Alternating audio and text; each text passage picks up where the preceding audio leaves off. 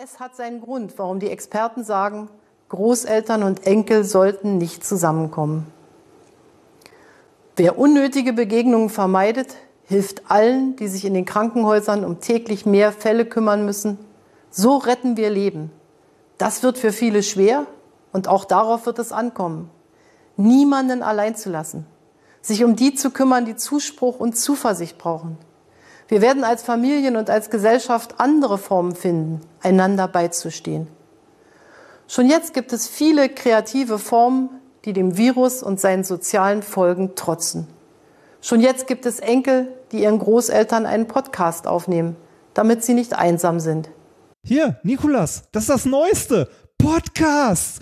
Das machen wir jetzt in der Pandemie. Oma, Opa, das hier geht raus an euch.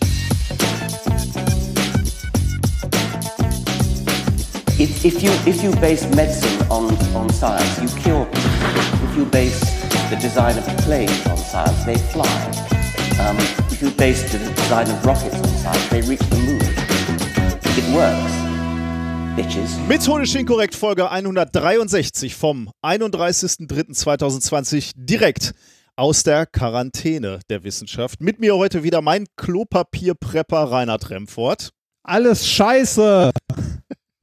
Und ich bin, äh, warte mal, was habe ich denn hier? Und ich bin Homeoffice der Wissenschaft Nikolas Mörr. Was habe ich denn hier aufgeschrieben? Glück auf. Das ist der, der, das ist der Gelsenkirchen-Slang. Ey, ich bin Homeoffice, Alter. ich gehe Aldi, kommst du mit? Man merkt, man merkt die Quarantäne. Die schlägt doch sehr auf die, auf die Psyche. Ja, okay, ein schwacher Anfang. Da kann man. Ich bin mal gespannt, wie die Sendung wird. Ich, ähm, ich bin mir nicht ganz sicher. Ich hatte heute während des Tages so ein bisschen Schwierigkeiten auch mit dem Internet. Das ist ja so ein bisschen äh, an der Belastungsgrenze, habe ich das Gefühl. Netflix strömt nicht mehr auf HD. Ich hatte auch äh, während der Arbeitszeit zu den Zeitpunkten, wo Leute gerne Video konferieren, hatte ich auch ein bisschen Schwierigkeiten, Echt, muss die, ich sagen. Die, die streamen kein HD, HD mehr? Äh, war zumindest angekündigt, ja, dass die Ah, äh, Bandbreite mitbekommen. reduzieren wollten oder ja. Krass. Okay. Ja. Äh, Unsere gesamte Infrastruktur in diesem verkackten Land ist nicht auf, äh, au, au, auf Notfälle ausgelegt. Ah, ich habe letztens noch so eine Grafik gesehen, dass der, der hier der D-Kicks in Frankfurt, dass der noch Luft hat ohne Ende. Ja, okay. Ja, dann Das, ist es. äh, da, ja, das, das, Problem, das Problem ist nur, glaube ich, Genau. nicht der Knotenpunkt, Sondern der Knotenpunkt Flaschenhals. raus, sondern der Flaschenhals auf den letzten Metern in die Genau. Wohnung. Genau. Ja, Tja. Ja, ja, das ist, äh, das ist wirklich ein Problem. Ähm, ja. Äh, vor allem äh, ist ja gerade parallel auch noch Disney Plus erschienen, ne? Meinst du, das lässt die, äh, die, die, den Datenverbrauch deutlich nach Ja, oben? ich ich glaube schon. Also, äh, wir haben uns das auch geklickt und ich habe mal so durchgeguckt. Das ist schon nett. Aber also, was guckst du denn? Ich äh, hatte ein bisschen Spaß daran, äh, mal wieder meinem Sohn, oder was heißt mal wieder, meinem Sohn mal ähm, die Simpsons zu zeigen. Ja, äh, da habe ich auch gesehen, dass da, also ich war äh, erst kurz überrascht, dass die Simpsons äh, ja auch aufgekauft wurden, aber Disney hat ja alles gekauft. ähm, ich habe natürlich The Mandalorian geguckt. Musste Und die dritte Folge muss ich da ein gucken. bisschen, äh, muss ich da dranbleiben, weil ich habe mal kurz reingeguckt und dachte, hm, okay. Ach, ich fand's, also ich habe jetzt zwei Folgen gesehen und die waren ganz nett. Äh, Aber- aber das bleibt auf dem Niveau, ist ganz nett, oder? Ich, äh, ich hatte den nicht. Hype. Ich habe ich hab's noch nicht Okay, weitergeguckt. ich hatte also- den Hype gehört und äh, alle sprachen endlich super, die, mal wieder eine, eine innovative Idee aus dem Star Wars Kosmos und äh, dann habe ich halt ein reingeguckt. Kopfgeldjäger, den man begleitet, ne? Ist halt mal nicht so Jedi. die Das finde ich jetzt ehrlich gesagt ganz sympathisch, weil ich ähm, eigentlich, äh, also äh, Boba Fett war für mich immer so einer der Hauptcharaktere. Den fand ich immer absolut Ein geil. Held. Ja, ein Held, ja. Ja, ja äh, weiß ich nicht. Also ich weiß es noch nicht, ich habe es noch nicht weitergeguckt. Ähm, ich glaube, wenn man sich auf, Eng auf Englisch ist es ja schon komplett erschienen, wenn man sich irgendwo angucken möchte. Aber ähm, ich genieße das jetzt so zwischendurch immer mal eine Folge. Hm. Das, ja. Also, ich finde es bis jetzt okay. Ja, ich find, fand aber ansonsten das Angebot von, äh, von Disney Plus ganz nett. Also, Ich habe hier eine, äh, ja, eine Vierjährige sitzen und das ist Ja, natürlich ganz uh. schön, dass man da mal diese ganzen alten Disney-Klassiker ja, sich angucken kann. Herbie, Ne, Ja, an ein- den hatte ich jetzt nicht gedacht. Doch. Herbie? voll geil. Was meinst du denn, was eine Vierjährige sagt? Was glaubst du denn, was eine Vierjährige sagt, wenn ich der sage, und früher sind wir in diesen Autos rumgefahren und dieses Auto Ja. kann sprechen. Ja, ist doch super. Herbie? Ja, Was willst du dir denn um die Ohren noch? Frozen, von so, wo sie von informiertem Wasser reden? Oder? Also Frozen äh, ist natürlich hier ganz hoch im Kurs, ähm, ja. aber den, äh, die haben wir sogar käuflich erworben, weil die einfach so ah. äh, wichtig sind für dieses Kind. Ähm, Basil, der Mäusedetektiv? Den habe ich auch noch nicht gesehen. Ähm, ich, ich muss sagen, ich, ich kenne gar nicht so viele, dadurch, dass meine Eltern keinen VHS-Rekorder hatten, und wir mhm. natürlich auch nicht permanent ins Kino gelaufen sind, ähm, hat äh, kenne ich viele dieser ganzen Klassiker, Disney-Klassiker nicht. Also äh, ich habe zum Beispiel ich, äh, Dschungelbuch habe ich noch nie geguckt. Oh, okay. Ähm, aber so König der Löwen und so aus König der Generation, der, das kennst du alles. Ja, oder? König der Löwen habe ich tatsächlich mal gesehen. Äh, lag aber daran, dass ich während meiner Zivildienstphase ein Musical aufgeführt ah. habe mit den Kindern. und die haben sich äh, König der Löwen gewünscht. Und da haben wir ah. ganz aufwendige Kostüme gemacht. Das war richtig cool. Aha. Okay. Ich habe noch, also ich erinnere mich noch an sowas wie Aladdin und Ariel, die habe ich halt als Kind im Kino gesehen. Ja, okay. Ähm, Ariel und ähm, Die Schöne und das Biest, äh, ja. da war ich mit meiner ersten Freundin dann schon drin. Ich war ja, ja. schon ein bisschen älter und das war ja, schon sehr, was man dann so macht, ne?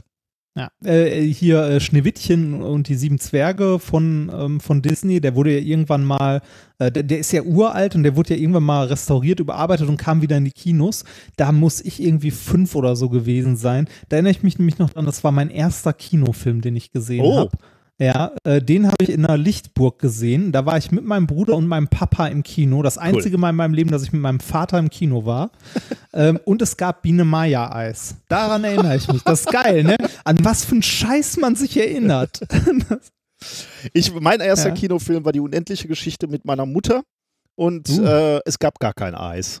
Kino, Kino reicht ja wohl. Ja, es gab das Nichts. Auf der Leinwand und in der Eistüte. In meiner Hand. Ja. Genau. Okay. Ähm, werden wir unterstützt, mein lieber Padawan, bevor wir in die Vollen äh, gehen? Ja, wir, wir werden unterstützt auf äh, vielerlei Art. Ähm, uns hat auch jemand äh, heute oder gestern geschrieben, ob wir nicht mal per PayPal an, Unterstützung anbieten wollen. Tun wir eigentlich auch. Irgendwie ist der Button nur verschwunden ah, in unserem Blog, weil wir, glaube ich, den, das Plugin nicht installiert haben. Oder wir haben es runtergenommen, weil da Spenden draufsteht. Und das sind ja keine Spenden rein rechtlich, sondern eine Unterstützung. Aber man kann uns auch an unsere E-Mail-Adresse quasi äh, was bei PayPal rüberschmeißen, wenn man möchte. Aber äh, der goldene Weg ist natürlich immer noch äh, die, äh, die Überweisung, die Direktüberweisung ohne dritte Partei. Da haben wir, äh, ich habe ein paar mal kurz rausgesucht, ein Euro für jede gehörte Folge plus je einen weiteren für jeden, den ich mit euch angesteckt habe. Äh, ich habe euch lieb, macht weiter so von Matthias. Oh, das, Danke. Das, das, kann möglicherweise wenig Geld sein und das kann möglicherweise sehr, sehr viel Geld ja, sein. Ja, richtig. Ähm, danke, für den, äh, danke für den tollen Podcast von einem anderen Matthias. Brötchengeld von Bodo und für die Wiedereinführung der Jingle-Maschine von Lorenz. So, wenigstens einer, der noch ja. dran denkt. ja, ähm, äh, bei Unterstützung noch, äh, es gibt ja noch den Weg äh, der Unterstützung, dass man ähm, die Sachen, über die wir reden, die wir gelegentlich verlinken, die man bei Amazon erwerben kann, die sind ja als Affiliate-Links in unserem Blog aufge, ähm, aufgeführt. Und da haben wir uns auch mal gefreut, wenn darüber Leute eingekauft haben. Heute wurden wir von Amazon angezählt. Wie? Echt? Ja, wir haben, wir haben heute eine Mail bekommen, ähm, dass äh, bei einer routinemäßigen Überprüfung deines Partnerkontos uns aufgefallen, dass du gegen die Teilnahmebedingungen verstößt. Und zwar, du bietest Besuchern deiner Website spezielle Anreize, wie zum Beispiel Rabatte, Vergünstigungen oder Spenden für wohltätige Zwecke an. Hä? Ja, ja, wenn dies im Gegenzug äh, die Amazon-Shop-Seite, keine Ahnung, ob irgendein Bot über die Seite gestolpert ist und da irgendwie, was weiß ich was, Spenden oder sonst was gelesen hat, ich weiß es nicht. Auf jeden Fall äh, wurden wir heute, äh, ihre Mithilfe ist erforderlich für ihr Partnerkonto. Mal gucken. Okay. Vielleicht, äh, vielleicht schmeißt uns Amazon auch irgendwann raus. Ist ja schon mehreren passiert. Ja. Okay. Naja. Das wäre schade. Das ja, aber da können wir ja nichts dran ändern. Nee, ne? Wenn stimmt. die nicht mit uns spielen wollen, dann dann halt nicht. Ja. Die müssen jetzt auch gucken, wo sie bleiben. Ja. Äh, wobei die profitieren doch ordentlich, oder? Äh, also sein, alles, ja. was Versandhandel ist gerade, muss doch, also die haben doch, also in Anführungszeichen kaum Beeinträchtigungen, oder? Ich fand ganz witzig, dass sie, äh, ja, ja, da könntest du recht haben, dass die jetzt äh, Bücher nicht mehr versenden oder nachbestellen, ne? weil, sie, weil sie ihre Ressourcen jetzt fokussieren müssen Äh, und für Bücher bleibt da einfach nicht mehr genug Kapazität. Und Ja, für, bei Büchern ist wegen der Buchpreisbindung wahrscheinlich die Marge zu Ja. klein für den Handel. und jetzt, da ist jetzt einfach die Chance wieder für Einzel kleine, kleine Buchläden, ne, dass die jetzt wieder Bücher verkaufen. So irgendwie sch- schön. Nett, ja. Ja, so viel zur Unterstützung. Super, dann können wir ähm, erzählen, was uns, ähm, was uns passiert ist. Äh, ich glaube, wir, wir können mal gleich mit dem Thema Homeoffice anfangen, weil Ja, äh, da, das hat uns natürlich irgendwie in den letzten Wochen, äh, ich bin ja auch jetzt fast zwei Wochen im Homeoffice, ähm, was uns da relativ viel beschäftigt hat. Ich muss mal wieder feststellen, man ist natürlich als Podcaster so ein bisschen verwöhnt, was Audioqualität beim, bei der Kommunikation, bei der Online-Kommunikation äh, betrifft. Ich bin nach einer Stunde online äh, oder auch, ja, Online-Meeting so was von fertig irgendwie.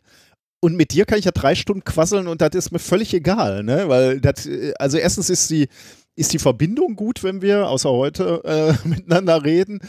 Ähm, wir, wir beide haben einigermaßen, also wir haben da natürlich eine Dynamik, die funktioniert. Wir fallen uns nicht ständig ins Wort und sagen dann, nee, sag du, sag du, nee, erst du, sag du erst mal.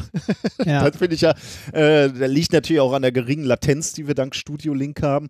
Boah, die Latenz bei so, bei so Oh. Videokonferenzdingern, ne? Ey, in wie vielen Meetings habe ich jetzt gesessen oder auch Vorlesungen, wo ich was sagen wollte oder irgendjemand was sagen wollte und irgendwie zwei, drei Leute gleichzeitig, aber es nicht hinbekommen haben, wer jetzt bitte also Mhm. höflichkeitsmäßig anfängt, weil alle mit Zeitverzug irgendwie so ein halbes Wort gesagt Ja. haben. Weil ich, hab, Schlimm. ich gewöhne mir jetzt schon an, dass ich dann einfach weiterspreche. Also ich, wenn ich, wenn ich sage, ich muss jetzt was sagen oder ich will jetzt was sagen, dann re- rede ich einfach weiter, weiter, weiter. Weil ich weiß ja, alle fangen an, alle stocken, alle setzen wieder an, alle stocken wieder. Und du Ja. brauchst einen, das ist so ein bisschen wie bei vier Autos kommen auf eine Kreuzung mit rechts vor links. Einer muss dann einfach mal durchziehen. Ja, Und- ja, das ist auch, also äh, auf jeden Fall. Und ich habe heute auch, äh, ich hatte heute noch ein, äh, ein Arbeitsgruppengespräch und habe meinen Kollegen auch gesagt, so, äh, das Beste, was ihr machen könnt, ist kauft euch ein Headset. Ja. ne? Also egal was, kauft ein Headset, ähm, weil das für die Tonqualität äh, und für alle doch deutlich, deutlich angenehmer ist. Nicht nur wegen der Hintergrundgeräusche und so, sondern auch einfach die Sprachqualität. Und so ein Ding kostet, also unsere Headsets, okay, sind sauteuer, aber so ein normales Headset kostet halt Ja, auch nicht ja. viel. Aber auch dann sowas, ne, Mikrofondisziplin, ne, oder überhaupt mal den Leuten zu sagen, äh, Mikro nicht direkt vorm Mund oder i- unter die Nase, damit da jeder die ganze Zeit reinbläst.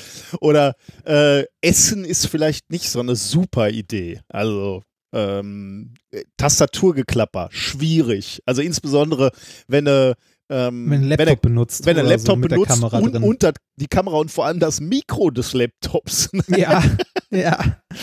Ja. Oh, ich finde das sowas von anstrengend. Ey. Und dann, dann haben wir halt auch noch, wir benutzen das Netzwerk, das Forschungsnetz, das deutsche Forschungsnetzwerk.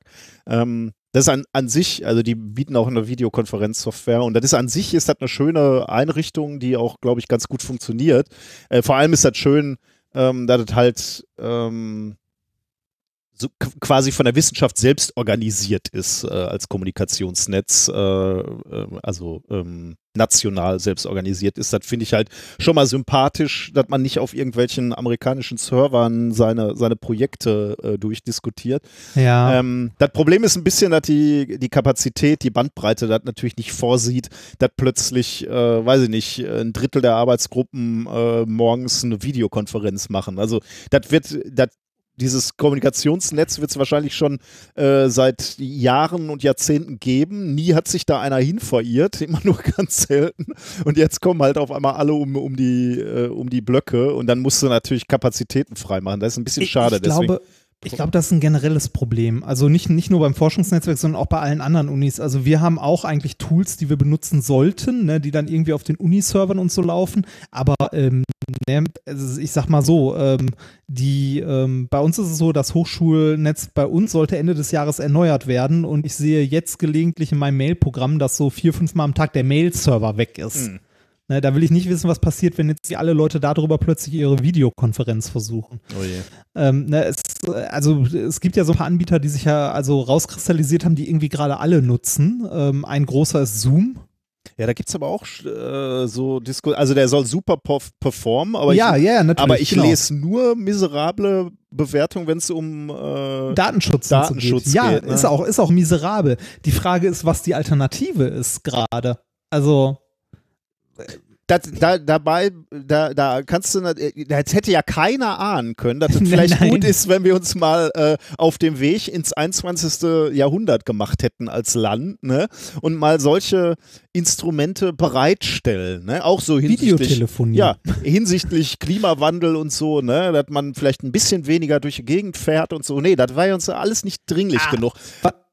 Äh, äh, Entschuldige, dass ich unterbreche, aber was, ich, was mir in den letzten Tagen super auf den Sack geht und unglaublich aufgefallen ist, wir haben ja schon lange gesagt, ne, es würde für alle toll sein eigentlich, wenn man mal einen scheiß Tag Homeoffice in der Woche wenigstens hätte, ne, für alle. Ja. Irgendwie, wenn das, wenn Homeoffice mal normaler wäre und nicht dieses, wenn du Homeoffice hast, machst du ja Urlaub, Gefühl, das ja. viele Leute haben oder viele Vorgesetzte auch glauben. Ähm, ich sehe es gerade an den an der Verwaltung bei uns, an äh, Verwaltung von irgendwie Bekannten, von Freunden, von Lebensgefährten oder sonstigen, was für ein Aufwand es ist, hier in der Verwaltung äh, hoch, also hochherrschaftlich mal Homeoffice verordnen oder erlauben zu dürfen. Einfach zu sagen so, ja, ihr bleibt dann mal zu Hause und dann arbeitet er von zu Hause aus. Nee, nee, so einfach ist das Immer ja nicht. noch ne? Das nicht, muss, jetzt nicht? Jetzt in Nee, der Krise, oder? ja, jetzt in der Krise geht's, glaube ich, hier und da, ne? Aber auch da ist es so. Für, für nächste Woche okay, aber dann gucken wir mal weiter, ne? Äh, Ich meine, es geht bei allen, ne? Aber im Nachhinein jetzt von der, von der Hochschule bekomme ich irgendwie auch alle drei Tage irgendeine Mail von irgendeinem Personalrat oder sonstiges, wo halt drin steht, ja, nach Richtlinie bla bla bla dürfen sie die und die Stunden und dann vergessen sie nicht da und da zu stempeln und das und das zu machen. Und ich denke die ganze Zeit nur, boah, das kann man vielleicht rauspicken. Ich denke die ganze Zeit tatsächlich nur, fickt euch doch alle. Ey, mal ganz ehrlich, sitz zu Hause und arbeite, lass mich mit dem Scheiß in Ruhe. Ey, ich, ich kann mich da Tage drüber aufregen. Warum sind wir, warum sind, also ja, ich verstehe, dass man irgendwie alles in geordneten Bahnen haben sollte, ne? aber warum sind wir denn als Gesellschaft da immer noch so, so verkrampft? Wenn die Arbeit nicht gemacht wird, könnte ich es ja verstehen. Aber äh, die meisten Leute, die irgendwie eine Tätigkeit im Homeoffice auch machen können, haben doch auch eine intrinsische Motivation, das zu tun, oder nicht? Das will man hoffen. Wenn wir in einer Gesellschaft leben, wo wir uns gegenseitig überwachen müssen dafür, dass wir dann was tun, äh, dann das wäre schon sehr bedenklich, muss Ja, ich das sagen. wäre traurig. Ja. Also, oh, Entschuldigung, ich könnte mich da ewig drüber aufregen. Ich ärgere mich über jede Mail, die ich in diese Richtung bekomme. Ich Einfach mal ein bisschen mehr Bürokratie wagen. Ja, ein bisschen Vertrauen fände ich ganz nett. Ne? Also äh, ich, ich glaube, ich kann mittlerweile in dem, in dem Online-Tool zu meinem Zeitstempel-Ding jetzt äh, meine Zeitkorrekturen selber eintragen und muss keine Formulare mehr ausfüllen, weil den Leuten in der Verwaltung aufgefallen ist, dass wenn sie von allen Leuten jeden Tag dieses Ding nachtragen müssen, das doch ein bisschen viel Arbeit und vielleicht ein bisschen blöd ist. Wahnsinn. Wobei ich mir, wobei ich mir immer noch nicht sicher bin, ob es funktioniert. Ich habe äh, letztens mich mal nachgeguckt und da ging es noch nicht. Äh, Es ist ein Wahnsinn. Es ist einfach nur bescheuert. Da ist ja unsere Uni weiter. Die haben gesagt, äh, wir sollen erst äh, stempeln ist deaktiviert. Äh, uns werden für die Zeit der, ähm, der Hausquarantäne oder des Homeoffice werden uns die St Stunden, automatisch gut geschrieben. Wir müssen Ja, ich muss, alle, ich muss alle, vier, äh, alle vier Wochen spätestens dafür einen Antrag stellen. Sehr gut. Der Was musst du denn in den Antrag schreiben? Ich möchte gerne bestätigt ja, haben. Homeoffice, ein Antrag auf Homeoffice, alle vier Wochen und der muss dann vom Wahnsinn. Personalrat noch genehmigt werden. Ich drehe durch. Aber die die haben, haben euch doch nach Hause geschickt, oder nicht? Also die, äh, die schicken euch nach Hause und du musst dann einen Antrag stellen oder äh, äh, haben die euch gar nicht nach Hause geschickt und das ist mehr so, äh, nee, der, der Präsenzbetrieb an der Hochschule ist eingestellt. Hm. Das, das ist ja was anderes. Also ich, ich habe keine, hab keine Ahnung, wie das. Alleine, alleine, dass es da rechtliche Bedenken gibt, wer jetzt wen wohin nach Hause schickt, ne? Ey, ich, ja, es muss alles seine Ordnung haben. Da sitzt halt einer, der hat sein, der macht sein Leben lang nichts anderes, als diese äh, die, zu überwachen, wer zu Hause arbeitet und wer da. Der kann doch, dem kannst du jetzt nicht auf einmal sagen, du bist nicht systemrelevant. also ich, ich habe das, als ich diese Nachricht, als ich letzte, weiß ich nicht, irgendwann dieses Formular ausfüllen müsste, habe ich das auch vertwittert mit I don't want to work on this planet anymore. Das ist so, äh, äh, Ach, das ist mir durchgegangen. Schade. Das hätte ich gerne.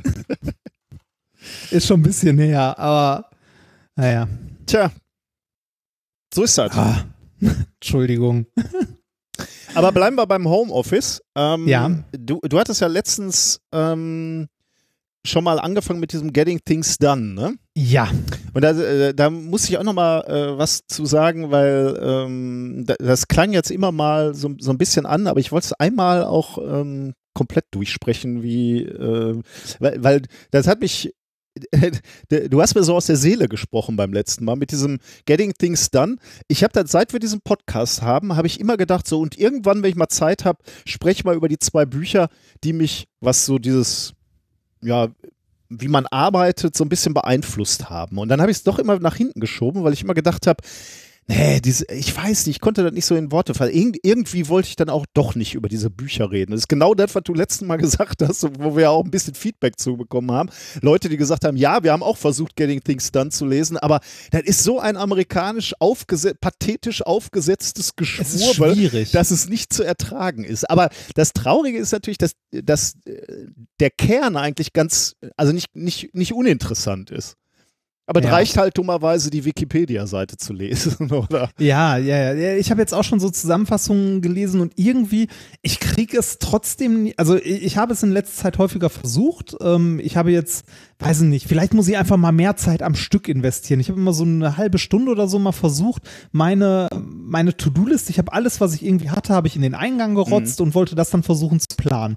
Und dann scheitere ich an so Sachen wie, boah, ist das jetzt ein Projekt? Ja. Ist das ein To-Do? Ist das ne, äh, okay, es ist ein To-Do, aber irgendwie besteht es doch aus zwei Sachen, die ich dafür machen muss. In welche Liste schreibe ich das jetzt? Okay, wie kriege ich es hin, mhm. dass ich mir eine Liste der nächsten Schritte äh, zu. Da, da, sprichst du tatsächlich schon Dinge an, die ich auch äh, schwierig finde an diesem Konzept. Äh, also lass uns mal anfangen. Ja, äh, die, die, fünf Schritte äh, beim Getting Things Done sind ähm, sammeln, verarbeiten, organisieren, durchsehen und erledigen. Sammeln ist das, was du letztes Mal schon so schön gesagt hast. Ne? Äh, du setzt dich irgendwann mal hin und schreibst einfach alles nieder, was eigentlich zu tun ist, sozusagen. Ne?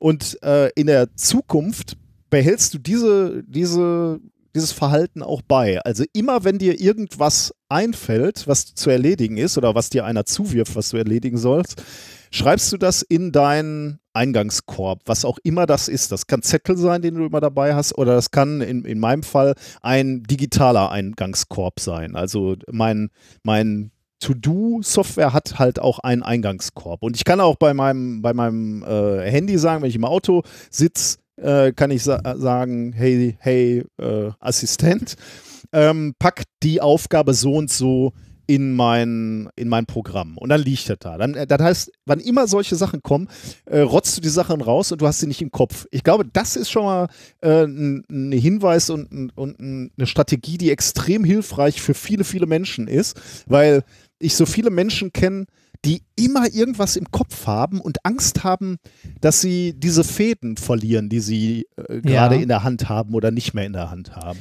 Ich, ich muss an der Stelle aber kurz ja. einwerfen, das hilft mir trotzdem noch nicht, weil dann habe ich ganz, ganz viele Sachen in meinem Eingang. Ja. Ne? Aber trotzdem keinen Überblick darüber. Ja, genau. Deswegen äh, äh, darf, darf das auch nur der erste Schritt sein und du sollst dann regelmäßig eben verarbeiten ähm, und dich entscheiden, was du mit diesen Sachen, die da äh, aufgelaufen sind, was du damit tust. Ähm, ist die Frage, wann du das machst. Also ich, ich mache das ganz kurz immer einmal, einmal morgens, ähm, gucke ich mir die Sachen an und verteile die. Ähm, und das funktioniert bei meinem Aufkommen an, ähm, an Informationen ganz gut.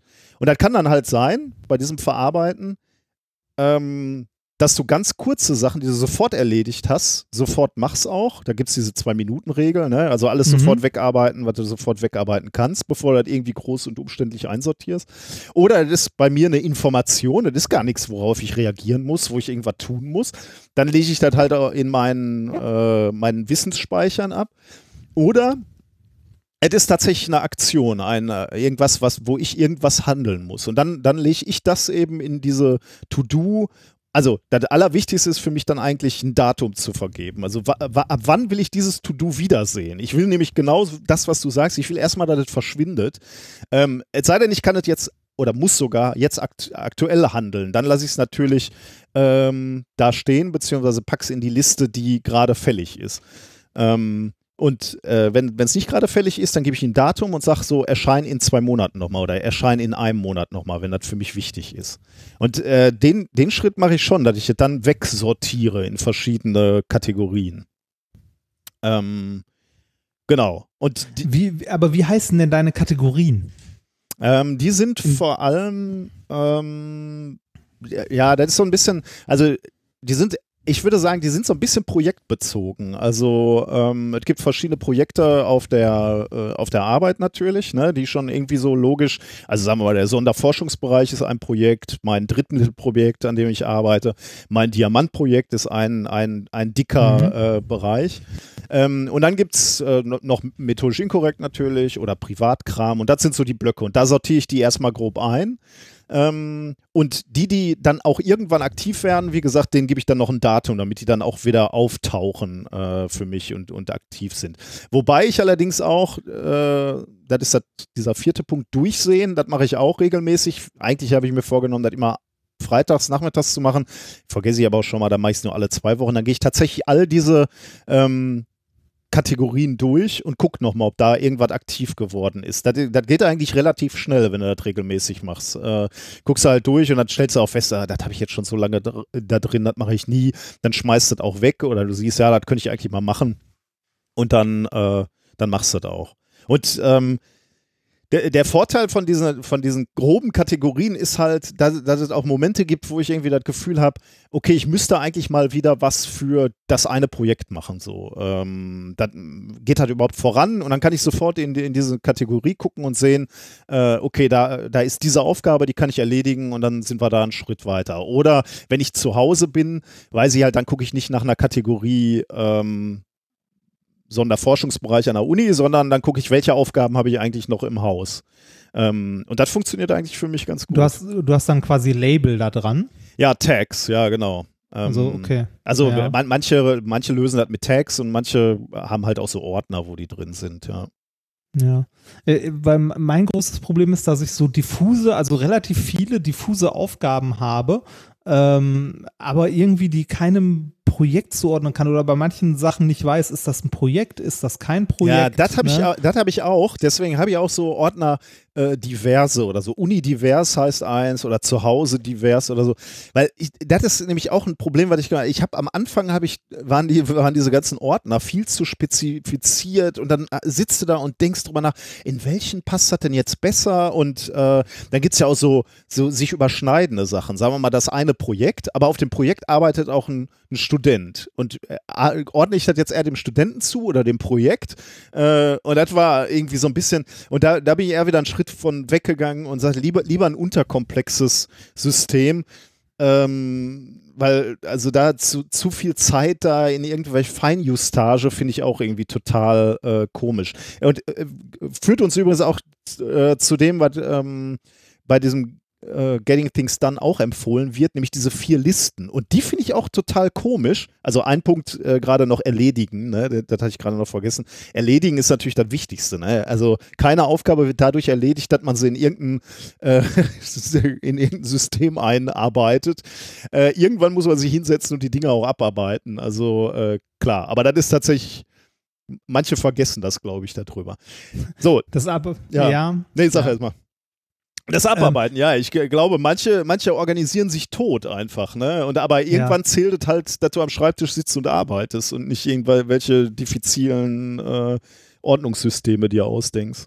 Ich glaube, ich glaube, mein, mein größtes Problem sind tatsächlich äh, Sachen irgendwie zu sehen. Sind das Projekte? Sind das keine Projekte? Womit fange ich an? Wie, wie fange ich damit an? Mhm. Welche, also wann mache ich das? So, also ich habe zum Beispiel ganz dringend, also nein, so mitteldringende Sachen wie meine Steuererklärung machen.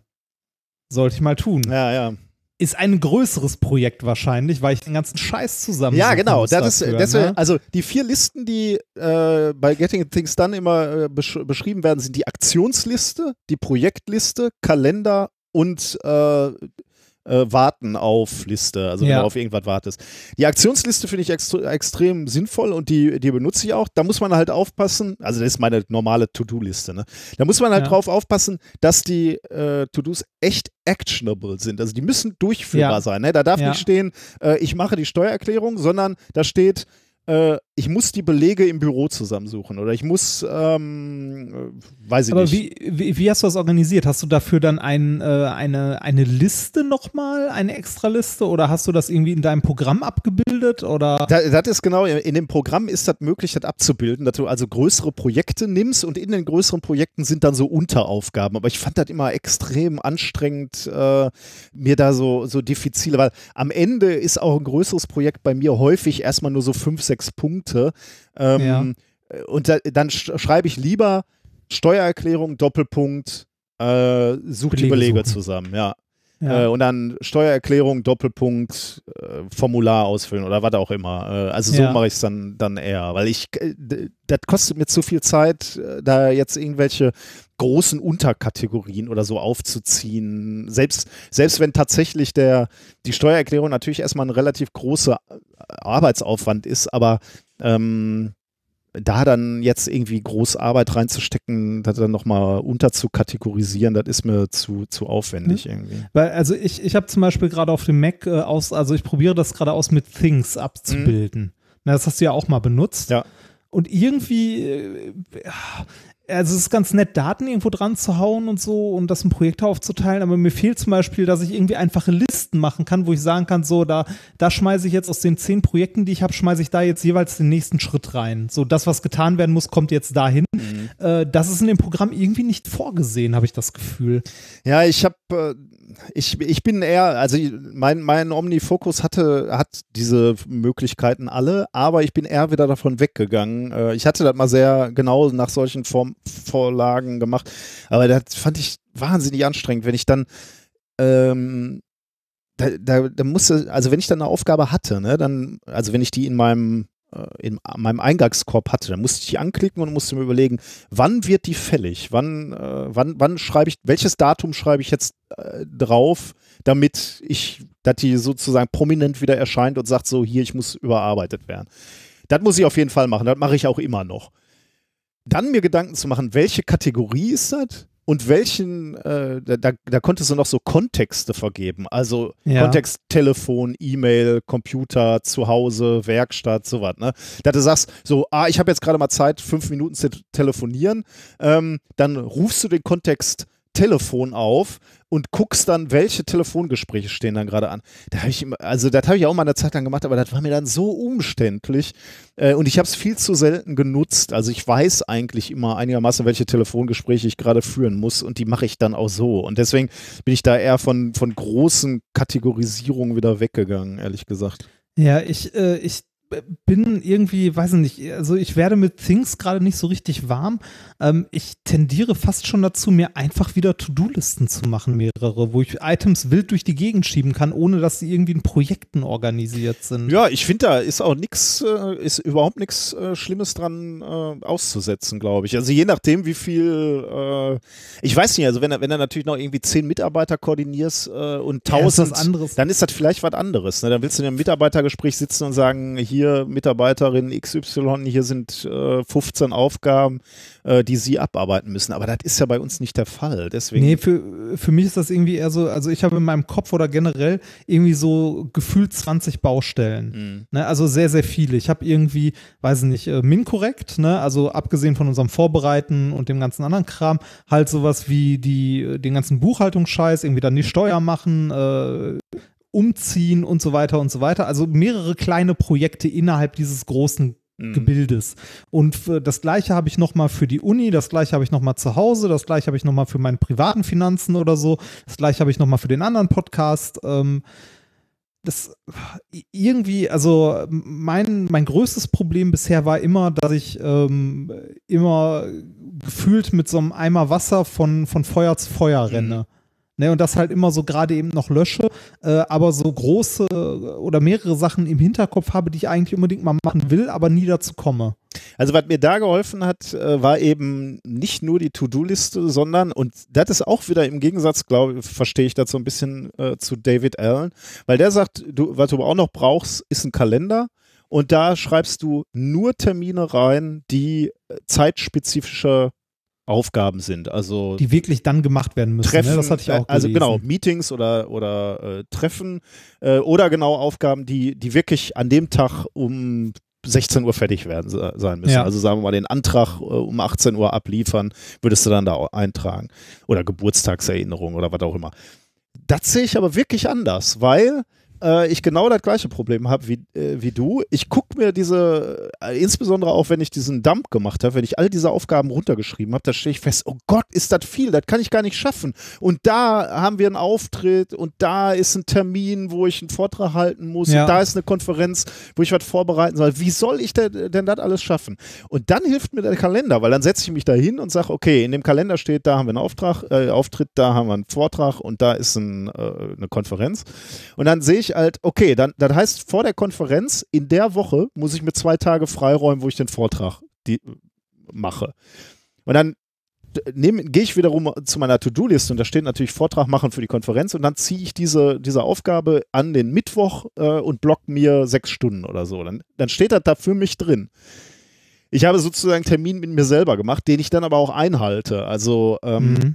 Und wenn ich das konsequent mache ne, und wir wirklich sagen so, okay, was ist denn jetzt wirklich wichtig in den nächsten Wochen? Und ich gehe meine To-Do-Liste durch und sehe, okay, hier, das ist wichtig, das muss bis April fertig sein, dann reserviere ich dem Zeit in meinem Kalender, ähm, eine, eine Verabredung mit mir selber, denn das ist ja unser Problem als äh, Leute, die nicht so sehr überwacht werden, was sie tun. Äh, wir müssen uns ja selber irgendwie führen.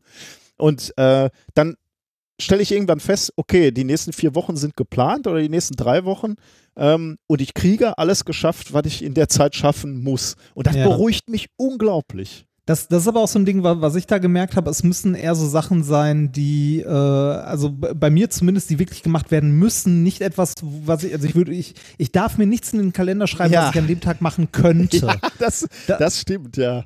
Da, also das funktioniert nämlich nicht, weil das habe ich mal, also ich habe das mal probiert, ich wollte das so ganz analytisch angehen. Er hat gesagt, so, das hier hast du zu tun, das ist dein Kalender, dann packst du dir da die vier Aufgaben für den Tag rein, machst noch irgendwie zwei Stunden Puffer rein, weil es kommt ja immer noch irgendwas dazwischen und so. Und das hat nicht funktioniert. Das hat für mich nicht funktioniert. Mhm. Ja, ich, ich muss zugeben, dass ich da auch schlecht bin. Das ist ja so ein bisschen dieses Eisenhower-Diagramm. Ne? Die Frage ist, also du, du, wir arbeiten meistens an Dingen, die nicht wichtig sind, aber dringend. Äh, und du willst in diesem Quadranten willst du nicht arbeiten. Du willst eigentlich in dem Quadranten arbeiten, ähm, noch nicht dringend, aber wichtig. Äh, aber Ja. das, ist, das ist genau das, was du gerade sagst. Ne? Das passiert mir auch. Ich schreibe mir dann beispielsweise in den Kalender äh, freitags ähm, äh, lese ich einfach mal Literatur. Zwei Stunden geblockt, um Literatur zu lesen. Als Wissenschaftler muss er immer up to date bleiben, muss viel Literatur lesen und schreibe ich rein. Und das hat natürlich keine Dringlichkeit. Ne? Das ist genau das, was du gerade gesagt hast. Und da scheitere ich regelmäßig, dass ich das dann ausfallen lasse und lieber was anderes mache, äh, was dringlicher ist, äh, aber unwichtiger ist eigentlich. Das ist wirklich blöd. Also da, da muss man, glaube ich, eine gewisse Disziplin entwickeln, dann auch wirklich durchzuziehen, wenn Dinge nicht wirklich dringend sind, aber die stehen da drin und du hast dir gesagt, das wird aber wichtig oder du willst unbedingt das machen, dann musst du da halt wirklich durchziehen. Aber ge geht mir natürlich genauso, das sind die Termine, die als erstes verschoben werden. Ja, genau. Man, man muss sich, man muss sich dann also tatsächlich, also bei mir äh, würde vielleicht als Lösung helfen, nicht jeden Scheiß reinschreiben. Ich weiß ja nicht, was du für einen Scheiß da reinschreibst, aber. Weiß nicht, ich habe mal versucht, so einen Tag komplett durchzuplanen, konnte mich dann aber äh, zum Teil selber nicht motivieren, das wirklich zu tun. So, Ja, das ist weil dann natürlich- irgendwie andere Sachen doch wichtiger waren oder ich gedacht habe, ach komm, das kannst du auch noch morgen machen oder so und das, das ist dann nicht so. Also nicht ich, so also ich, ich kleister mir meinen Tag schon voll, allerdings äh, auch nur so die 70 Prozent, damit man so ein bisschen äh, Luft hat für unerwartete Dinge. Oder ich meine, man hat ja auch einen Chef, der zu allen kommt und sagt, hier, äh, jetzt mach mal das. Ähm, aber das hilft mir schon. Allerdings bin ich auch zufrieden, wenn ich dann fertig bin mit dem Tag und ich habe vielleicht äh, ein, zwei Sachen wieder geschoben. Ähm, das Mhm. darf halt nur nicht dann zu häufig passieren, dass ich immer das Gleiche wegschiebe. Da muss man sich natürlich auch echt mal fragen, warum eigentlich? Was ist hier eigentlich los? Also äh, Will man das überhaupt tun? will man das überhaupt tun? Ja, Naja. ja, ja das sind so. Ähm, aber ich, also von, von daher, ich muss sagen, dieses Getting Things Done hat mir schon irgendwie geholfen ähm, und ich bin eigentlich ganz, ganz glücklich damit. Nur dieses ganze, aber ich habe das System auch auf mich angepasst. Ne? Also so manche Sachen wie diesen Kalender nutze ich halt anders oder diese Projektliste, davon habe ich mich auch wieder ein bisschen entfernt. Aber ich glaube, man kann da äh, Dinge auch rausnehmen, die, die ganz gut sind. Und ich, äh, der zweite Buch, für das ich mich schäme, aber aus dem ich auch was genommen habe, äh, das geht, wenn etwas äh, schneller sind. Und das ist noch schlimmer. Also, wenn man das liest, das ist noch amerikanischer. So, das ist noch mehr Geschichten und wo du so denkst, okay, das kannst du wirklich in fünf Minuten erklären, worum es geht. Äh, sind die Seven Habits of Highly Effective People. Ähm, wo, wo er dann natürlich noch äh, ein, ein, auch Bücher draufgesetzt hat, dass das äh, The AIDS Habit, Habit und so geht dann noch weiter. Aber äh, die sieben, sie, die sieben äh, Angewohnheiten sind, und die, manche sind auch, weiß ich nicht, ein bisschen Schwachsinn, aber manche haben ja auch geholfen, äh, auf meine Art und Weise, äh, wenn, wenn ich es für mich interpretiert habe. Also die sieben Angewohnheiten sind zum er als erstes proaktiv sein, das heißt vorausdenken und handeln. Ähm, noch bevor eine Krise eintritt oder ein Problem groß wird, äh, musst du schon an der Lösung arbeiten und vor allem, und das, das fand ich wirklich hilfreich, aufhören darüber zu sagen, warum andere darf, daran schuld sind, dass etwas schlecht ist, sondern ähm, proaktiv heißt für mich eben auch, ich bin schuld. Ich habe das Lenker, äh, Lenkrad in der Hand. Wenn was schief läuft, bin ich schuld und ich muss mir die Frage stellen, ähm, was hätte ich besser machen können? Ähm, weil ich, ich finde es ganz interessant, äh, ich habe in, in Gruppen zusammengearbeitet, wo, äh, wo ich zum ersten Mal derjenige war, der am, am Besprechungstisch gesagt hat, okay, das war meine Schuld, äh, das habe ich falsch gemacht, aber ich habe daraus gelernt. Ähm, und ich, mach's ich weiß jetzt, wie ich es besser mache und ich mache es auch besser. Und das hat die Leute total irritiert, weil in den Gruppen war, äh, weil er, weil Eine er überhaupt Fehlerkultur. Genau, die hatten eine völlig andere Fehlerkultur, exakt. Also Wahnsinn, wie viel Zeit Menschen darauf investieren, zu erklären, warum sie nicht schuld sind. Was das eine Energie kostet und eine Zeit. Äh, das finde ich unerträglich. Also wenn, wenn mir äh, ein Student erklären würde, warum äh, er nicht schuld ist, ähm, da, da habe ich keine Toleranz für. Der soll zu mir kommen und sagen, ich habe das Gerät kaputt gemacht und ich habe äh, hab verstanden, warum. Dann sage ich, okay, das ist gut. Ja. Dann sind wir ein Stück weiter. Ähm, aber wenn, wenn jemand erklärt, warum er nicht dafür verantwortlich ist, boah, das finde ich anstrengend. Das finde ich unglaublich anstrengend. Also proaktiv sein und immer, immer selber, äh, ja, also bei mir geht es natürlich ins Selbstzerstörerische, dass ich immer denke, ich, ich bin schuld, aber ähm, äh, meine erste Frage ist halt, was hätte ich besser machen können? Aber und damit lebt man eigentlich ganz gut. Ähm, der zweite Punkt ist, äh, am Anfang, nee, am, äh, schon am Anfang das Ende im Sinn haben. Das ist in diesem Buch ganz schrecklich pathetisch aufgezogen mit, äh, mit einer Trauerfeier, bei der du bist, also oh deiner Gott. eigenen, und du sollst dir die Frage oh stellen, Gott. wie über dich geredet wird. Ne? Das finde ich unglaublich anstrengend und ich finde, das führt auch in die falsche, falsche Richtung. Ähm, ja. Wenn ich wenn ich dann dränge, wie soll an mich sich erinnert werden, dann, dann klar, dann sollen alle sagen, ja, der hatte immer Zeit für mich und war immer einfühlsam und so. Aber ob mich das zu einem ultimativ glücklichen Menschen macht, weil ich will ja auch selber was erreichen, ich habe ja auch eigene Ziele. Also, also was, was in dem uh, Getting Things Done noch drin stand, was ich gelesen hatte, was ich ganz gut fand, war äh, sich über das Ziel klar werden ja, einer genau. Aufgabe. Das ne? also da, das ist was, also was sehr, also ich finde, das ist was sehr Wichtiges. Da habe ich mir vorher nie so Gedanken drüber gemacht. Aber wenn ich irgendwie, äh, weiß ich nicht, äh, wenn auf meiner To-Do-Liste steht, ähm, irgendwie, äh, was weiß ich, äh, Steuererklärung machen, ne? Dann muss ich mir halt überlegen, was ist denn das Ziel? Warum möchte ich das machen? Früher hätte ich sagen können, damit ich halt Geld zurückbekomme, ne? Um irgendwie, um davon, was weiß ich, einen schönen kleinen Urlaub machen zu können oder so. Heute, damit ich nicht in den Knast gehe. okay. Ist ja auch, ist ja auch eine, ne? Also. Okay, ja. Oder, oder, oder, oder, oder besser gesagt, damit das Finanzamt nicht anfängt zu schätzen und ich finanziell ruiniert bin. Ja, gut. Nee, aber tatsächlich, ähm, dieses, genau das habe ich da auch rausgezogen für mich. Äh, das Ende im Sinn haben, wenn du anfängst, ähm, bei Vorträgen, ne? sich fragen, für wen rede ich hier überhaupt? Was will ich erreichen?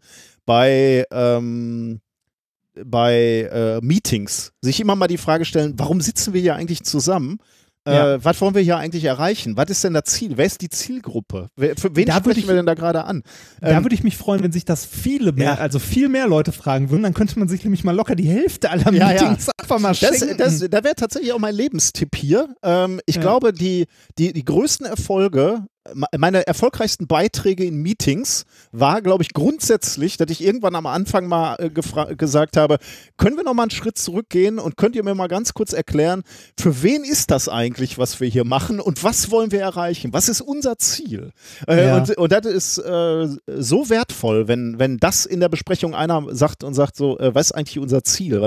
Wo wollen wir eigentlich hin? Also das habe ich dann raus, diese Beerdigungstrauerfeier-Scheiße, das hat mir jetzt nicht so viel gebracht, aber ähm, am Anfang das Ende im Sinn haben, ist, glaube ich, bei jedem Paper, was du schreibst, bei jedem ja. Vortrag, bei ja. jeder Präsentation, äh, bei jedem Poster, was ist die Botschaft? Was ist die was eine Botschaft? Du vermitteln? Genau, was ist das eine, was die Leute im Hinterkopf haben sollen, wenn, wenn, wenn du fertig bist? So.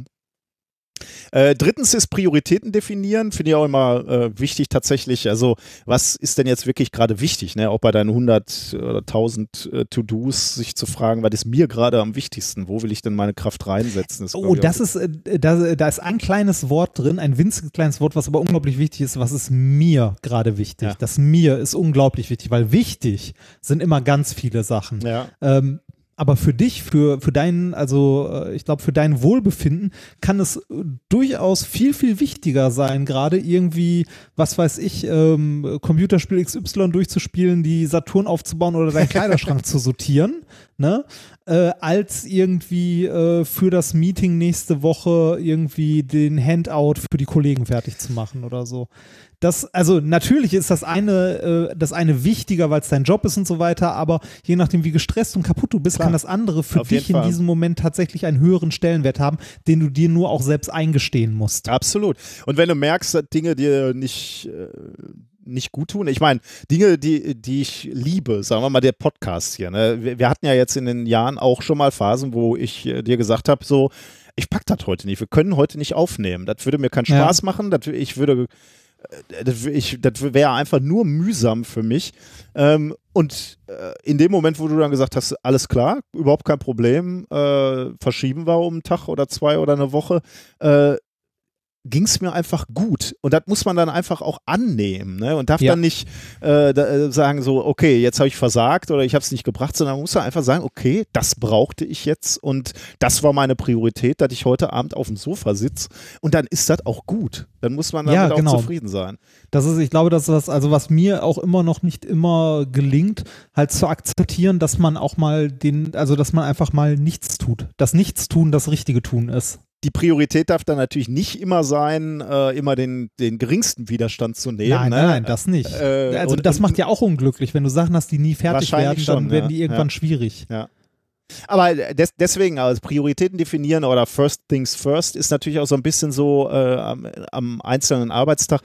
Ähm, ich glaube, ich, äh, also man, man sagt dann auch schon mal die Kröte als erstes schlucken, ne? das äh, hilft mir ja auch immer bei meinen Tagen. Wenn irgendwas Unangenehmes ansteht, ne? irgendein Anruf oder irgendein Gespräch oder irgendeine E-Mail, die man ungern schreibt oder irgendein, äh, irgendwas, wo man überhaupt keinen Bock hat, das sofort als erstes machen, wenn es irgendwie geht. Weil wenn das weg ist, ne? Dann hast du Rückenwind für den restlichen Tag. Also des, deswegen auch wieder First Things First. Also in zwei, wenn das wichtig ist und unangenehm, egal, dann sofort durch und danach fühlt sich alles leichter an. Mhm. Ähm, das war die dritte äh, Angewohnheit. Vierte ist Win-Win-Denken.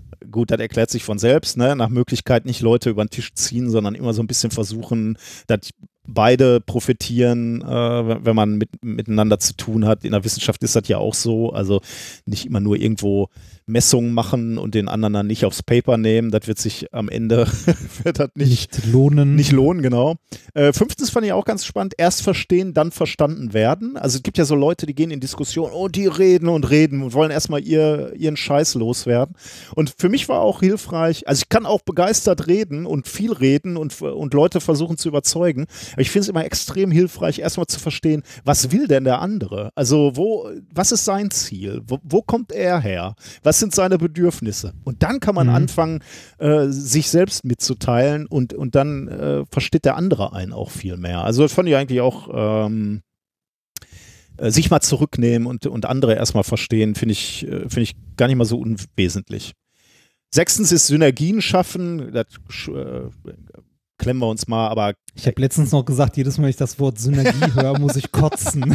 Das Das stimmt auch, das ist auch wirklich unangenehm. Aber das stimmt natürlich, also ähm, Ja. bei sowas, äh, ich freue mich natürlich über, über Studierende, die, die sogar besser sind äh, als ich in, in vielen Belangen, weil ich dadurch leuchte. Ne? Wenn ich gute Ja, Leute habe, stehe ich besser da und umgekehrt natürlich auch. Ne? Andere sollten natürlich auch von meinen Stärken profitieren und äh, mich da einbringen. Also von daher, ja, dieses Syn- Synergie ist natürlich grauenhaft äh, abgenutzt als Begriff, aber das, was dahinter steckt, ist ja immer noch äh, relevant. Und siebtens ist die Säge schärfen, nennt er das, sharpen the saw, ist genau das, was du gerade schon mal gesagt hast, äh, gelegentlich äh, sich eben auch zurücknehmen und sagen, äh, ich entspanne jetzt mal oder ich mache Sport oder ich lese mal ein Buch äh, oder gehe zum Konzert, also irgendwas, was einem gut tut, ohne einen äh, direkt weiterzubringen äh, und sich dann eben nicht, nicht schlecht fühlen. Ja, das waren meine zwei äh, ich schäme mich für diese zwei Bücher, Bücher, aber die sind äh, das die, ist zumindest durchgequält. die also ich Essenz- habe äh, ja, ich, ich hab das Getting Things Done äh, hier von, wie heißt der Typ? Allen? äh, David Allen. David Allen mittlerweile zur Seite gelegt. Ich habe es nicht mehr geschafft, mich da durchzuquälen hinten. Also ich hoffe, die Kernmessage verstanden zu haben. äh, aber ich, ich, ich schaffe da einfach nicht. Das ist mir zu. Also ich habe mir dann noch so ein, zwei YouTube-Videos angeguckt, wo das mal zusammengefasst wird, Mhm. was da so drin Ja. steht. Aber ich habe es nicht geschafft, das zu lesen. Das ist einfach. Das ist, Das ist ja auch, wenn du dir das mal so überlegst, ne? also diese Sachen, die wir da jetzt, äh, also diese, diese vier, fünf Schritte, ne? Ich weiß gar nicht, ob ich mich getraut hätte, darüber ein Buch zu schreiben. Aber vielleicht, das hätte ich vielleicht noch gemacht, aber das jetzt so auszuschlagen, der macht ja ein ganzes Leben nichts anderes Der als Typ ist Seminar. damit reich ja, geworden. aber wie reich, ne? Der macht ja, Ja. nichts anderes, als vor tausenden von Leuten zu sprechen, bei irgendwelchen Managerseminaren und dann erzählt der immer wieder das Gleiche. Das wäre so was gewesen, wo ich gedacht hätte, okay, das äh, gebe ich frei raus, weil das meine Art ist zu arbeiten. Aber ich hätte, hätte da nicht so eine Philosophie draus gemacht. Also, ja. Das, oh, schlimm. Aber so sind, so sind die Amis, ne? Da, ge da gehen die sofort all in. Okay, aber dann bin ich das jetzt endlich los. Guck mal, ein To-Do, was ich seit ja, äh, endlich Beginn- abhaken, ne? Seit, aber wirklich, seit, seit den ersten zehn Folgen habe ich das so ganz lose in meiner Ideensammlung, worüber ich gerne mal reden wollen würde. Oh, geschafft. Weg ist es. Gut, was hast du denn erlebt? Äh, was habe ich erlebt? Ich habe, ähm, ich halte ja Vorlesungen aktuell und äh, das ja auch aus dem Homeoffice heraus. Wie denn? Mit äh, Zoom auch? Zoom? Ja, mit, mit, mit Zoom. ähm, äh, dadurch, dass äh, es gibt ja auch den, äh, den äh, hier Audiogerätehersteller Zoom Ja, äh, ja. mit Zoom H4 und so. Äh, das ist ja nicht die gleiche Firma. Ich dachte auch erst, das wäre die gleiche. Ist sie aber nicht. Äh, und ich hatte gelesen, dass äh, der äh, hier die ähm, Aktien des Unternehmens an der Börse pausiert oder so ausgesetzt wurden, weil die Firmen verwechselt wurden Ah, und der? Börsenkurs so in die Höhe geschnellt ist. Das ist ja lustig. Ja, das ist krass, oder? Du sitzt da in deinem äh, Büro und schraubst Audiogeräte zusammen Ja. und stellst auf einmal fest, unser, unser, Unser Börsenkurs Ja. explodiert. Das, ja, das, Wobei, äh, da, da, äh, apropos, äh, da, da ist mir auch was Lustiges aufgefallen. Wir denken natürlich jetzt auch darüber nach, wie distributieren wir unsere, unsere Vorlesung. Ähm, und ich habe mal vorgeschlagen, meinen äh, den Leuten in meiner Arbeitsgruppe, dass wir möglicherweise auch äh, die Vorlesung aufnehmen. Ne? Und dann habe ich mal geguckt ähm, nach einem äh, Videomischpult quasi. Ne? Also du gehst mit, mit vier Kameras rein, sagen wir mal Tafelbild, äh, Referent, Ja. ähm, vielleicht noch so was wie eine, eine totale und die, die Slides von, vom, vom Notebook. Ähm, und da gibt es auch schöne, äh, schöne Geräte, die ich mir da äh, angeguckt habe für 350 Euro. Die sind dummerweise gerade nicht zu, zu kaufen, weil die natürlich ausverkauft sind. Ne? Ah. Also äh, ich habe nichts unter vier, äh, vier Wochen Lieferzeit äh, gefunden, was natürlich in Richtung ähm, Vorlesungsbeginn geht. ja, ja, das, ja, schade. Aber da denken Aber wir jetzt, aber das ist auch lustig, weil äh, jetzt auf einmal, also unsere konservative Physik, ne, äh, wo ich äh, nie damit gerechnet habe, da fallen doch auf einmal Begriffe wie Inverted Classroom. Oh, Wahnsinn. Ist natürlich jetzt ein bisschen blöd, wenn das in vier Wochen aus dem Boden gestopft werden Ja. soll. Das funktioniert natürlich nicht. Wir sehen ja an dir, wie viel Zeit das kostet, das ordentlich vorzubereiten. Aber dann überhaupt mal über sowas nachgedacht wird. Und, ne? äh, und es ist bei uns ja nicht mal als sowas geplant. Ne? Also jetzt mit dem, mit dem Videochat-Kram, den wir machen, wir haben Glück, dass unser Material da halbwegs passt, aber so wesentliche Aspekte von unserem Konzept fallen jetzt halt hinten runter ne? und können halt auch nicht ordentlich gemacht werden, was ein bisschen schade ist und eigentlich auch echt scheiße für das Projekt, für nachher die, äh, für die Evaluation und alles.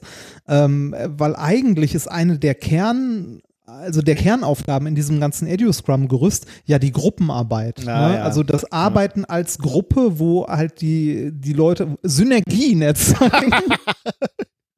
Entschuldigung, mir ist gerade was hochgekommen. Das, also, ne, ähm, wo sich die Leute halt gegenseitig helfen ähm, und vor allem auch, wo äh, nach jedem Sprint ein Review gemacht wird, wo die Leute sich selber testen und dann auch in der Gruppe ähm, zusammen eine Retro machen, äh, wie sie denn als Gruppe zusammengearbeitet haben und was man da verbessern könnte und so weiter.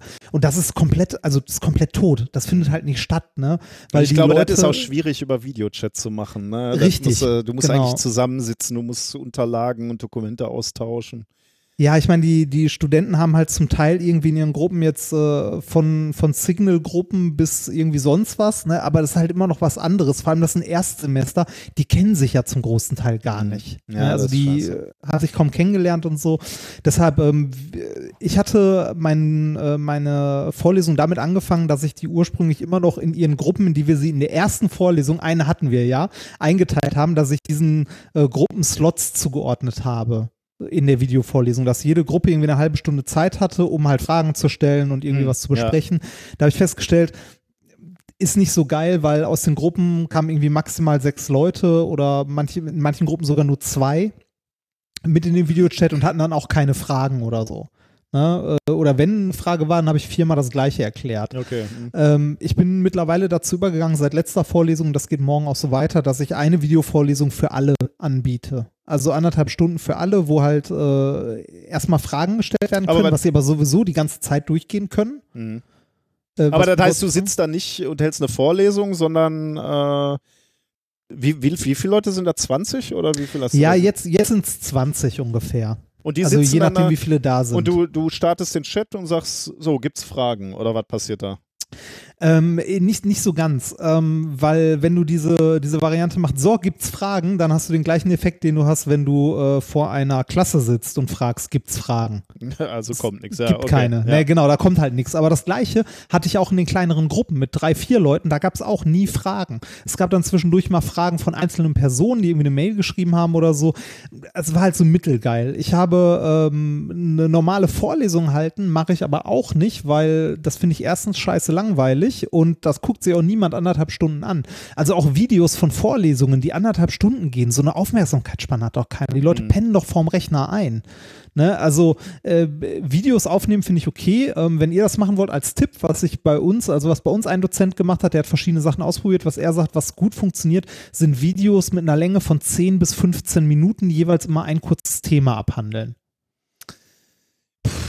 Davon dann aber, also, ne, also eine Vorlesung, die sonst anderthalb Stunden geht, halt gesplittet in fünf Videos. Dass du dir das nicht am Stück reinziehen musst, Ja, sondern immer in ja, einer ja. Viertelstunde, 20 Minuten einen Themenbereich gekapselt, fertig. Weil das kriegt man mit einer Aufmerksamkeitsspanne auch noch hin. Das kann man sich angucken, das ist abgeschlossen, dann kannst du irgendwie was essen, Kaffee äh, trinken, irgendwas zocken oder sonst was und dir dann nochmal irgendwie 20 Minuten geben. Interessant. Ja, schlage ich morgen mal vor, bin ich mal gespannt. Ich glaube, so weit äh, geht der revolutionäre Geist noch nicht. Aber du hast Ja. natürlich absolut recht. Äh, es ist ja albern, wenn man sagt so, okay, wir wollen was Neues wagen, dass man dann versucht, alte Strukturen, die natürlich Sinn machten, die, eine Vorlesung hat Sinn gemacht, äh, Ja. äh, du brauch, musst viel Wissen in, in anderthalb Stunden pressen und äh, wenn, wenn man sich mal mit allem Mann trifft, dann, äh, dann sitzt er ja nicht für zehn Minuten.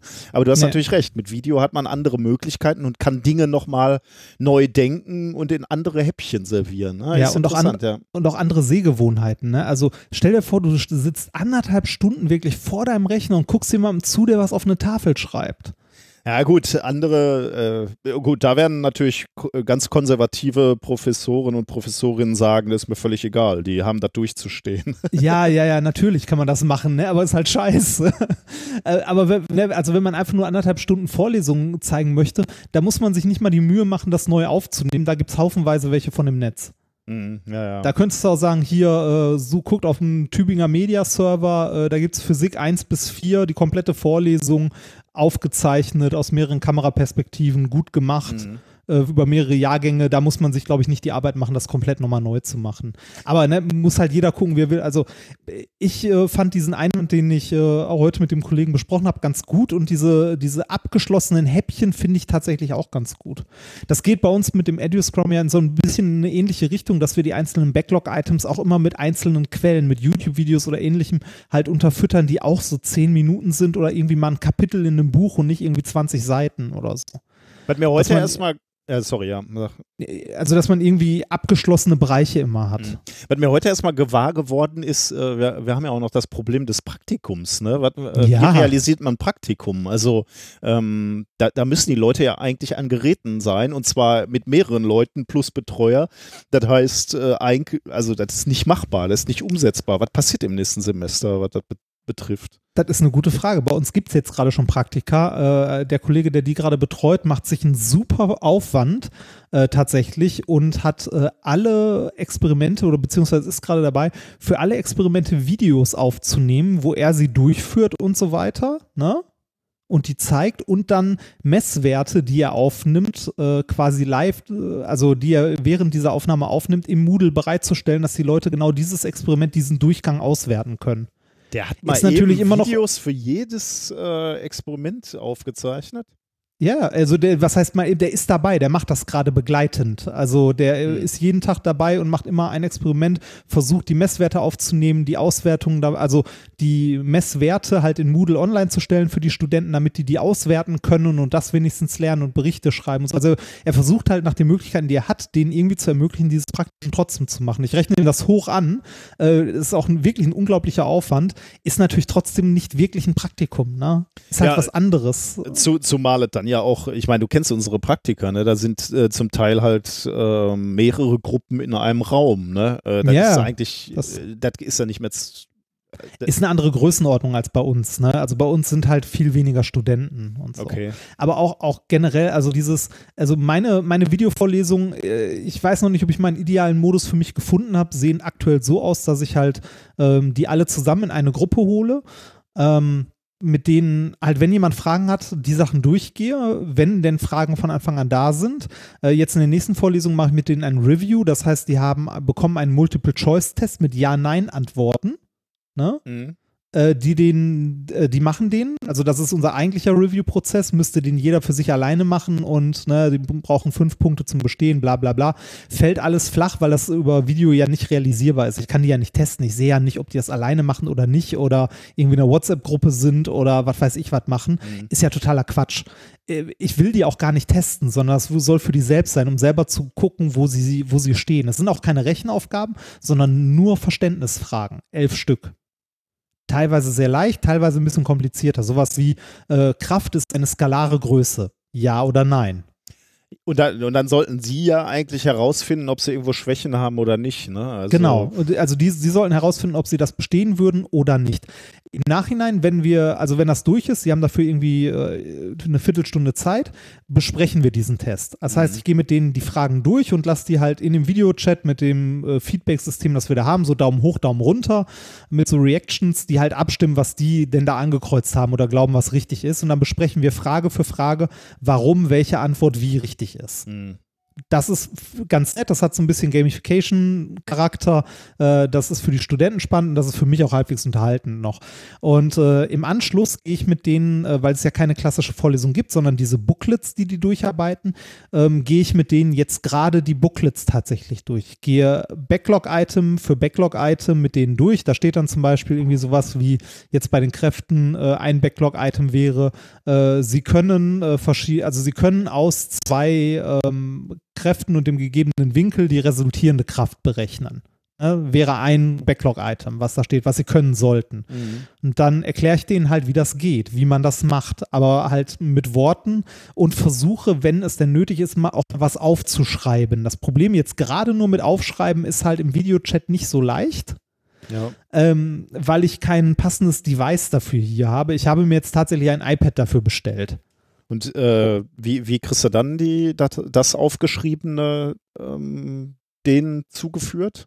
Aktuell äh, schreibe ich es tatsächlich, äh, wenn es sein muss, irgendwie auf einen Zettel und halte es in die Kamera. Ja, aber so wie machst du mit, Vektoren und und so. mit dem iPad machst du das wie? Äh, mit, mit dem iPad kann ich einfach den, äh, äh, kann ich quasi eine Notiz-App benutzen und äh, in Zoom diesen Screen sharen. Ah, okay. Mhm. Und dann kann ich da drauf halt mit dem, mit dem Pencil halt schreiben und die können das dann direkt sehen Okay. Und äh, sich einen Screenshot davon machen. Ich kann das auch dann aufnehmen, was ich denen aufschreibe und nochmal in Moodle zur Verfügung stellen.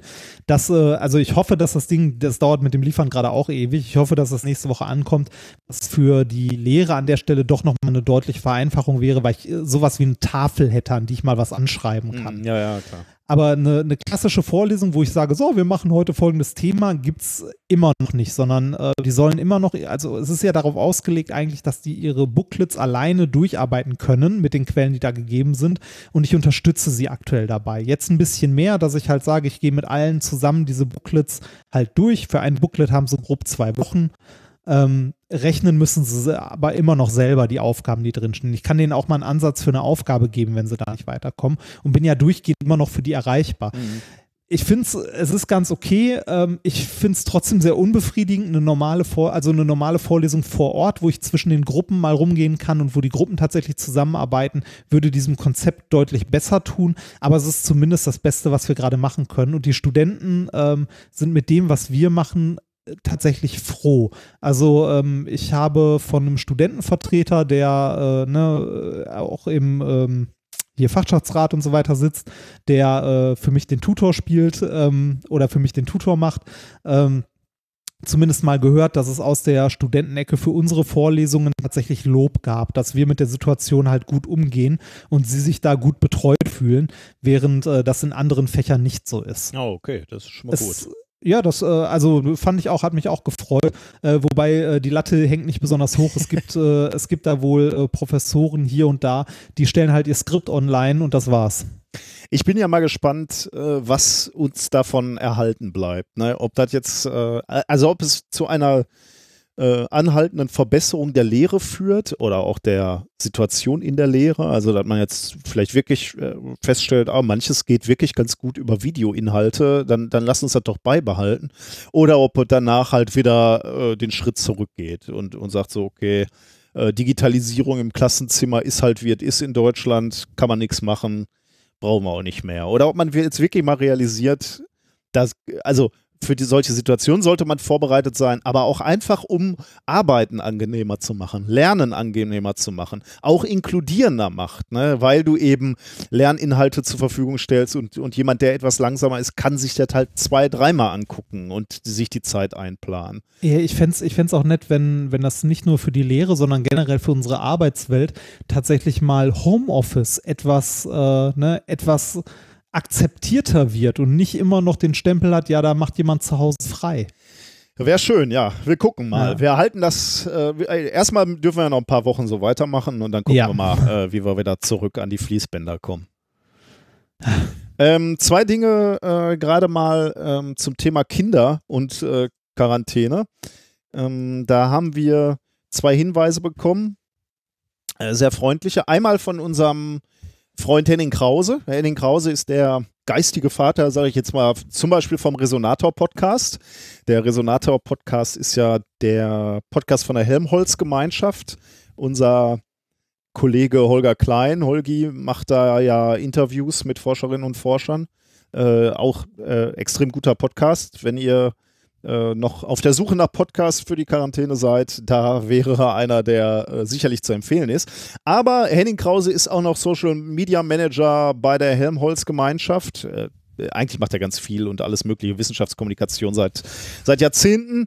Ähm, und der hat uns angeschrieben und gesagt, äh, die Helmholtz-Gemeinschaft hat ein ganz, ganz tolles Heft rausgegeben, Experimente für zu Hause, die, äh, für Kinder. Ähm, und da sind richtig tolle, also äh, hat 60 Seiten. Ähm, und da sind Experimente drin, Schokokuss im Vakuum, äh, Handyspektrometer zum selber bauen, ähm, verbeulte Dose, die wir auch schon auf der Wie, äh, Bühne wie, gemacht wie haben. macht man denn zu Hause Schokokuss im Vakuum? Äh, tatsächlich in so einem Einmachglas und äh, ein Strohhalm Staubsauger? dran. Äh, und Ah. äh, der Staubsauger haben die hier nicht gemacht, aber das ist natürlich schon mal eine schöne Variation des Experimentes. Das kann man bestimmt auch gut machen. Also die haben äh, ein Einmachglas und da ist dieser Schokokuss drin und dann oben mit Knete abgedichtet und dadurch ein Strohhalm. Und dann äh, ist da ein Mensch drauf zu sehen, der daran zieht. Und das scheint Cool. zu, zu reichen, um den, äh, den, den Schokokuss schon mal zum, zum Knacken zu bringen. Aber ähm, das ist natürlich mal eine gute Idee, das mit dem Staub, mit dem guten alten Vorwerk mal zu machen, äh, um mal zu gucken, ob der mehr schafft oder weniger schafft. Interessante Frage. Oder mit so einer Luftpumpe vom, vom, vom Fahrrad auf der einen, wenn, du- wenn du die äh, umpolen kannst. Das ist bestimmt auch spannend. Also da sind wirklich schöne, schöne Sachen drin. Verbeulte Dose, die wir auf der Bühne gemacht haben mit der Faxe-Dose. Ähm, ja, sowas. Äh, relativ einfache Sachen, aber auch ein, ein bisschen anspruchsvollere. Äh, ein schönes Heft umsonst. Wenn ihr, äh, der Henning hat, äh, hat ganz vielen Podcasts das angeboten, äh, deswegen die, die Freunde von Hoxilla haben das auch schon rausgehauen. Wenn ihr Bock habt auf so ein Heft, zum einen kann man das als PDF downloaden, dann habt ihr morgen oder jetzt sofort schon die Experimente. So habe ich das ursprünglich mal gemacht. Den Link haben wir in die Shownotes gepackt. Äh, aber wenn ihr Bock drauf habt, könnt ihr dieses Heftchen auch äh, bestellen. Ähm, schickt uns einfach eure Adresse und ich reiche das weiter zu Henning und Henning äh, lässt das dann eintüten und dann geht das raus zu euch. Also das ist vielleicht so eine Idee, wie man ähm, ein bisschen experimentieren kann mit den, mit den Kids. Und die, die zweite Sache, auf die ich hinweisen wollte, war ähm, Haus 1, äh, der Podcast. Wie das heißt das? Podcast-Label. Label war das Wort, was ich gesucht habe, genau das Label.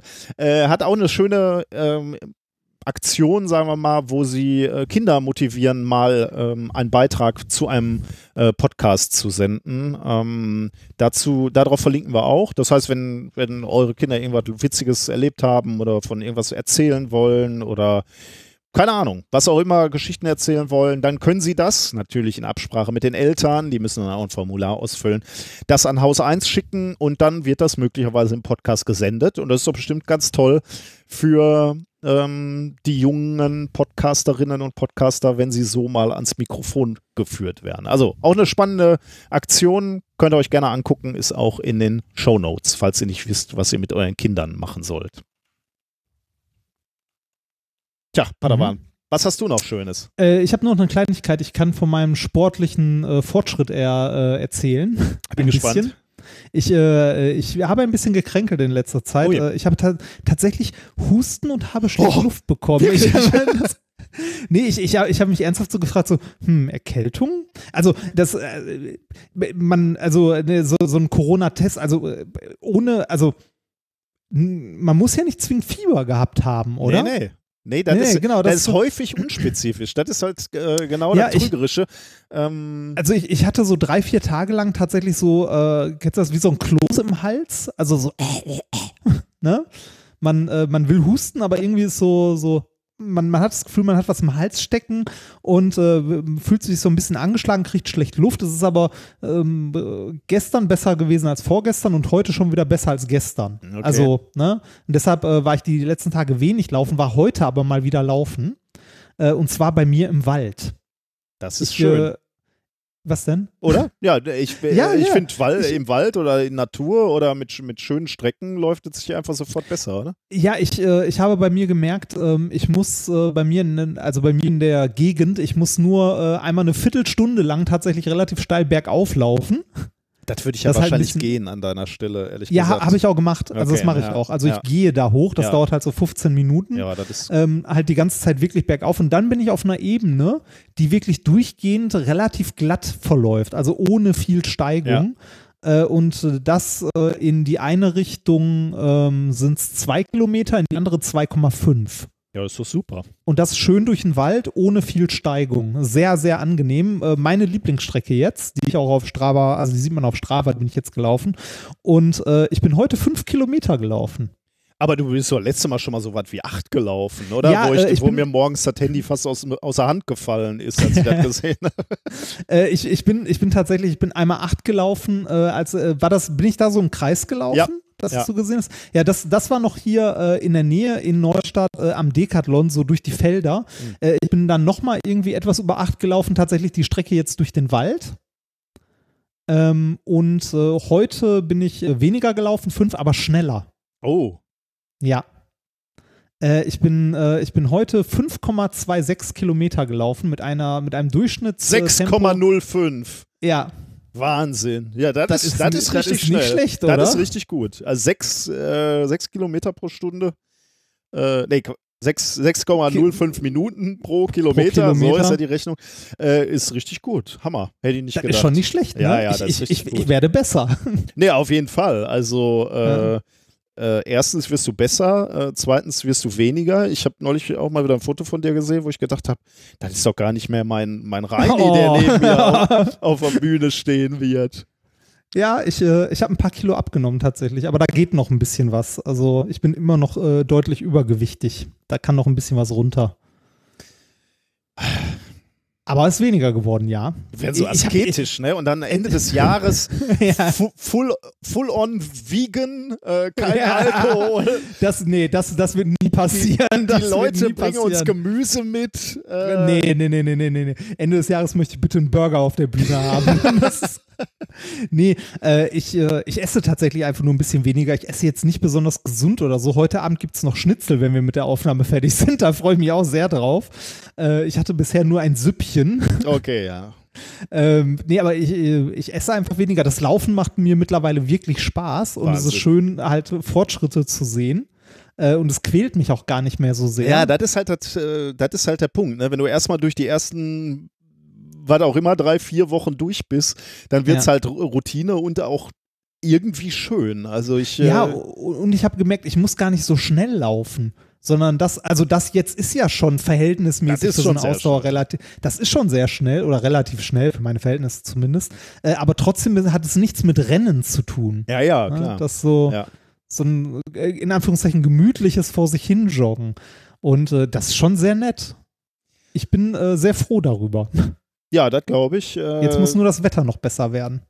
Ja, heute, heute war arschkalt. Ne? Ich bin heute Morgen gelaufen und da waren das irgendwie minus zwei Grad und ich bin ohne Mütze und ohne Handschuhe los und ich dachte, ich sterbe. Aber Ja, ich fand's, also wir sind heute Mittag gelaufen, jetzt kurz vor der Aufnahme und das war auch schon, also meine Fingerchen haben gefroren. Ich habe ja, ich habe ja überlegt, die, äh, die Corona-Zeit jetzt zu nutzen äh, für den äh, Corona-Cut. Das gab es irgendwie mal als Hashtag auf Twitter, habe ich gesehen.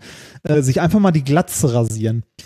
ich habe tatsächlich, meine Tochter verlangt, äh, nein, nicht verlangt, wünscht sich seit jeher, äh, dass ich mir den Bart mal abrasiere. Und da habe ich auch gedacht, ähm, ich, ich habe dann einmal leichtsinnigerweise gesagt, okay, mache ich Weihnachten, weil ich dachte, okay, Weihnachten sehen mich Leute dann lange nicht. Ja. Ähm, und dann hat sie, äh, hat, das hatten wir dann so als Deal. Ähm, dann fiel mir allerdings ein, nach Weihnachten ist der Kongress und da will ich eigentlich nicht ohne Bart rumrennen. ähm, und dann musste ich äh, sie drum bitten, äh, davon wieder Abstand zu, äh, zu halten. Aber jetzt habe ich neulich auch gedacht, jetzt Corona-Zeit wäre natürlich auch eine gute Gelegenheit, um mal. Äh, Das ist die Zeit, das mal auszuprobieren, ne? Stimmt, das so, ja. also bei, bei mir sind ja vorne die Haare werden ja sehr, sehr dünn mittlerweile. Und äh, ich irgendwann muss ich ja diesen Schritt wagen und ich könnte es jetzt mal ausprobieren. Boah, aber Reini, das sind mir ein bisschen viele Veränderungen. Ich, ich, ich, will So dich schon, ich will dich schon so wieder haben, wie ich dich lieb habe. Ne? Oh. ja, gucken wir mal. Ist ja noch ein bisschen hin. Das ist jetzt wie so, äh, wie so eine Freundin, die sich so völlig in eine andere Richtung entwickelt und man Ja. merkt so, wie, wie man Ich- sich Ich verliert. habe ich hab jemand anders ja, kennengelernt. genau. so, so ein Fitnessstudio-Typ machst Ja. du da kennengelernt. Ach, nein, wir, wir, wir müssen ja, wir müssen ja für die für die TinCon äh, werden wir ja noch zusammen was äh, was aufnehmen. Äh, dafür brauche ich ja auf jeden Fall noch meine Haare. Okay, ja, dann ist ja gut.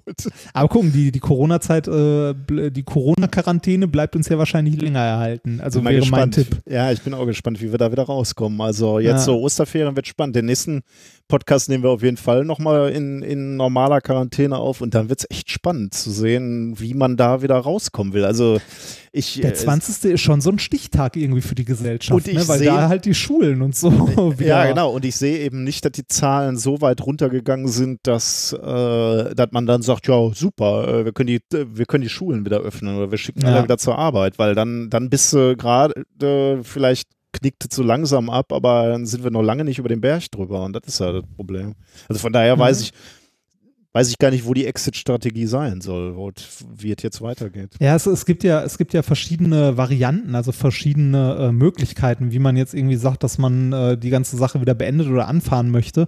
Äh, einfach alles wieder auf normal zu setzen, ist ja bescheuert, weil dann haben wir einfach nur das Ganze äh, in Ja. der Zeit versetzt. Ne? Ja. Da tut sich ja nicht viel. Ähm, äh, ich glaube, die, die sinnvollste Statistik, also äh, Strategie, die ich gesehen habe, das wurde in so einem Quarks und Co. Special kurz erklärt, wäre so schubweise das Ganze hoch und runter zu fahren. Was heißt schubweise? Also, Schubweise heißt äh, jetzt die Beschränkungen aufnehmen, äh, Quatsch, äh, die jetzigen Beschränkungen, die wir haben, aufheben, ähm, bis die Kurve langsam wieder ansteigt, dann wieder beschränken und so weiter. Also immer so ein bisschen, Ach du Teufel, okay. äh, dass man quasi äh, das Gesundheitssystem nicht überlastet, Ja, ja, ja. aber trotzdem nach und nach das, äh, die Bevölkerung durchinfiziert Okay. wenn man das so sagen möchte. Weil wenn wir jetzt einfach die Beschränkungen wieder aufheben, dann haben wir wieder das exponentielle klar. Wachstum und rennen wieder genau in die gleiche, also in das gleiche Problem, das wir jetzt hatten oder gehabt hätten. Nur halt zeitversetzt. Das, das macht halt keinen Sinn. Ja. Ne? Mhm. Und äh, also die, die kann ich sehr empfehlen. Also diese, diese Quarks und Co-Folge, das ist irgendwie so, die geht zwölf Minuten oder so, da äh, erklärt jemand ein bisschen was zum Thema Flatten the Curve quasi. Ne? Also weil äh, die, die Variante Flatten the Curve, also den, den Anstieg so lange abbremsen, dass wir niemals, also dass wir unser Gesundheitssystem nicht überstrapazieren, wird auch nicht funktionieren, weil äh, wir das gar nicht so lang ziehen können. Also das macht unsere Wirtschaft, glaube ich, nicht mit, wenn wir jetzt ähm, quasi diese Quarantänezeit halt über ein Jahr hinziehen wollen, dann Mhm. liegt unsere Wirtschaft halt am Boden. Jetzt werden wir ja Naja. wieder Betten in, in China frei, dann können wir ja da hinfliegen und uns da Ah. auskurieren. Wollen wir auch nicht, ne? Nee. Schauen wir mal. Wir, be wir beobachten das. Das ist ja hier auch ein ähm, Zeitdokument, was wir hier abliefern. Stück ja. Von, von unserer völligen Fehleinschätzung von vor vier Folgen bis, Ja, es altert halt nicht so gut. bis ne? zur Das- Quarantäne. nee, das stimmt. Das altert nicht Ja. so gut. Okay, ähm, sind wir durch. Erstmal mit dem ersten Teil, ne? Ja, ich würde sagen, das, das reicht. können, das reicht Da jetzt. sollten wir.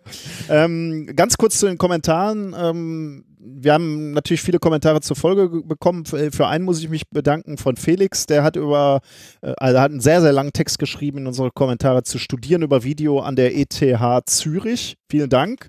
Ähm, das hilft mir vielleicht, weil wir über viele Aspekte eben auch gerade nachdenken. Also falls euch dieses Thema interessiert hat, könnt ihr da auch nochmal in den, in den Kommentar von Felix gucken.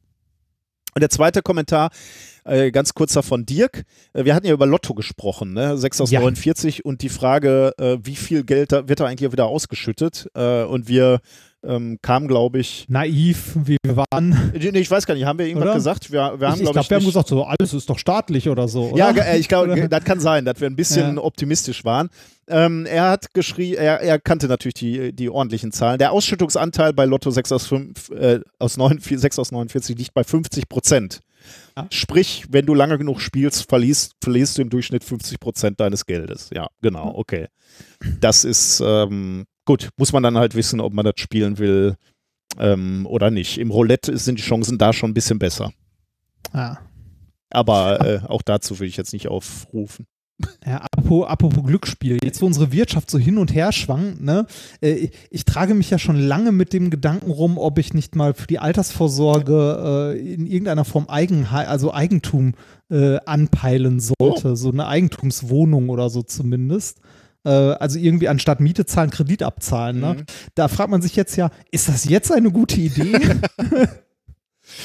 Sind die Preise zu hoch? Äh, Das Schlimme ist, Ich habe keine Ahnung davon. Ja, das Schlimme ist, es die Kredite sind äh, im Moment unglaublich billig. Ne? Also du Ja. kriegst äh, unheimlich äh, günstig Geld. Nur dummerweise sind dann natürlich gleich die Immobilienpreise angezogen. Ne?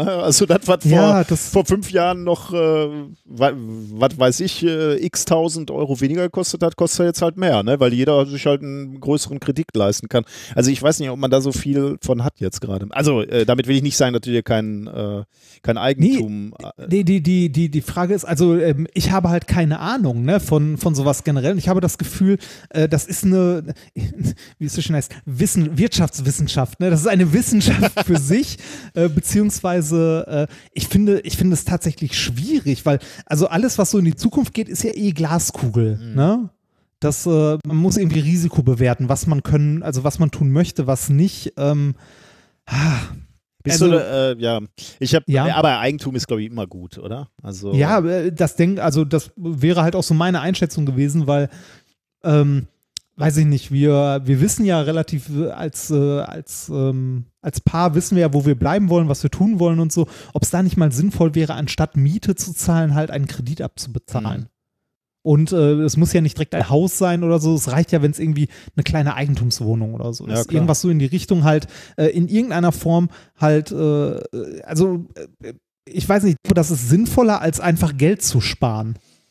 ja, glaube ich. Ich auch. weiß es ja. aber auch ja, nicht. Ich glaube schon, ja. Hm. Also ich glaube, Immobilienpreise äh, sind schon noch recht stabil, ne, in Deutschland.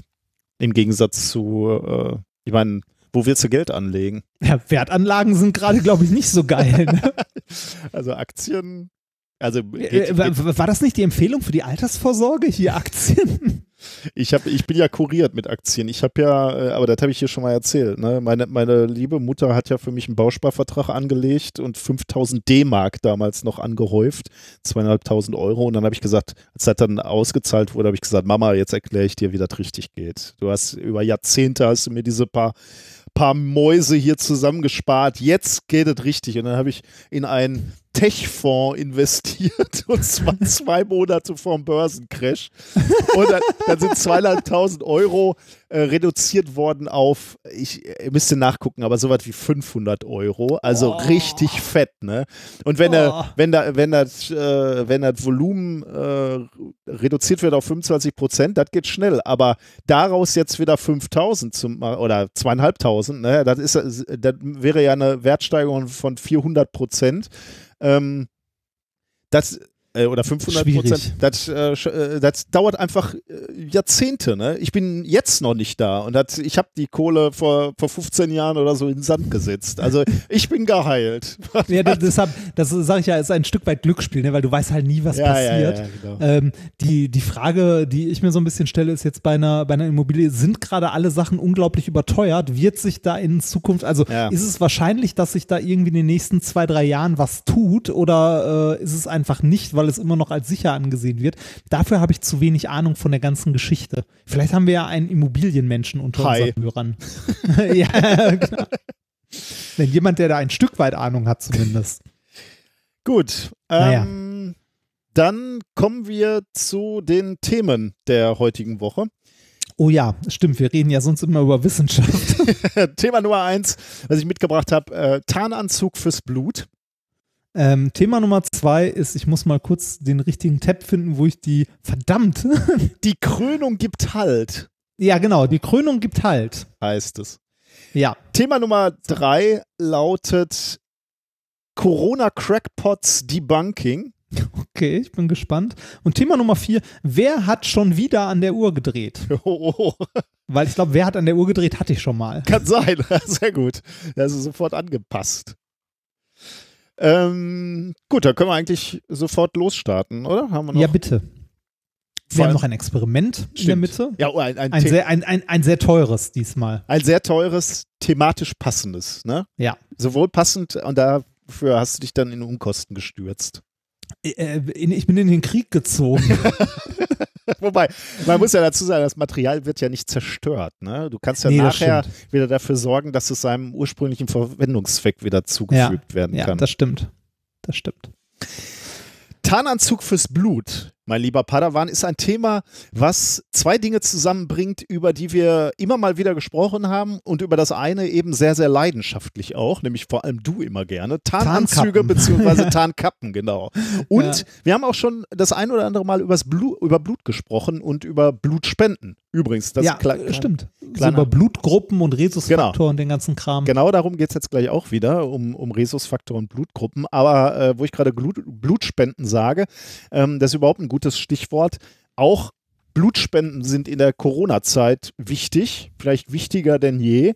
Ähm, deswegen ruft natürlich der Deutsche Blutspendendienst auch dazu auf, weiter ähm, Blut zu spenden. Wir haben mal einen Link reingeworfen, also falls ihr noch irgendwie ein paar Liter abgeben könnt. ähm, gerade jetzt mal drüber nachdenken, ähm, gerade wenn ihr seltene Blutgruppen habt oder die benötigten Blutgruppen habt. Also Universalspender. Universalspender ist natürlich super, ja. ja. Denn, genau, das ist der Punkt. Es gibt unterschiedliche Blutgruppen, da haben wir auch schon mal drüber gesprochen. Ähm, und äh, was definiert die Blutgruppe? Das ist im Wesentlichen die äh, individuelle Zusammensetzung der Oberfläche der roten Blutkörperchen, die definiert, welche Blutgruppe du hast. Ähm, und die äh, Oberflächen unterscheiden sich durch äh, Glykolipide oder Proteine, die da drauf sitzen und die können eben als Antigene wirken und zu Immunreaktionen führen. Das heißt, wenn ich jetzt dein Blut kriegen würde, ich weiß gar nicht, äh, welches, welche Blutgruppe du hast, also das hängt, hängt dann natürlich, da möglicherweise sind wir ähm, sogar. Nicht kompatibel. Äh, vielleicht sind wir aber kompatibel. Wäre ja gut zu wissen, da wir immer gefährliche Experimente auf Bühnen machen. Wäre ja super, wenn ich wüsste, dass ich so bei dir sofort einen Aderlass machen könnte, wenn es bei dir knapp ich, wird. Ich muss mal gucken, ich weiß es nicht mehr genau, aber ich war nah an Universalspender Echt? dran. Ah, okay. ich, glaub, ich glaube nicht ganz, aber also meine Blutgruppe ist auf jeden Fall null. Das oh, weiß das, ich. Das ist schon mal gut, ja. Ja, null ist schon mal gut, aber ich glaube, ich hatte Rhesusfaktor positiv ja, das oder ist so. nicht so gut, ja, genau. Nee, genau, negativ wäre Universalspender. Ah, also, da lass, da lass, äh, genau, da, da, will ich nämlich gerade drauf zusteuern. Äh, ähm, denn das ist ja genau das, also bei dieser Transfusionsmedizin, wo es dazu kommt, dass Leute Spenderblut brauchen, ist halt äh, entscheidend, welche Blutgruppe transfundiert wird. Also die, die muss eben Vollständig transformiert, bitte. die, die, die, muss halt, äh, die muss halt ähm, kompatibel sein. Wenn sie das nicht ist, komm, kommt es halt zu diesen Immunreaktionen, die dann wiederum zur Verklumpung des Blutes führen und damit dann zum Tod führen. Also da, dann, dann ist dem Patienten auch nicht geholfen, wenn er die, die falsche Blutgruppe ja. ähm, ihm zuführt. Universalspender ist genau das, was du gerade gesagt hast, äh, ist die Blutgruppe null negativ. Wenn du null negativ bist, kann jeder dein Blut ähm, zu sich nehmen. Und das ist natürlich super.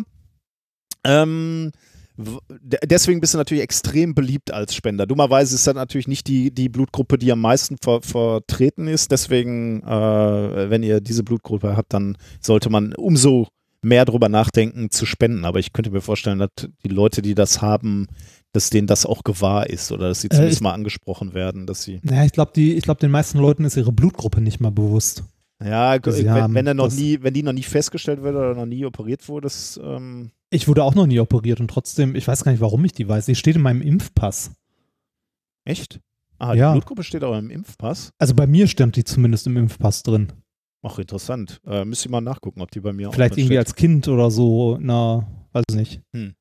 Keine Ahnung. Also null ist so gut, weil diese Blutgruppe eben keine Antigene A oder B aufweist. Das sind ja die anderen Blutgruppen. A, B oder also A oder B oder AB. Oder AB. Genau. Ja. Ähm, und, und Null hat die eben halt nicht und deswegen kannst du da eben auch keine Immunreaktion oder wird da keine Immunreaktion äh, ausge, ausgelöst. Ähm, jetzt haben wir schon mal darüber diskutiert und ich glaube, wir hatten sogar, äh, könnte ich mir vorstellen, äh, möglicherweise sogar schon mal äh, angesprochen, entweder als vollständiges Thema oder in unserem Jahresrückblick. Ähm, wir waren ja immer so naiv vorgegangen und haben gesagt, ja äh, gut, aber wenn dann nur irgendwas drauf sitzt auf den roten Blutkörperchen, kann man das nicht einfach mal abspülen oder neu besetzen ja. äh, und dann ist gut, dann ist das alles, äh, alles null und kann eben benutzt werden. das scheint alles nicht so einfach zu sein, aber tatsächlich gab es eine Arbeit 20, 2000 2018, wo es einem Wissenschaftlerteam gelungen war, ähm, die Zellen, die die Blutfaktoren A und B hatten, ähm, die umzubauen mit speziellen Enzymen zu einer Blutzelle der Blutgruppe 0. Also da ist es tatsächlich gelungen, hm. ähm, aus A, B null zu machen und sozusagen universeller zu machen, wenn du so willst. Aber, und das ist genau das, was du gerade gesagt hast, das ist nur der erste Schritt. Ähm, es geht nämlich nur nicht nur um dieses A, B oder Null, sondern es geht auch noch um den Rhesusfaktor, positiv oder negativ. Also da sitzt auch wieder ein D-Antigen drauf, beispielsweise. Ähm, und wenn der, wenn eine Person das Rhesusfaktor D-Antigen besitzt, dann ist er Rhesus positiv, das wärst du jetzt, ne? Ja. Oder eine Person hat kein Rhesusfaktor D-Antigen, dann bist du Rhesus negativ. Und ähm, der Rhesusfaktor also dadurch, dass du Rhesus-positiv bist, äh, kann dir der Rhesus-Faktor egal sein bei deinem Spenderblut, weil wenn du von negativen kriegst, ist kein Problem. Äh, aber ein negativer Mensch kann von dir kein positiv, Rhesus-Faktor positives Blut nehmen, weil er dann auch Immunreaktion hätte. Also von daher ähm, genau das, was du gerade gesagt hast, am universellsten ist null negativ. Allerdings, das habe ich ja auch gerade schon gesagt, ist diese Blutgruppe natürlich extrem rar. Deutschlandweit 15 Prozent der Bevölkerung Rhesusfaktor negativ. So, und jetzt ist natürlich die Frage, die wir uns dann immer schon gestellt haben, warum, äh, also wenn, mit, wenn man aus A, B auch Null machen kann, wo ist jetzt das Problem mit dem, äh, mit dem, mit dem Negativ und Positiv? Ne? Kann man da nicht auch irgendwie dieses äh, D-Antigen ab, abblasen, abpusten. Mhm.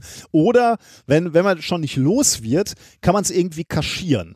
Das wäre ja sozusagen unser, äh, so, so ein bisschen aus unserem beruflichen Hintergrund, allerdings zugegebenerweise aus anderer Größenskala, ähm, ist das ja so unsere Methode. Ähm, wenn wir irgendwie mit Oberflächen nicht zufrieden sind, dann beschichten wir die einfach mit dünnen Schichten und dann ähm, siehst du die Oberfläche chemisch nicht mehr oder biologisch nicht mehr. Und das ist auch tatsächlich die Idee, die jetzt hier ähm, in diesem Paper verfolgt wird. Die Idee, diese speziellen Antigene auf den Blutzellen durch eine spezielle Ummantelung zu verstecken quasi vor dem Immunsystem, so, damit die Zellen ähm, oder das Abwehr, der Abwehrmechanismus des, des Organismus die, diese, diese Antigene nicht mehr sieht und darauf nicht reagieren kann. Ähm, das ist aber natürlich, kann man sich vorstellen, nicht so ganz trivial, weil äh, rote Blutkörperchen sind jetzt relativ äh, klein. Ich ehrlich gesagt weiß ich gar nicht, wie groß sind die eigentlich? So ein paar Mikrometer, oder? Ähm, kannst du mal gleich äh, vielleicht parallel mal ganz kurz gucken, welchen Durchmesser so eine so rote Blutzellen haben. Ich glaube, ein paar Milliliter. Ich glaube, das war Mikrometer, ja, würde ich auch schätzen, so in der Größenordnung. Zwei, drei, ähm, vier. Rote vielleicht. Blut. Durchmesser rote Blutkörperchen 7,5. Oh, immerhin. Okay.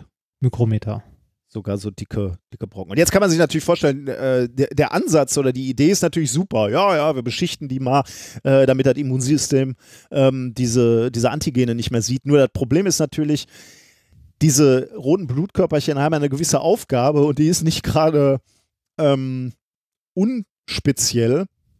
Du willst mhm. natürlich jetzt auch keine Beschichtung aufbringen, die irgendwie die, die Eigenschaften, die speziellen Eigenschaften der Blutzellen verändert. Also, ich meine, äh, diese, diese roten Blutkörperchen, die müssen flexibel bleiben, die dürfen nicht verkleben oder verklumpen. Das könnte man sich ja vorstellen, wenn man da irgendein Zeug einfach draufbringt, der das chemisch dann so äh, unterschiedlich ist, dass die möglicherweise aneinander haften bleiben. Sauerstoff muss natürlich aufgenommen und transportiert werden. Also die Ansprüche sind groß, sage ich jetzt mal. Und deswegen gab es da natürlich nicht so eine schnelle, äh, schnelle Lösung. Aber wie gesagt, jetzt gibt es ein Paper, wo die Leute sich das angeguckt haben. Und zwar heißt das Paper Surface Anchored Framework for Generating RHD Epitope Stealth Red Blood Cells. Veröffentlicht in Science Advances am 20. März 2020. Ähm, die haben ein Hydrogel diese, die Forscherinnen und Forscher haben ein Hydrogel benutzt aus Polysialinsäure und Tyramin. Keine Ahnung, was das ist. Ähm, ich äh, weiß nur, was äh, passiert und in dem Paper sind auch äh, ganz, ganz nette äh, Bilder, die das so ein bisschen visualisieren, was da passiert. Ähm, da läuft eine Reaktion zwischen diesen beiden Reaktanten ab und äh, dann bildet dieses Nanogel an der Oberfläche eine, ein ein Gelgerüst, nennen, nennen sie es in dem Paper, also im Prinzip so, so wie so eine Kapsel, wie so eine Ummantelung, ähm, die die roten Blutkörperchen abschirmen von dem Abwehrsystem des Körpers. Also wie gesagt, das ist ein bisschen schwer zu beschreiben, aber wenn man sich das anguckt äh, in dem Paper, dann ist es halt eine dünne Decke, die wie, sich wie um diese Blutkörperchen legt. Und die, diese, diese Schicht ist auch extrem dünn. Ähm, deswegen bleiben eben die, die Eigenschaften der roten Blutkörperchen erstmal rein mechanisch oder auch rein geometrisch. Also es ist jetzt keine, keine riesen fette, fette Schicht, die da aufgebracht wird. Die bleiben erstmal erhalten und äh, deswegen waren die Forscher da ähm, optimistisch, dass die roten Körper, Blutkörperchen dann eben auch ähm, weiter genutzt werden können vom Körper. Also Fluidität haben sie natürlich vorher äh, sich angeguckt äh, und solche, solche Geschichten. Aber interessant ist natürlich, äh, und, und in der Petrischale haben sie sich natürlich auch noch angeguckt, wie lange die Blutzellen halten oder ob die da unter der, unter der Hülle gleich eingehen äh, oder irgendwelche chemischen Reaktionen mit den Stoffen aus dieser Hülle gibt, aus dem Gel und äh, dass sie sowieso sofort den Geist aufgeben. Aber das war nicht der Fall. Ähm, und diese roten Blutkörperchen konnten auch äh, Sauerstoff aufnehmen. Also dieser Sauerstofftransport schien auch noch ähm, abzulaufen. Und dann war natürlich die Frage, was passiert jetzt, wenn sie diese äh, modifizierten Zellen Lebewesen zuführen? Ähm, und zwar natürlich ähm, Lebewesen, die ähm, die äh, normalerweise reagieren würden auf ähm, den Rhesusfaktor? Auf den Rhesusfaktor, genau. Und deswegen haben sie also rote Blutkörperchen gemacht, diese roten Blutkörperchen ummantelt und dann tatsächlich Lebewesen gegeben. Und sie haben angefangen mit Mäusen. Diesen Mäusen haben sie 10% ihres Blut, Blutvolumens abgenommen und haben das ersetzt durch äh, die roten Blutkörperchen. Und tatsächlich dann gesehen, dass das Immunsystem der Tiere nicht die fremden Zellen angegriffen haben. Also Krass, die, und das hat gehalten oder? Das hat gehalten, die Mäuse haben überlebt, ähm, die Transfusion. Ähm, und die Spenderzellen verhielten sich auch 20 Tage, steht es in dem Paper, nach dem Eingriff genauso wie ganz normale Blutkörperchen. Also sie waren immer noch nachzuweisen in der Menge, wie man es erwarten würde, und die haben eben auch Bluttransport, äh, Sauerstoff transportiert. Ich wollte gerade mal googeln, wie lang ist denn der Lebenszyklus von so einem äh, roten Blutkörperchen? Oh, das, gute Frage, weiß ich gar nicht. Äh, rotes, Moment. Während du das ähm, aber vielleicht ist deswegen, äh, das ist eine gute Frage. Ich habe mich tatsächlich gefragt, warum äh, war eigentlich nach 20 Tagen Schluss ah, dann? Okay. Äh, wahrscheinlich, also hier ein erwachsener, ah, ist die Frage, wie es bei Mäusen dann wieder ist, ne? Aber hier ein erwachsener Mensch verfügt über rund 25.000 Milliarden äh, roten Blutkörperchen mit einer durchschnittlichen Lebensdauer von 120 Tagen. Ah, cool. Ja, dann ist dann, dann macht es 20 Tage Sinn. Ich habe äh, möglicherweise, weil ich habe hab mich äh, tatsächlich die Frage gestellt, warum war nach 20 Tagen Schluss, warum guckst du da nicht weiter?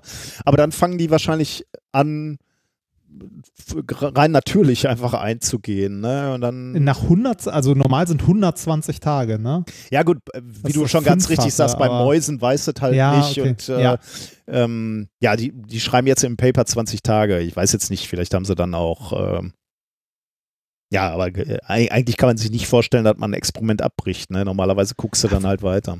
Wobei vielleicht ist es tatsächlich bei Mäusen, also vielleicht ist es bei Mäusen tatsächlich kürzer als Keine Ahnung. vier Monate beim Menschen. Die haben, sind dann noch einen Schritt weiter gegangen. Mäuse ist ja schön und gut, aber dann willst du natürlich irgendwie so auf der Nahrungskette oder auf der ähm, auf der äh, auf der Reihe der äh, komplex, komplexen Tiere willst du dann noch ein Stückchen weitergehen und dann haben sie sich äh, Hasen, Kaninchen angeguckt. Kaninchen. Ja. Und das ist so ein bisschen perfide. Die, die, die haben ähm, Kaninchen genommen, die speziell so, ich vermute, gezüchtet waren, ähm, dass die besonders hart auf diesen Rhesusfaktor D oh. reagieren. Also schon wieder das hart. So, ne? das so, lass uns einen Allergiker, ja. äh, nehmen wir einen Allergiker und ins Kornfeld mal Blüten, genau, so Blütenstaub ins Gesicht reiben. Das, Renn mal durchs Kornfeld. Ja. Äh, genau, äh, genau so war es hier. Also Kaninchen, die extrem sensibel sind auf diesen Rhesusfaktor D und auch den haben sie eben, äh, bei denen haben sie eine Transfusion durchgeführt und auch da haben sie keine Immunreaktion ähm, feststellen können und die ähm, Kaninchen sind alle körperlich gesund geblieben.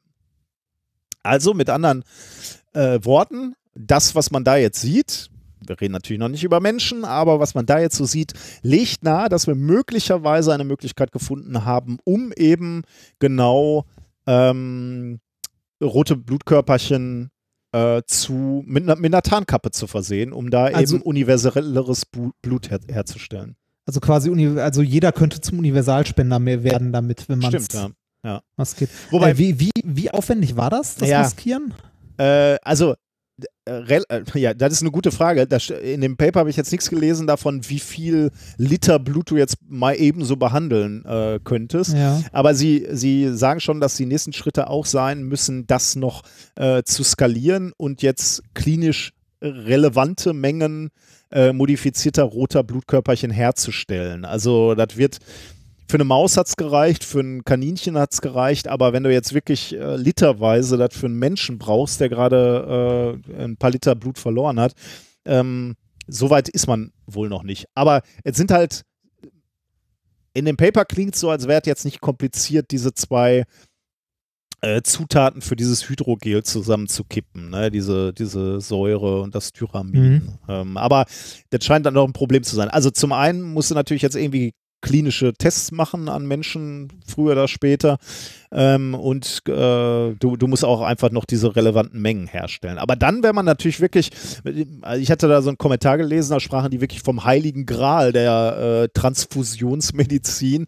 Ähm, dann hättest du natürlich wirklich, ähm, ja, äh, wäre es ein Riesenschritt äh, weiter in gewisser Weise. Ne? Das, das wäre interessant, wenn das halt so Mechanismen äh, maskieren kann, ob das auch weiterentwickelt werden kann, irgendwann mal für Organtransplantationen Hm. und so.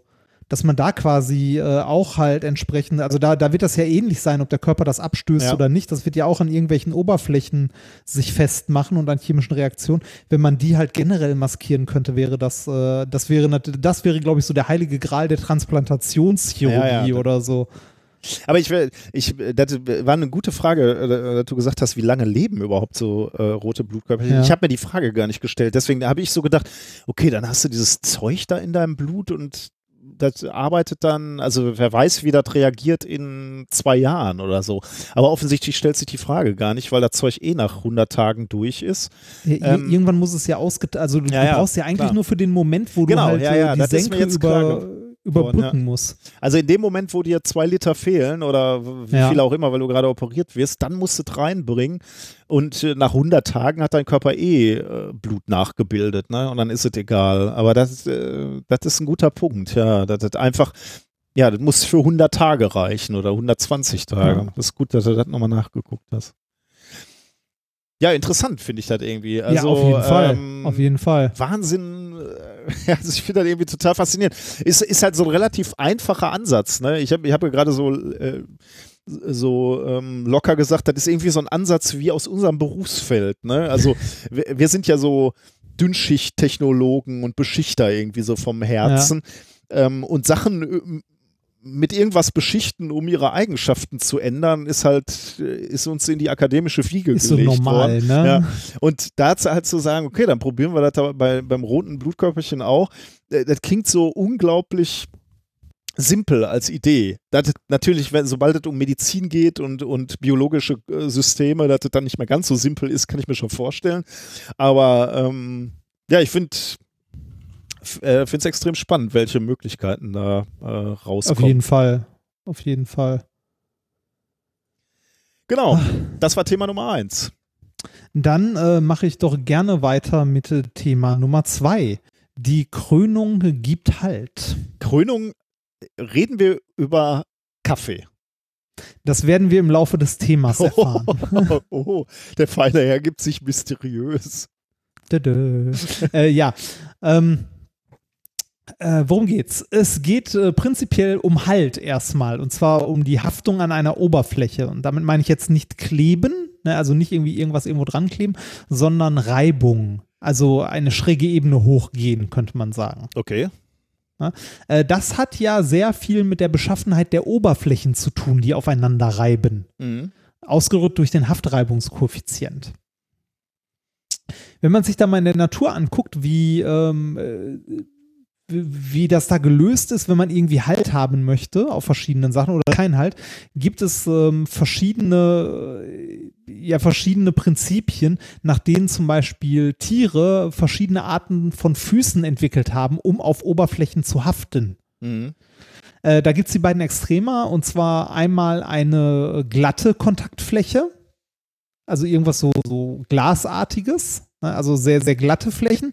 Da möchte man einen Fuß haben oder etwas Fußartiges, das möglichst weich ist und sich der Oberfläche irgendwie halbwegs anpasst. Anpasst, Ne? mhm, ja. Um halt eine, äh, also auch bei einer glatten Oberfläche, um eine möglichst große Kontaktfläche zu haben. Ja. Ne? Während man äh, bei anderen Sachen, also es gibt auch andere Prinzipien, wo man äh, eher eine, äh, eine harte Oberfläche haben möchte, so zum Beispiel ein Haken, etwas Hakenartiges an der Oberfläche, um sich an rauen Oberflächen festzuhalten. Denn äh, die weiche Oberfläche, also die, äh, die weiche Kontaktfläche als Fuß, die hat zwar viel Oberfläche, kann aber, also viel Kontaktoberfläche, kann aber wenig Kraft übertragen. Widerstand. Ja, okay. Ne, weil, weil, die, weil die sich halt bewegt, weil die verformbar ist. Ne? Die harte Oberfläche hingegen hat im Zweifelsfall wenig Kontaktfläche, Hm. kann aber viel Kraft auf dieser Kontaktfläche übertragen. Oh. Trotzdem, hm? Das heißt, man braucht so einen Kompromiss oder sowas. ja, entweder, entweder man findet das, was man in der Natur sehr häufig findet, hochspezialisiert Ja, für, ja, eine, Okay. für eine Richtung. Ähm, oder man braucht so einen Kompromiss. Ne? Ähm, was, was man aber, also was man häufig findet in der Natur und auch in der Technik, weil hier geht es am Ende um eine technische Anwendung, sind die hochspezialisierten Oberflächen oder Oberflächenbeschaffenheiten. Beispiel, ähm, du, also ein ganz profanes Beispiel, das äh, jeder in der Garage stehen hat, äh, wenn er denn eins hat, ist das Auto oder das Fahrrad. Ne? Beim Auto hast du ja zum Beispiel Sommer- und Winterreifen Ja. Die für verschiedene Oberflächenbeschaffenheiten gemacht sind. Du kannst verschiedene Reifen auf ein Auto ziehen, okay, mit der deutschen Verkehrs, also mit der deutschen Verkehrsordnung nicht, aber wenn du jetzt sagen wir mal auf einer Rennstrecke wärst, könntest du mit Slicks fahren. Ne? ja. Die, die halt glatt sind, also die möglichst eine, eine ganz glatte Oberfläche haben. Im Regen am besten mit irgendwas mit Regenprofilen, im Schlamm am besten mit einem dicken Profil, wenn man sich so einen Traktor anguckt und so weiter und so weiter. Ne? Also ähm, die Oberfläche ähm, oder die Oberflächenbeschaffenheit sollte an die Unter, also an den Untergrund angepasst sein. Ja. Und das passiert in der Natur halt auch. Je nach Lebensraum, zum Beispiel der Tiere, haben die entsprechend angepasste Füße oder Arten von Füßen. Mhm. Jetzt gibt es aber neben den hochspezialisierten ähm, Oberflächen, ach, der, ich muss mal kurz den Kater, ich muss dem Kater mal kurz die Tür aufmachen, weil er nervt gerade ein bisschen. So. Hallo Kater. Willkommen an meinem Schreibtisch. Ähm, jetzt gibt es aber auch. Hast du jetzt so reingelassen oder rausgeschmissen? ja, nein, ich habe ihn reingelassen. Oh, Er war nämlich, also ich habe hier eine Glastür und er saß die ganze Zeit vor der Glastür und hat mit seinen, mit seinen Tatzen so an der Tür so. Und das nervt ein Da bisschen. kann, kann, kannst du ja auch eine unglaubliche Beharrlichkeit entwickeln. Ja, sehr, sehr. Naja. Ähm, äh, wie gesagt, in, in der Natur findet man sehr häufig sehr angepasste Systeme, je nach Umgebung. Äh, aber äh, das kennen wir in der Technik auch. Da haben wir auch je nach Umgebung sehr, äh, sehr angepasste ähm, Oberflächen. Ein schönes Beispiel ist auch äh, der Mond Rover. Ah, der hat, ich, ich weiß gar nicht, wie. Der hatte so Der hat so, so, so Gitter, ja, so, ne? so Drahtgitter. Ähm, ich glaube, weil man sich nicht, weil man sich nicht so sicher war, ob man, äh, also inwiefern der einsinkt Ja, im ja. Notstaub Ja. und so weiter. Und da, also man, man hat halt sehr, sehr spezialisierte, äh, also sehr spezialisierte entweder Oberflächen oder generell, also es ist ja nicht nur die Oberfläche, es ist das, das Haftsystem, das man baut. Mhm. Jetzt findet man in der Natur aber nicht nur viele auf den Untergrund spezialisierte Systeme, sondern es gibt auch einige wenige Generalisten. Zum Beispiel ein gutes Beispiel dafür sind manche Insekten. Die können sowohl auf rauen Oberflächen gut Halt finden, als auch auf glatten Oberflächen. Und wenn man sich, ja, äh, manche Insektenfüße, und wenn man sich die Insektenfüße mal ein bisschen genauer anguckt, dann sieht man, dass die sowohl kleine Haken haben können an ihren Oberflächen, also die, die Misch, also die Kontaktfläche des Fußes ist so eine Mischung aus kleinen Haken, die sich in der Oberfläche verhaken kann, aber auch weicheren Pads. Und diese Pads haben in ihrem Innern so Faserstrukturen, die das Pad zwar weich machen, aber in eine Richtung dann doch auch wieder fest. Hm. Okay, Also man- kannst, kannst du da ein Beispiel nennen? Also welcher, welches Tier da zum Äh, Beispiel ich ist? ich, ich glaube, hier waren es Heuschrecken. Hm, ich habe es okay. mir nicht genau angeguckt, aber ich meine, es waren sowas wie Heuschrecken, die halt in der großen Nahaufnahme äh, sowohl, sowohl irgendwie harte Teile haben, als auch so weiche Pads, die sich der Oberfläche anpassen, die dann aber in sich wieder nicht ganz homogen verformbar sind, sondern so, äh, so Strangstrukturen in diesen weicheren Mhm. Kissen haben, um dann auch darüber Kraft übertragen zu können. Und genauso so einen generalistischen Ansatz haben die Forscher äh, verfolgt, die äh, das Paper veröffentlicht haben, das ich äh, vorstellen möchte. Das Paper trägt den Titel Maximizing Friction by Passive Jamming. Okay. Also die haben versucht, einen, äh, einen Fuß zu bauen, also eine Kontaktfläche, die nach dem Vorbild so ein bisschen der Insekten eine, äh, ein System hat, das maximale Reibung erzeugt. Unabhängig von der Ober, also ein bisschen unabhängiger von der Oberfläche, also für verschiedene Materialien, sowohl für raue als auch für glatte Oberflächen Mhm. geeignet ist. Ja. Und das Ganze äh, steckt auch schon im Titel drin, ein passives System. Weil es gibt solche Systeme schon, äh, die dann aktiv sind, indem ähm, halt Vakuum gezogen wird und Ah, ähnliches. mhm. Ne? Äh, das hier ist ein komplett passives System. Erschienen ist das Ganze in Advanced Materials äh, Interfaces am 6.2. und es waren Forscher der Uni Kiel, also aus Deutschland. Ähm, die haben quasi so ein Arounder konzipiert und das Ganze nannten sie GMFP. GMFP? Ja, ein Granulat, Ah, nee, okay. nee, ein Granulat Media Friction Pad. Okay. Also ein, äh, ein, ein Reibungspad mit granularer Materie oder granularem Medium. Das Pad besteht aus einer dünnen, leicht verformbaren Silikonhaut außen, also wie so ein Ballon, kann man Mhm. sich das vorstellen, äh, der gefüllt ist mit einem granularen Material. Mhm. Also so, so ein bisschen so ein Kissen, Silikonkissen, das mit, äh, mit äh, sowas Pulverartigem gefüllt ist, also grobes Pulver. Mhm. Äh, dieses granulare Material ist dabei so beschaffen, dass es äh, reversibel eine Jamming Transition vollziehen kann, wenn es belastet wird. Jetzt die Frage, was ist eine Jamming Transition? Ich habe dafür keine deutsche Übersetzung gefunden, beziehungsweise keine, keine, also vielleicht fällt dir gleich irgendwie eine sinnvolle äh, deutsche Bezeichnung ein. Eine Jamming Transition beschreibt den Zustand in granularer Materie, der wie eine Verstopp, also eine Verstopfung im Grunde. Du kannst dir das vorstellen, eine Sanduhr, ne? Wo sich äh, an der dünnen Stelle eine Verstopfung bildet, weil die Teilchen genau so aufeinander liegen, dass sie einen Bogen bilden, quasi. Okay, wie so ein Verkeilen oder Verklemmen. Gen- Ja, genau, ein Verkeilen, Verklemmen. Eine Analogie wäre, äh, wäre ähm, Autos auf einer Straße, ne? die alle einen gewissen Abstand zueinander einhalten, weil die ja nicht crashen wollen, Mhm. ne? die eine gewisse Durchschnittsgeschwindigkeit haben. Und da kann auch, wenn immer mehr Autos dazukommen, kann Mhm. es dazu führen, dass die Durchschnittsgeschwindigkeit sinkt oder sogar null wird, ne? wenn halt zu viele Autos in eine Engstelle geraten. Mhm. Ne, Also so ein, ist auch ein Bereich, den man so, also auch ein Modell, das man mit so granularer Materie beschreiben will. Das beschreibt übrigens das Nagel-Schreckenberg-Modell. Und Schreckenberg ist der Dekan unserer, unserer Hochschule. Der Richtig, Physikdekan. genau. Äh, Das wird tatsächlich in diesem Paper auch erwähnt, das Echt? Modell.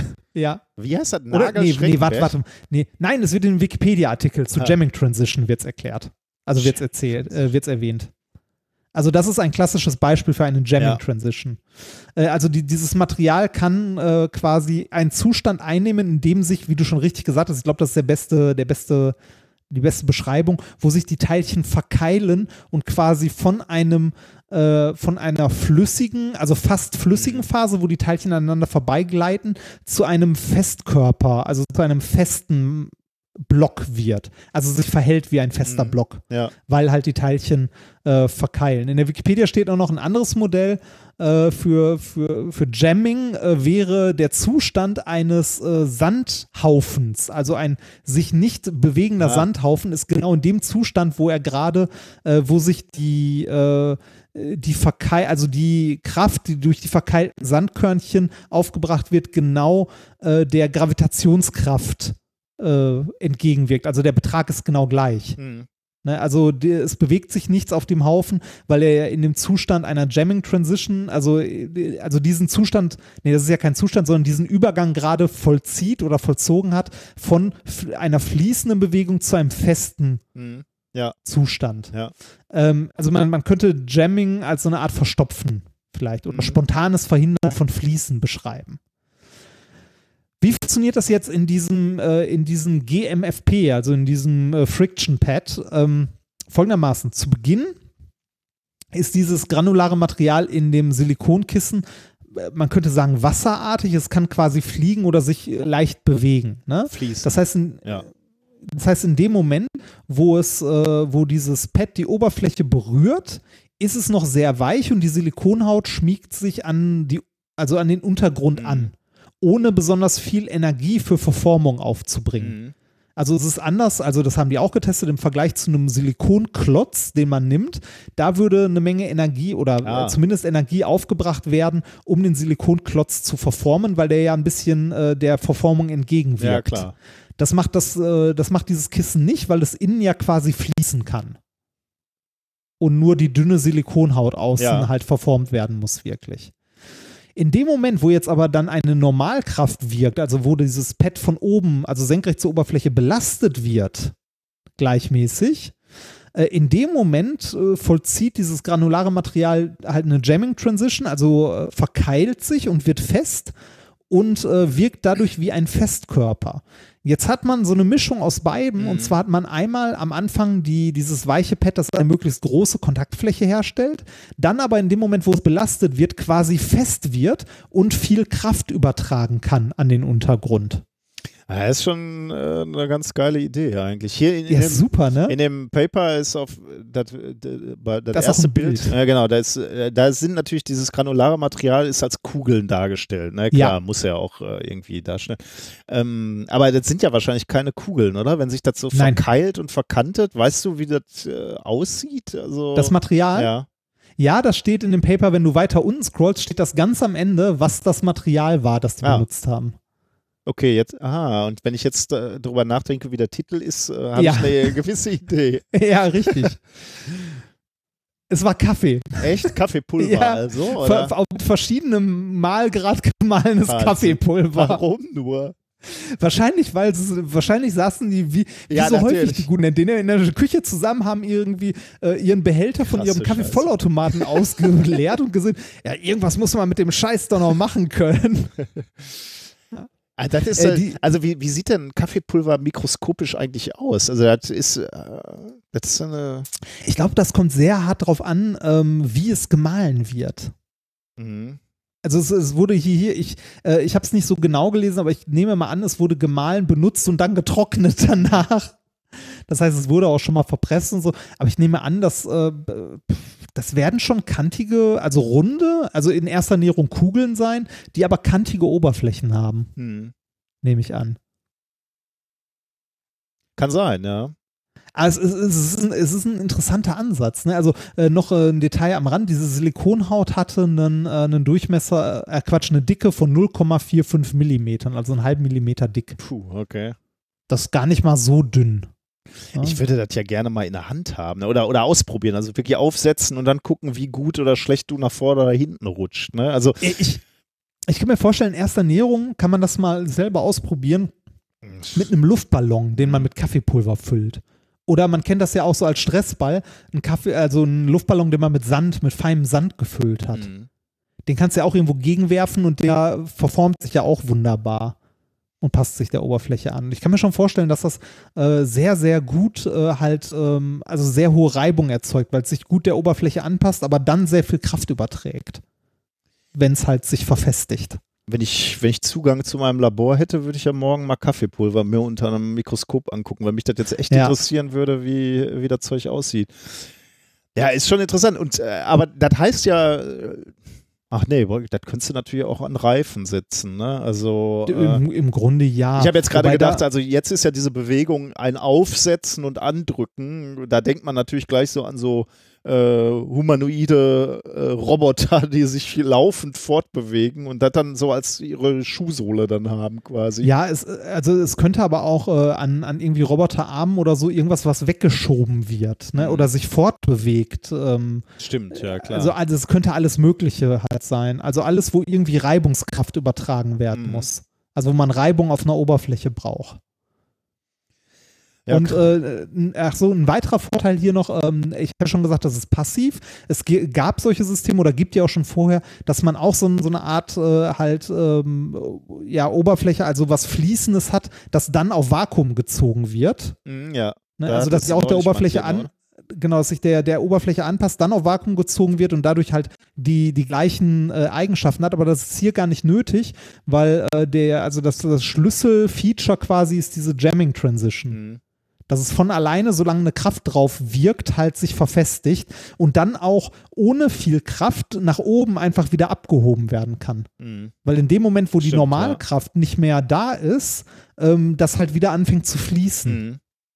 Ist äh, dieses Pulver ist da einfach so drin oder ist da noch irgendwie Wasser drin oder sowas? Hat es, Nein, äh, das ist einfach so da drin, getrocknetes Pulver. Es gibt ein paar Videos, die unter den, äh, unter den äh, Supplementary hm, hier hm. Informations äh, noch verlinkt sind. Die kann man sich angucken, die sind relativ unspektakulär. Man sieht halt so von unten unter einer Glasplatte, wie die so einen Silikonball über eine Glasfläche Fläche ziehen.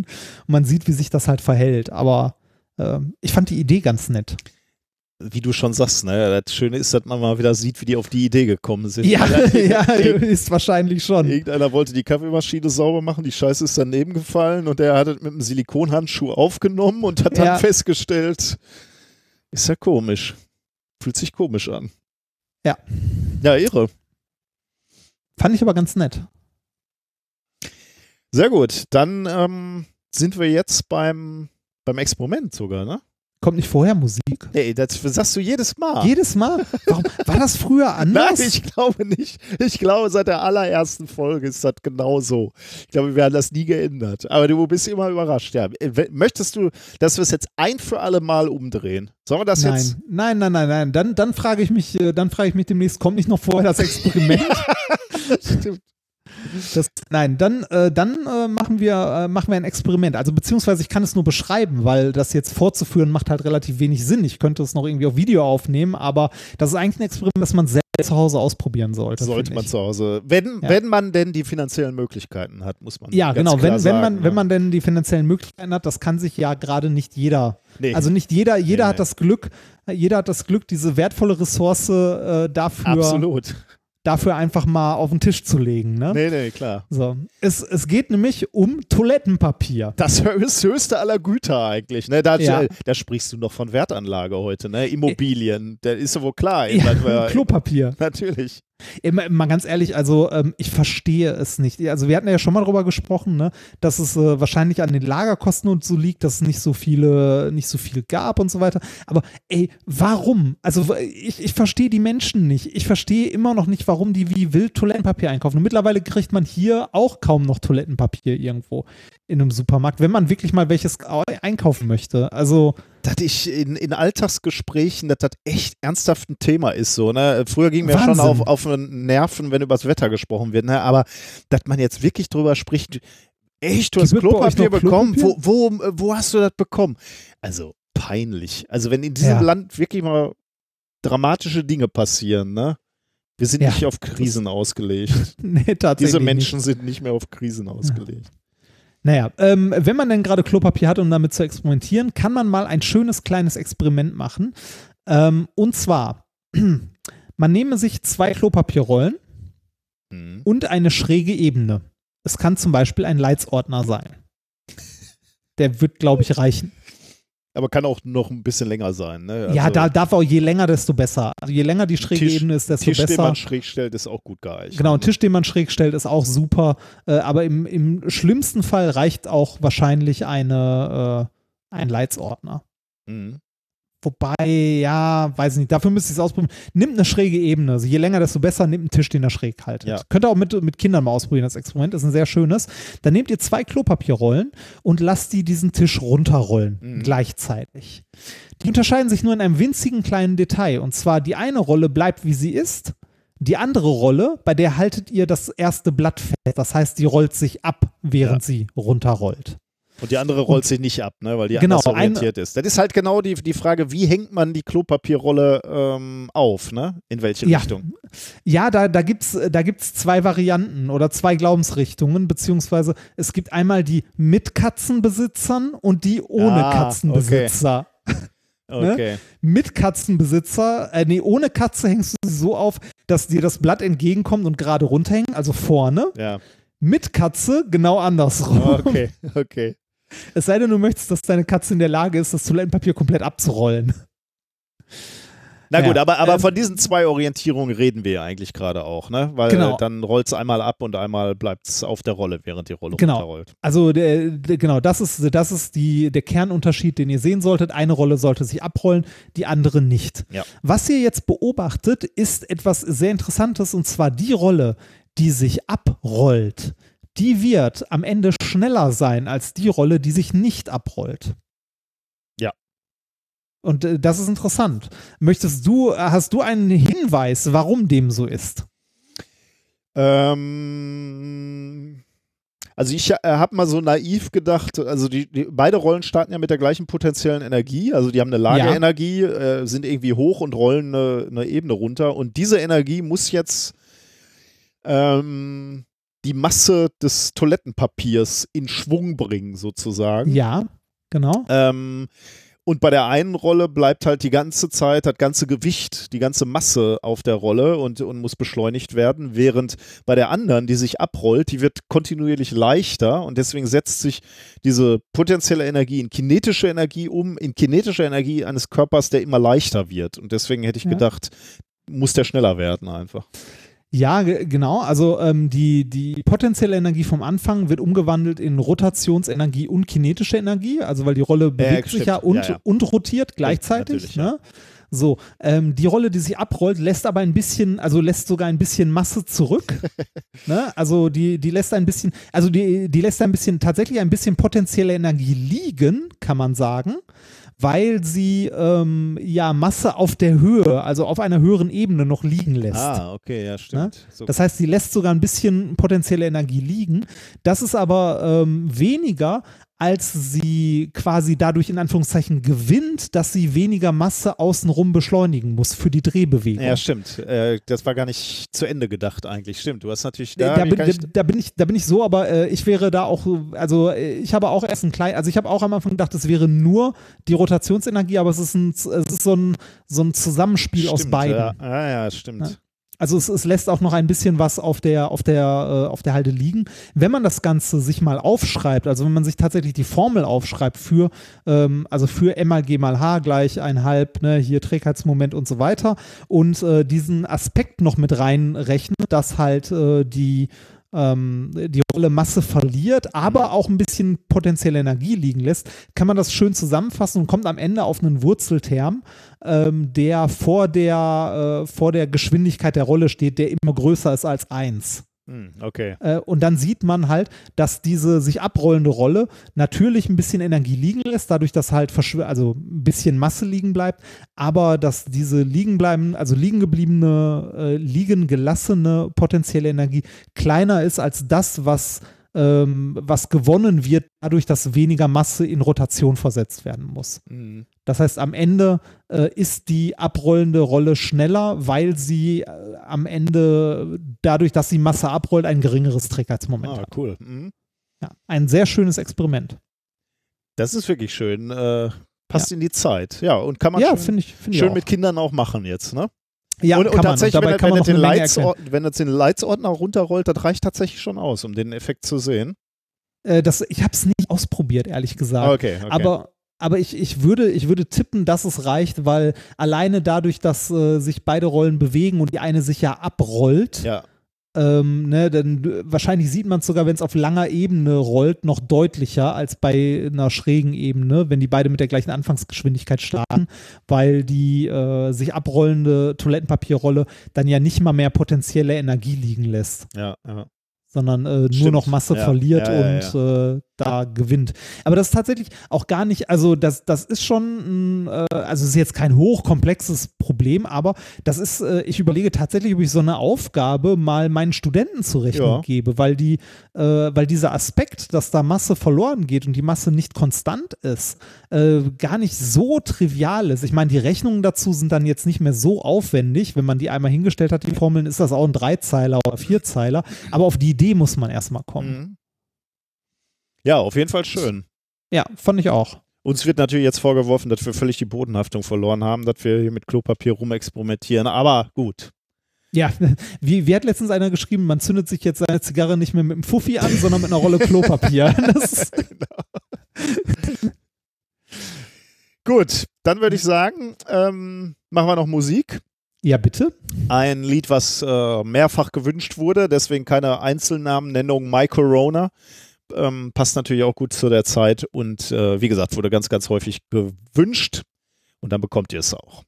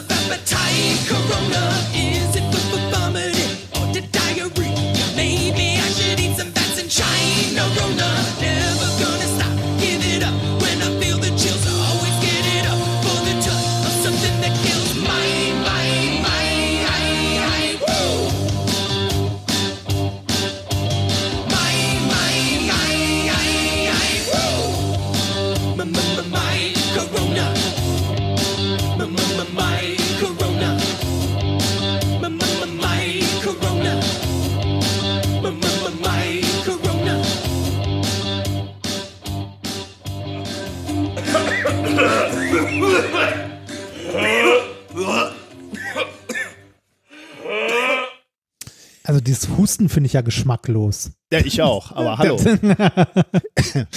ich muss auch husten gerade, stelle ich fest. Aber ist ja äh, übers Rohr, du kannst dich nicht anstecken. Wenn du nicht Ja, eh nein, schon nein, hattest, nein, du hast ja eh unspezifisch Ich habe schon. pf, keine Ahnung. Das, also das Schlimme ist ja, dass die, dass die Symptome jetzt, äh, wie du schon sagst, unspezifisch sind und von äh, gar nicht, von gar nicht merken bis irgendwie ein bisschen merken, über Grippe ähnlich zu, man sollte im Krankenhaus liegen. Naja, das ist das Problem, ne? Ja. Okay, machen wir Thema Nummer drei. Ja, Ähm, bitte. Dass ich äh, ganz handlich genannt habe, Corona Crackpots Debunking. Es geht natürlich, oder das haben wir auch in der letzten, letzte Folge oder davor schon mal angesprochen, wenn so eine Pandemie wütet, dann lassen die Schwurbler natürlich nicht lange auf sich warten, kommen um Natürlich die nicht. Ecke und äh, sagen natürlich auch, ähm, äh, sondern ihre Theorien ab und eine Theorie, eine gängige und natürlich verschwörerische Theorie par excellence ist natürlich, der Virus ist nicht natürlich, sondern der wurde in einem Labor gezüchtet. Und da kam ja auch, das hatten wir ja schon mal angesprochen, dieses biologische Labor, was es da in der Nähe von Wuhan gibt, äh, wurde ja auch direkt dann mal angesprochen, dass da ja nicht alles koscher ist. Auch immer ganz, ganz gerne natürlich sofort der Zusammenhang und die Korrelation mit dem 5G-Netz. Ja, wollte gerade sagen, also 5G ist ja, ne, das, äh, Genau. Ich habe mir tatsächlich mal den Spaß gemacht, dann wirklich auch mal rauszusuchen, so ein Video, weil ich wollte einmal so, so, ein, so Schwurbler dann haben, einfach so als Gag in der Sendung. Ähm, ich habe ein, ein Video äh, des Kanals Klagemauer TV gefunden. Oh Gott, ja. Dies, boah, Klagemauer TV ist auch, also äh, wenn man, wenn man wirklich Langeweile hat, ne, dann kann man sich mal Klagemauer TV angucken. Klar TV. Klar TV, ja. Klar.tv, ja, wirklich ganz großartig. Äh, aber ihr hört jetzt einen Ausschnitt, dann, dann wisst ihr schon, ob das was für euch ist im besoffenen Kopf und äh, dass man dann drüber lachen kann oder ob euch das zu sehr äh, belastet mental. Das, kann, Das da zu ich- hart ist. Das, das, da kann ich durchaus auch Verständnis für entwickeln. Ähm, hier geht es genau darum, das ist ein Video, da geht es darum, dass der Coronavirus äh, eine gezielt eingesetzte Biowaffe ist.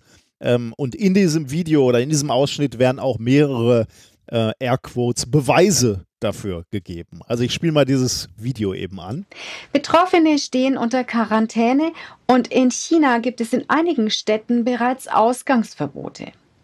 Das wirft schwerwiegende Fragen auf, die bisher kaum diskutiert wurden, wie zum Beispiel, woher kommt das gefährliche Coronavirus? In den Medien gibt es unterschiedliche Berichte, dass Schlangen, Fledermäuse oder auch Schuppentiere Verursacher oder Überträger des Virus seien. Der Virologe Dr. Alan Cantwell belegt jedoch durch 107 Verweise auf entsprechende Experimente, die in der Datenbank wissenschaftlicher Publikationen PubMed beschrieben sind, dass sowohl in medizinischen als auch militärischen Labors die genetische Manipulation von Coronaviren bereits seit 1987 stattfindet. Hier ein Zitat von Dr. Alan Cantwell. Ich habe schnell herausgefunden, dass Wissenschaftler seit über einem Jahrzehnt tierische und menschliche Coronaviren gentechnisch verändert haben, um krankheitserzeugende, mutierte und rekombinante Viren herzustellen. Kein Wunder, dass die Wissenschaftler der WHO das SRS-Coronavirus so schnell identifiziert haben. Diese unbeaufsichtigte Forschung produziert gefährliche, künstliche Viren, von denen viele ein Potenzial als Biowaffe haben. Eine Expertenanalyse des Virologen Dr. James Lyons Weiler zeigt sogar, dass ein einzigartiges Fragment in der Gensequenz des Virus nur im Labor eingefügt worden sein kann. Die Feststellungen der beiden Virologen, dass das gefährliche Coronavirus aus einem Labor stammt und gentechnisch verändert wurde, wird durch die Tatsache untermauert, dass nachweislich mehrere Patente auf Coronaviren offiziell registriert sind. Diese Fakten führen unausweichlich zu einer weiteren gewichtigen Frage. Könnte das Coronavirus auch gezielt am Ausbruchsort freigesetzt worden sein? Ganz in der Nähe des Lebensmittel- und Fischmarktes in Wuhan, wo das Virus erstmals aufgetreten ist, befindet sich nämlich das Wuhan Institute of Virology. Laut Tagesschau das einzige chinesische Labor im gesamten chinesischen Reich. Da gehen wir, glaube ich, mal raus an der Stelle. Alter, ist das schlimm. Schon diese Musik. ne? Natür natürlich konnten die das sofort identifizieren. Die haben es ja auch gemacht. ne? Das ist schon hart, ne? Also schon diese Ey, gesamte das- Machart. Äh, Das ist wirklich auch, das ist wieder, wieder spannend irgendwie.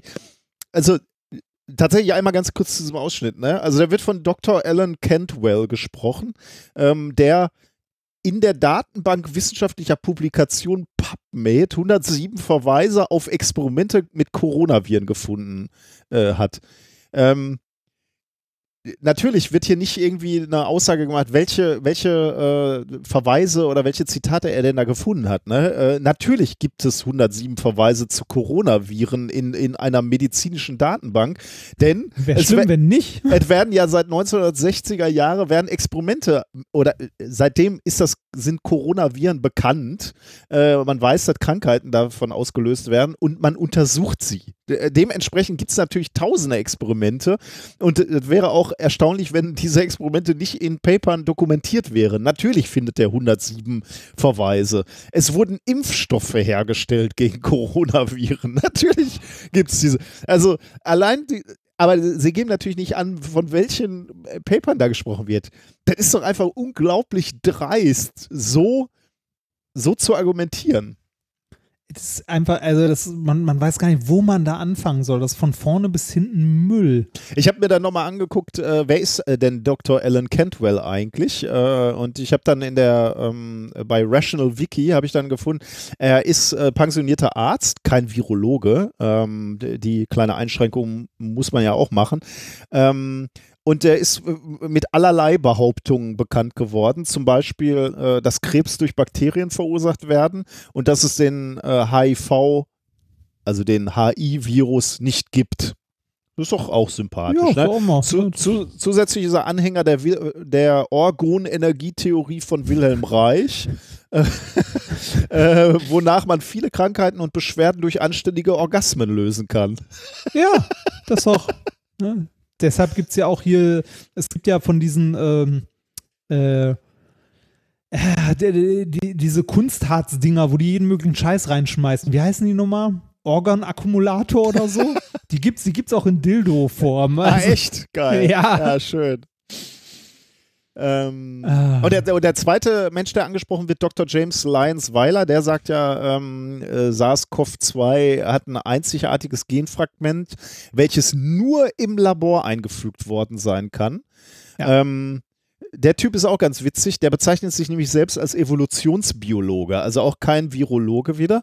Evolutionsbiologe ist schon ein geiler Name eigentlich, weil äh, ist nicht die Evolution Grundpfeiler der Biologie und ist nicht dadurch jeder Biologe Evolutionsbiologe? Ja, also, es, also es gibt Evolutionsbiologie schon als, äh, als äh, gesondertes Fach in Okay. der Biologie quasi. Äh, ich glaube, Richard Dawkins zählt da auch zu. okay, okay, okay. Dann Aber, heißt, aber, aber ja, das ist. okay, ja. dann, dann gut. Ähm, Impfgegner ist der. Ähm, ja, und Was hat, auch sonst? hatte auch sonst äh, ähm, er hatte, hatte dann auch wieder ein paar krude Ansichten. Aber, äh, also, von, von daher ist er auch nicht glaubwürdig. Aber trotzdem, ähm, die, die Frage ist natürlich, also die, dieser eine Satz, ne, äh, zu, zu, einfach mal wieder behauptet, ist aber wieder ganz typisch für die Schwurbler, ne, einfach mal wieder zu behaupten, äh, da ist ein Genfragment drin, welches nur im Labor eingefügt worden sein kann, ne? Wo, woher wissen die das? Ja, Also, gute Frage, ne? Also ähm, da, äh, da, äh, da gibt er natürlich jetzt irgendwie keinen äh, keinen Beweis oder Sieht man doch. zumindest habe ich den nicht gefunden oder er wird hier zumindest in diesem Klar-TV ähm, schon mal nicht äh, genannt. Ähm, und ich denke, er, er hat sicherlich dazu auch nicht publiziert. Ähm, aber äh, es wird mal wieder so eine Behauptung hingeworfen. Ne? Das finde ich ja irgendwie mal wieder, wieder spannend. Und es kann natürlich, man, man kann ja jetzt mal, äh, uns wird ja auch schon mal vorgeworfen, dass wir sehr äh, dogmatisch der Wissenschaft anhängen. Und man könnte ja einfach mal sagen, okay, lass uns das doch mal annehmen. Ähm, das wäre jetzt wahr. Oder äh, kann, kann, man es denn überhaupt mal überprüfen? Was ist denn in diesem Virus drin? Also äh, haben wir denn andere Paper? Äh, Oder anders gesagt, was, was machen wir denn, wenn uns Freunde oder Verwandte jetzt mit genau diesem Satz äh, konfrontieren? Ähm, da ist ein Genfragment drin, was nur im Labor hergestellt worden sein kann oder nur eingefügt worden sein kann.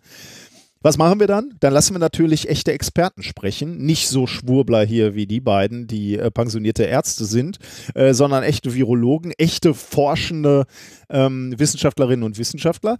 Es gibt nämlich ein Paper, was jetzt gerade rauskam. Das fand ich so, so witzig, deswegen wollte ich das vorstellen. Es gibt tatsächlich ein Paper, das heißt The Proximal Origin of SARS-CoV-2. Also, äh, wo kommt eigentlich dieses, ähm, äh, dieses, ähm, dieser Virus her quasi. Äh, und denn, denn diese Arbeit haben sie veröffentlicht in Nature Medicine äh, 17.03.2020. Also wirklich ein, ein wissenschaftlich ordentliches Paper, wo sich äh, Virologen angeguckt haben, ähm, kann man etwas darüber lernen, ob, diese, ob dieses äh, Virus tatsächlich, also wo der Ursprung ist, also das ist natürlich die eigentliche Frage. Und nebenbei beantworten sie auch die Frage, äh, kann das aus irgendeinem Labor gekommen sein? Weil das ist ja das Schöne an der Wissenschaft. Wir sind ja erstmal für alle Thesen Ja, offen. aber man kann alles erstmal behaupten, wenn man will, ne? Das Schöne ist, dass wir Wissenschaftler äh, das dann halt auch belegen ne? und nicht einfach nur irgendwelche verschwörungstheoretische äh, Behauptungen in, ähm, äh, bei KlarTV raushauen. Also, was wurde hier in diesem Paper gemacht? Sie haben sich ähm, die genetische und molekulare Struktur von SARS-CoV-2 angeguckt und dann einer Vergleichsanalyse unterzogen. Und was haben sie da verglichen? Männchen. Was haben sie da an, an Material ähm, sich zur Hand genommen? Sie haben die beiden verwandten Viren SARS und MERS-CoV sich angeguckt, sowie vier weitere Coronaviren, die ja alle schon etwas länger ähm, in der menschlichen Bevölkerung zirkulieren, meistens aber eben nur milde Erkältungssymptome herbeirufen. Das Ergebnis, was sie dann äh, gefunden hat, ist, dass SARS-CoV-2 sich vor allem in zwei Merkmalen von seinen Vorgängern unterscheiden. Zum einen ist es diese Proteineinheit, über die ich neulich auch schon mal gesprochen habe, ähm, mit der das Virus die Zellmembran seiner Wirtszellen aufknackt, also dieser Schlüssel, äh, von Ja. dem ich, glaube ich, vor zwei Wochen Ja. äh, gesprochen habe. Und der ist anders aufgebaut als bei anderen Coronaviren.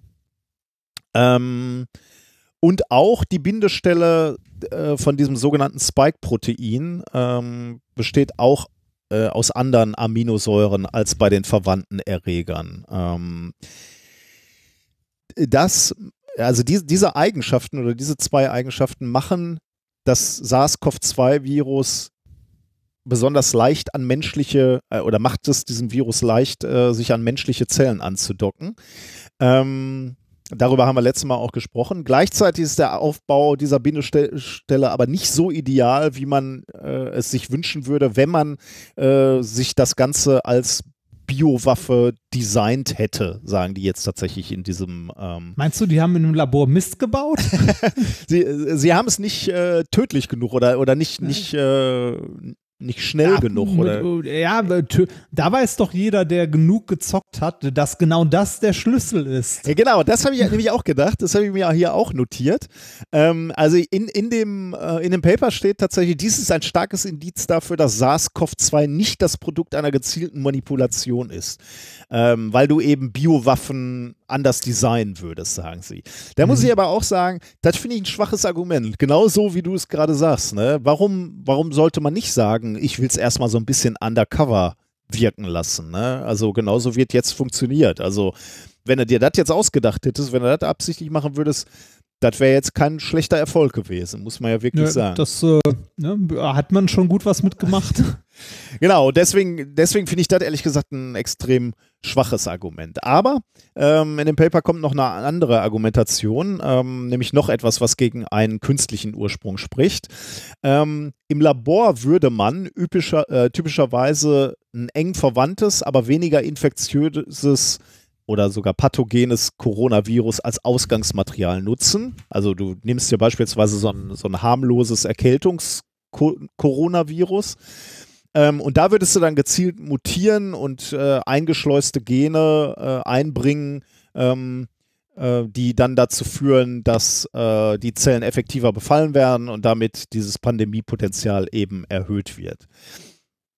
Ähm, allerdings zeigen die genetischen Daten, dass dieses SARS-CoV-2 nicht aus einem dieser zuvor bekannten Viren Grundgerüste ähm, hergestellt oder, oder äh, ja, abgeleitet ist. Ähm, deswegen, sagen sie wieder, ist es unwahrscheinlich, dass der Virus aus Labormanipulationen äh, kommt, weil es eben äh, sehr, sehr untypisch aufgebaut wird. Und äh, es würde eben gegen alles sprechen, wie man bisher mit solchen Viren im Labor experimentiert hat. Also ge gegen jedes Vorgehen. Aber könnte ja natürlich auch, könnte man immer noch sagen, naja gut, dann sind sie halt unkonventionell vorgegangen. Aber ähm, ist ja immer noch kein wirklich starkes Indiz dafür, dass äh, das nicht ähm, im Labor hergestellt wurde. Denn man müsste ja erstmal sagen, wo ist es denn eigentlich entstanden? Ähm, und da liefern die, die Forscher in diesem Paper eben auch nochmal einen Hinweis. Ähm, die sagen nämlich, dass dieses Coronavirus äh, große Ähnlichkeit hat zu einigen bisher bei Fledermäusen und Pangolins nachgewiesenen Virenvarianten. Pangolins? Pangolins sind, äh, das, das muss ich auch nachgucken, aber das, du kennst diese Viecher. Das sind diese Schuppentiere, die werden auch Tannenzapfentiere genannt. Das sind so, äh, das sind so Viecher, die können sich so einrollen. Ah, die Dinger. Aha. Cool, ne? Die, die kennt man Ich, als ich Bild. dachte, die heißen Gürteltiere oder so. Weiß nicht, vielleicht sind die Gürteltiere eine Unterart davon. Das könnte schon sein, aber Warte mal, sind das Gürtel? Ah. Okay, mal gucken, ist das das gleiche? Wie, wie ist das? Pan, Pando? Pandolin. Pandolin. Nee, Pan- Pangolin mit, mit G. Pangolin. Angolin. Polydota. Tiere.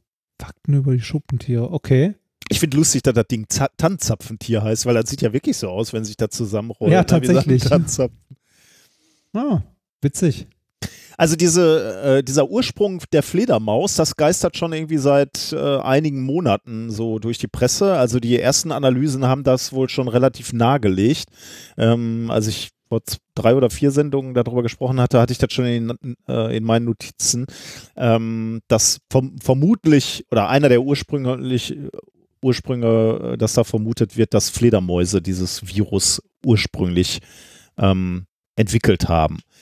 Wie ist es dann dazu, diese, zu diesem Sprung über die Artbarriere zum Menschen gekommen? Ähm, dazu muss sich die, müssen sich halt äh, diese Veränderungen auf der, auf diesen Oberflächenproteinen ausgebildet haben. Ne? Denn, denn dieses Ursprungsvirus kann sich halt nicht durch diese Zellmembran der, ähm, äh, der Menschen schlüsseln. Das heißt, du Mhm. brauchst, äh, brauchst erstmal diese Mutation auf, auf der Oberfläche. Und dann ist eben genau die Frage, wann und wo äh, ist diese Mutation, äh, hat die stattgefunden. Ähm, genau. Und äh, da gibt es dann wohl äh, unterschiedliche äh, Theorien, wo die, ob das noch in der, in der Fledermaus stattgefunden hat äh, oder ob dieses Virus erst auf Menschen übergesprungen ist und dann äh, im Menschen mutiert ist. Äh, aber dann zunächst einfach mal eine, eine, eine sehr äh, kurze ähm, Infektionskette dadurch hatte, weil es eben noch nicht äh, ähm, schädlich für den Menschen war und sich erstmal verbreiten konnte und dann mutiert ist. Aber da gibt es verschiedene Spekulationen und da, da gibt es auch noch keine, keine Antworten drauf. Aber man kann eben, äh, wenn man sich hier diese äh, Pangoline und die, ähm, die ähm, Fledermäuse anguckt, dann kann man wahrscheinlich, kann man, kann man wohl äh, anhand der, also wenn man diese Genanalysen durchführt, kann man eben sagen, dass äh, das relativ hochwahrscheinlich einen natürlichen Ursprung hat, weil es eben äh, wenig Mutation braucht, um dann für, um, um diesen Artensprung eben durchzuführen. Genau, also ähm, ich fa- fand äh, dieses Paper so, so spannend, weil, äh, weil sich naja, Weil weil, weil es halt wirklich eine Antwort auf diese Schwurbler ist. Ja, es ist ne? schön, man kann denen das so hinschieben. Also hier, nein. Genau, haben wir uns schon angeguckt. Während ihr das immer nur behauptet, weil da einfach nur so lose Ja. Behauptungen kommen, gibt es hier halt eine Antwort der Wissenschaft. Und die ist natürlich noch nicht vollständig, das ist auch völlig okay. Ähm, aber wir arbeiten wenigstens dran mit ordentlichen Methoden, während ihr einfach nur irgendeinen Scheiß behauptet. und den Wer, wer, wer, hat, wer, wer hat diese, äh, steht da, wer die finanziert hat, die Studie? Oh, muss ich das Paper nochmal aufmachen? Das War ich doch bestimmt die nicht. Hochfinanz, oder? Das war dann immer die genau. Antwort, Stimmt. dass die, ja, das ist die Hochfinanz Frage. hat das finanziert. Äh, ich weiß gar nicht, ob die ein. Ähm oh, ich habe übrigens äh, ich, im, in den Shownotes steht noch äh, Closed Access. Allein deswegen wollte ich jetzt gerade nochmal drauf ja, drücken, das äh, ist aber es, nicht. es ist Open Access. Das wäre auch ja, irgendwie se, se, scheiße. wenn, seitdem, wir Sci-Hub machen, unterscheide ich da nicht mehr. Ah, okay, ja, dann ist Das das, ist- okay.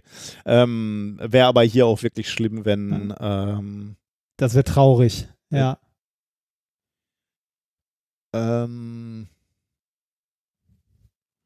okay, Ja. ja, also die haben Acknowledgement, aber ich sehe jetzt hier nichts Verdächtiges erstmal, aber das können natürlich die Schwurbler auch anders sehen. Die danken ihren Schulen und irgendwelchen Grants, die sie Ah, da sind wir doch bei, was für Grants sind's denn? Staatliche womöglich. Ah, wahrscheinlich, genau von oben. Ja, okay, da gebe ich dir recht. Und RFG, also einer der Autoren, ist Co-Founder of Salgen Labs, a biotechnology company that develops countermeasures to emerging viruses. Ah, da, ah also, ne, da, da, das ist auch offensichtlich. Komplett da, also, das ist schon fast ne? zu leicht. Naja, Okay, also ihr habt die Antwort, äh, falls euch in den nächsten Tagen einer sagt, das war doch alles, äh, ist künstlich und die Chinesen wollen uns unterdrücken. Da ist die Antwort. dann äh, schreite ich mal fort mit Gerne. Thema Nummer vier. Ja. Wer hat schon wieder an der Uhr gedreht? Es geht hier um, äh, um Zeit. Und zwar um die Bestimmung, äh, um Altersbestimmungen, um genau zu sein. Hm. Wie bestimmt man das Alter von Dingen bzw. Fundstücken in der Archäologie zum Beispiel? Äh, achso, da, da gibt es doch diese ähm, Cäsium-Zerfalls-Dings, ne? Oder, nee, äh, was ist das? Kohlenstoff irgendwas, ne? Irgendein Kohlenstoff, der da zerfällt? Radiokarbonmethode heißt Genau, das. so das ist äh, C14. C14. Ah, Ja. guck. Äh, ja, auch äh, um die geht es auch hier. Ähm, äh, ich glaube aber so, dass das Erste, ähm, was man macht, wenn man irgendwie im historischen Kontext was Okay, einordnen möchte, äh, ist halt der historische Kontext tatsächlich. Achso, okay. Hm. Ja, aber äh, es geht, es geht natürlich, also natürlich geht es hier um die C14-Methode in diesem Thema. Wir sind ja schließlich ein Wissenschaftspodcast, was nicht heißt, dass äh, Archäologie keine Wissenschaft ist, aber wir reden am liebsten von Sachen, die wir halbwegs kennen und Physik gehört dazu. Äh, also äh, Radiokarbonmethode äh, benutzt man tatsächlich bei, ähm, äh, also zur Altersdatierung, um die geht es wie gesagt in dem Thema auch, aber ich glaube, der äh, historische Alltag sieht eher so aus, dass Altersbestimmung hauptsächlich erstmal über Fundort, historischen Kontext, Tiefe Ja, ja, im okay, Boden, äh, bei Fund, also sowas wie München, also wenn man jetzt irgendwie eine Münze von einem römischen Kaiser findet, muss man da nicht irgendwie anfangen, die Radiokarbonmethode Ja, auszugraben. Ne? genau. Ähm, aber äh, du hast natürlich vollkommen recht, ähm, so die äh, der Und übrigens, Ra Radiokarbon würde ja bei der Goldmünze auch gar nicht funktionieren. Ne? Da brauchst du ja, glaube ich, irgendwelche biologischen Systeme, also Holz zum Beispiel oder sowas. Ne? Ähm, ja, äh, das ist richtig, stimmt aber auch, äh, also kann zum Teil aber auch äh, Spuren von C14 enthalten, also Metalle und ähnliches. Das macht man, also das geht nämlich zum Beispiel in, äh, in Schwertern oder so, zu einem gewissen Teil. Ah. Weil man äh, den Kohlenstoff aus der äh, Holzkohle in Spuren Ah. äh, da drin findet. Um das Metall härter zu machen oder genau, ja, widerstandsfähiger. und um es generell überhaupt auch zu bearbeiten und Hm. so. Okay. Äh, bei der Goldmünze jetzt wahrscheinlich nicht, aber ähm, ich habe äh, soweit keine Ahnung, aber ähm, du hast natürlich vollkommen recht, so der Goldstandard für die Altersbestimmung ist seit äh, 1949 tatsächlich die Radiokarbonmethode Mhm. die seit den 70ern auch an kleineren Proben durchgeführt werden kann, dank Weiterentwicklung an Beschleuniger. Seit wann? Was hast du gesagt? Äh, seit 1970, also Ah. nee, seit den 70ern. Okay. Also es gibt verschiedene Varianten. Äh, man misst ja radioaktive Isotope. Ähm, bei größeren Probenmengen macht man das einfach mit einem Geiger-Müller-Zählrohr, beziehungsweise, also nee, nein, Geiger-Müller-Zählrohr ist falsch, mit äh, Szintillationszählern, also mit, mit Messröhren Mhm. Ähm, und äh, zählt tatsächlich die, äh, die Klicks, also die, die Auslöseereignisse. Ähm, mit einer, also mit den Weiterentwicklungen an Beschleunigern geht es aber auch mit kleineren Proben, äh, die halt am Beschleuniger äh, vermessen werden. Mhm. Ist natürlich teurer, aufwendiger und so weiter. Aber Radiokarbonmethode, ähm, wann kommt die zum Einsatz? Wann wird die benutzt? Du hast gerade schon richtig gesagt, ähm, meistens oder fast ausschließlich immer, wenn es ähm, was Organisches ist, was man untersuchen möchte. Ne, also Holz zum Beispiel oder irgendwelche Faserreste oder Knochen oder sonstiges. Ähm, äh, und es muss relativ alt sein. Also ne, es macht keinen Sinn, Radiokarbonmethode an Fundstücken aus den 50ern ne, durchzuführen. Das ist halt mit Kanonen und Spatzen schießen. Ne? Ach so, ja, Äh, okay, klar. Das ist halt Quatsch. Ne? Aber wenn man jetzt irgendwie ein Fundstück hat, das irgendwie, weiß nicht, 200, 300 Jahre alt ist oder so, da macht es schon eher Sinn. Mhm. Ähm, der Zeitrahmen geht bis zu 60, also knapp 60.000 Jahre alt. So weit kann man zurückgehen Hm, krass. mit Mhm. der Radiokarbonmethode. Ähm, woran liegt das? Ähm, wie funktioniert diese Methode? Ganz, ganz grob erklärt ist es so, ähm, wir haben ja in unserer Atmosphäre verschiedene Isotope von Kohlenstoff, die natürlich vorkommen. Wir haben C, also die, die natürlich vorkommen, sind C12, C13 und C14. Was Mhm. bedeutet das? Ähm, der Wald- und Wiesenkohlenstoff ist der C12, der, im wahrsten Sinne des Wortes. Ähm, C, C12 äh, taucht mit einer Häufigkeit von 98,9 Prozent auf, also so gut wie, wie fast, also fast alle, fast aller Kohlenstoff, den wir in der Natur finden, ist C12. C12 heißt, es hat zwölf Kernbausteine, davon sind sechs Protonen, sechs Neutronen äh, und die Protonenanzahl entspricht auch der Anzahl der Elektronen, die in einem neutralen Atom außenrum schwirren, wenn man sich das so vorstellen möchte. Also ähm, wir haben hier äh, im C12 haben wir zwölf Kernbausteine, fün- äh, sechs Protonen, sechs Neutronen. In C13 das auch ähm, halt ungeladen ist, also elektrisch neutral, haben wir 13 Kernbausteine. Und damit es weiter neutral bleibt, kann das nur ein Neutronenmeer sein. Ja. Und im C14 haben wir zwei Neutronen mehr im Kern. Also ne, es unterscheidet sich halt in der Anzahl der Kernbausteine beziehungsweise der Anzahl der Neutronen und diese verschiedenen ähm, Darreichungsformen, diese verschiedenen Geschmacksrichtungen von Kohlenstoff nennt man auch Isotope. Mhm. Und ähm, Kohlenstoff taucht mit äh, 98,9% als C12 auf, mit 1,1% als C13 und äh, ich wusste nicht, dass es so wenig ist, mit weniger als 10 hoch minus 9% als C14. Das ist echt wenig, ja. Das ist sehr, sehr wenig. Ne? C14 hat aber trotzdem noch eine besondere Eigenschaft. Es ist nicht besonders stabil, es ist radioaktiv, also es zerfällt. Und äh, sendet dabei Strahlung aus. Es war, äh, ich ich glaube, es war Beta-Zerfall. Ist aber auch hierfür egal, ne, welche Art von Zerfall. Äh, es zerfällt. Und ähm, C14 hat eine Halbwertszeit, also ne, die Zeit, in der nur noch im statistischen Mittel die Hälfte der Kerne von der Anfangszeit da sind. Äh, die Halbwertszeit äh, von C14 liegt bei ungefähr 5730 Jahren. Jetzt könnte man sich fragen, okay, äh, wo kommt denn das C14 her, wenn es denn doch zerfällt? Mhm. Ne, war das schon immer da? Also gab es am Anfang, als das Universum geschaffen wurde, eine große Menge C14, die schon immer da war und die jetzt immer weniger wird? Äh, und deshalb können wir das Alter bestimmen? Nein, es ist nicht so, sondern C14 entsteht in unserer Atmosphäre durch kosmische Strahlung. Also dadurch, dass Energie eingebracht wird in den Kohlenstoff, ähm, äh, halt kann es passieren, dass C14, ähm, also ein C14-Isotop entsteht durch kosmische Strahlung. Ja. Ähm, und äh, im Großen und Ganzen ist der Anteil an C14 dadurch, dass er immer wieder neu, also dadurch, dass er zerfällt, aber auch immer wieder neu entsteht durch die kosmische Strahlung, im weitesten Sinne konstant in Mhm. unserer Atmosphäre. Also der Anteil liegt halt immer bei ein bisschen weniger als 10 hoch minus 9 Prozent. Mhm.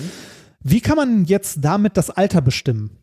Solange ein ähm, Organismus, also irgendwas Organisches, vor sich hin Stoff wechselt, Mhm. ne? manche Leute nennen das auch Sport, ähm, aber so, so, so Oder selbst beim Liegen oder ja, genau. selbst ein Äh, Baum stoffwechselt. Ja, ne? Genau, also so, solange, solange ein Organismus vor sich hin Stoff wechselt, nimmt er natürlich Kohlenstoff aus der Atmosphäre auf Mhm. in einer gewissen Menge. Ähm, wenn er jetzt aber nicht mehr Stoff wechselt und nicht mehr Stoff wechseln ist ein Synonym für Tod, ne?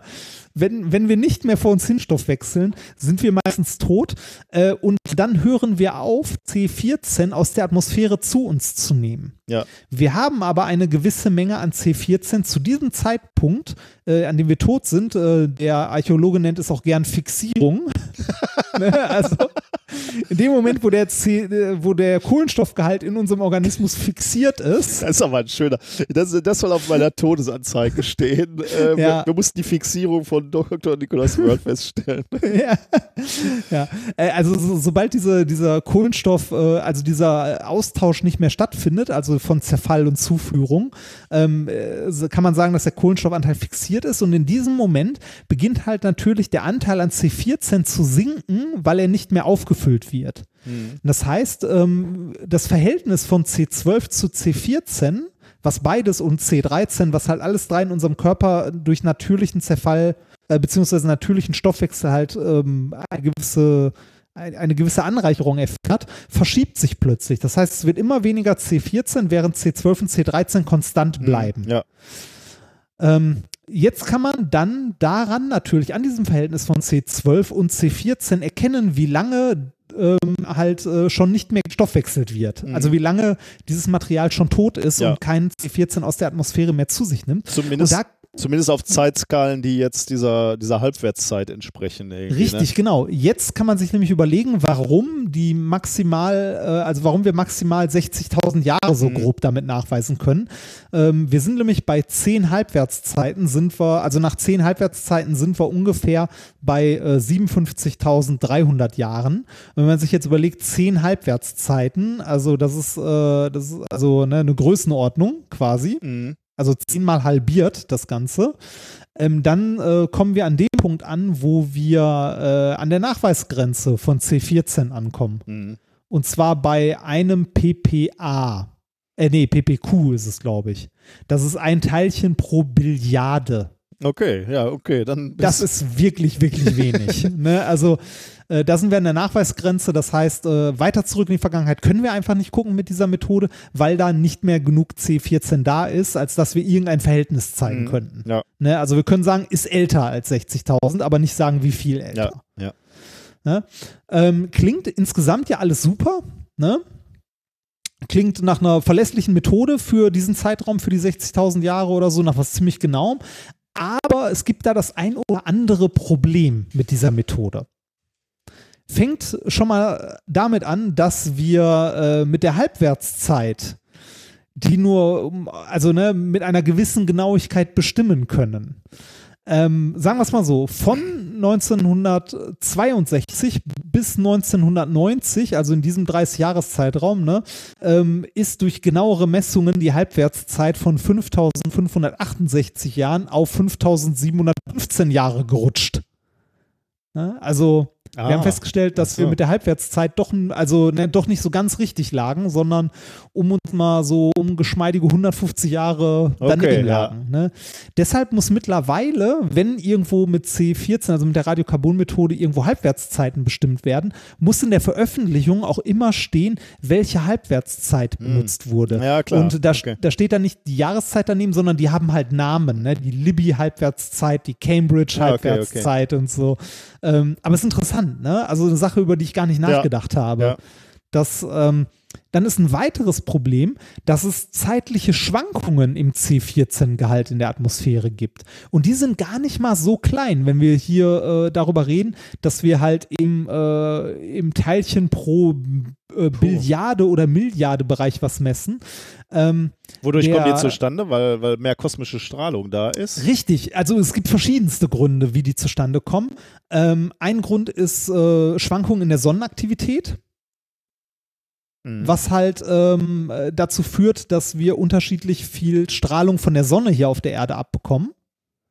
Ähm, es gibt Schwankungen im Magnetfeld der Erde, das halt äh, wiederum Schwankungen in der kosmischen Ah, ja. Strahlung nach sich Stimmt. zieht. Ja. Ne? Es gibt aber auch noch ähm, durch äh, zum Beispiel Vulkanausbrüche oder ähnliches halt ähm, äh, den Ausstoß von C14, das vorher in einem Reservoir quasi Ah. angereichert war, jetzt irgendwelche Gasblasen oder so. Mhm. Ne? Also es gibt Schwankungen. Und, Ah, das ist ähm, natürlich krass. Da musst du dir überlegen, wie du die rausrechnen kannst. Oder wie du, also da, da musst du mit du anderen Methoden. überhaupt. Ja, ja, da musst du irgendwie mit Ja. anderen Methoden wahrscheinlich ähm, deine, deine Messung kalibrieren. Ne? Also du, wenn, wenn du beispielsweise bei diesen, du hattest ja gerade diese Sedimente, ne? wenn du bei manchen Sedimenten möglicherweise weißt, wie alt die sind, ja, äh, dann kannst du da vielleicht sagen, okay, da, seh, da sehen wir aber auf dieser Tiefe, die eigentlich der und der Jahreszeit entspricht, sehen wir aber eine Carbon, Radiokarbonmessung, die dazu nicht passt. Äh, dann kannst du da ein Ja. bisschen- bisschen korrigieren wahrscheinlich. Ne? Genau darauf läuft es übrigens nachher echt? hinaus in, in dem Paper so ein bisschen, ja. Und zwar sind denen äh, sehr viele Ungereimtheiten aufgefallen bei äh, Radiokarbondatierungen im Mittelmeerraum und äh, historischen Fundstücken im Bereich so um die 300 Jahre alt. Hm, krass. Also die Radiokarbonmethode hat nicht zu den historischen Dokumenten gepasst. Mhm. Und darauf läuft das ganze Thema gleich hinaus. Aber ähm, ich mache trotzdem mal weiter an der Ja. Stelle, ne? Äh, weil, also ich finde die, also ich habe bei diesem Thema tatsächlich viel gelernt. Ich, ich wusste grob, wie Radiokarbonmethode funktioniert, aber ich wusste nicht, wo da überall die Probleme liegen. Mhm. Ähm, die Schwankung des C14-Gehalts ist gar nicht mal so klein. Ähm, ein paar Messungen beziehungsweise eine Studie hat gezeigt, dass es zwischen dem 16. und dem 19. Jahrhundert Schwankungen von 2% gab in der Atmosphäre. Und das ist schon sehr viel. Ja, klar. Teilweise kann man diese Schwankungen rekonstruieren und sehen, und zwar an äh, Eisbohrkernen Mhm. und Sedimentablagerungen, die du gerade schon erwähnt hast. Mhm. Ähm, es gibt aber noch andere Effekte, die man berücksichtigen muss und die man zeitlich einordnen muss. Und äh, die haben auch alle Namen. Also die Radiokarbon-Datierung ist so eine eigene Community, so eine eigene Wissenschaft für sich. Das ist echt interessant. Ähm, es gibt den sogenannten Süßeffekt. Ähm, der sogenannte Süßeffekt sagt nämlich folgendes, und zwar vor grob 150 Jahren ist der prozentuale C14-Gehalt äh, deutlich gesunken in der Atmosphäre. Okay. Hast du eine Idee, warum? Vor wann? 150 Jahren? Vor ungefähr 150 Jahren. Boah, 150 Jahren? Nee, weiß ich gerade nicht. Ich bin auch nicht drauf gekommen. Äh, Ich finde es auch super faszinierend, als ich gelesen habe. Vor 150 Jahren hatte so grob die Industrialisierung angefangen, ne? Ja. Ach so, äh, warte mal, was ist dann gesunken? Die, Der C14-Gehalt ist äh, prozentual gesunken in der ah, Atmosphäre. weil, weil wir, äh, weil wir altes Material, altes Kohlenstoffmaterial angefangen haben zu verbrennen, ne? Und damit haben Richtig. wir anderes, anderen Kohlenstoff, Richtig. der kein C14 hat, äh, in die Atmosphäre geblasen. Ja, stimmt. Ja, Richtig, genau. Wir, wir, wir haben angefangen, fossile Energieträger zu verbrennen, also Öl und Kohle und so weiter. Und das ist alles zu alt, als dass es noch Ja. C14 Ja. enthalten könnte. Das enthält nur C12 und C13. Und damit haben wir quasi den Kohlenstoffgehalt in der Atmosphäre verdünnt. Ja, cool. Also den C14-Gehalt. Und das ist der sogenannte Süßeffekt. Den muss man halt mit einberechnen, weil man da plötzlich Klar. einen Einbruch sieht. Ist klar. Dann, da, ja, ist klar, ne? Dann gibt es noch andere Effekte, die in die andere Richtung gehen. Und zwar gab es Effekte, die den C14-Gehalt in der Atmosphäre massiv erhöht haben. äh, Atombomben. Richtig, der Kernwaffeneffekt heißt es. Ähm, und zwar gab es, ähm, gab es ähm, äh, also seit 45, vor allem dann aber noch in den 60er Jahren und so, als es noch oberirdische Atomtests gab. Die haben ja am Anfang alles oberirdisch in die Luft gejagt. Äh, sieht man, gibt es in Wikipedia ein wunderschönes Bild, wenn man mal angucken möchte, was exponentielles Wachstum ist, kann man das da wunderbar sehen. Äh, da gab es so ein richtig, also quasi eine senkrechte Flanke nach oben, also einen unglaublichen Anstieg an äh, C14 in der Atmosphäre, was kein Wunder ist, wenn man da halt äh, ne, Atombombentests macht. Das heißt, da waren die unsere ganzen schönen, äh, unsere schöne ganze Methode war äh, in, Also in Gefahr. Ja, man, man kann es immer noch nutzen, man muss es nur berücksichtigen, Ja, ja, ja, ne, dass da halt massiv viel äh, C14 in der Atmosphäre war, äh, beziehungsweise immer noch ist, denn ähm, man, äh, wir sind immer noch nicht auf einem Level von vor 45. Mhm. Also das wird halt auch dauern, ne? weil die Halbwertszeit Klar. ist ja, wie wir gelernt haben, 5000 irgendwas Jahre. Ja. Also bis der Effekt weg ist, ähm, also ne, wenn hier später die Affen, ähm, ne, wenn wir beim Planet der Affen sind, können die immer noch sehen, ah, da war, da haben sich die Idioten in die Luft gejagt. Ja. Ne? Deshalb ähm, gibt es in der Radiokarbon-Methode auch die Bezeichnung BP. Also die sagen nicht vor Christus oder so, sondern BP, before present. Und before present ist auch mit Vorsicht zu genießen. Be before present ist nämlich per Definition 1950. ist auch witzig, oder? Ja, ja.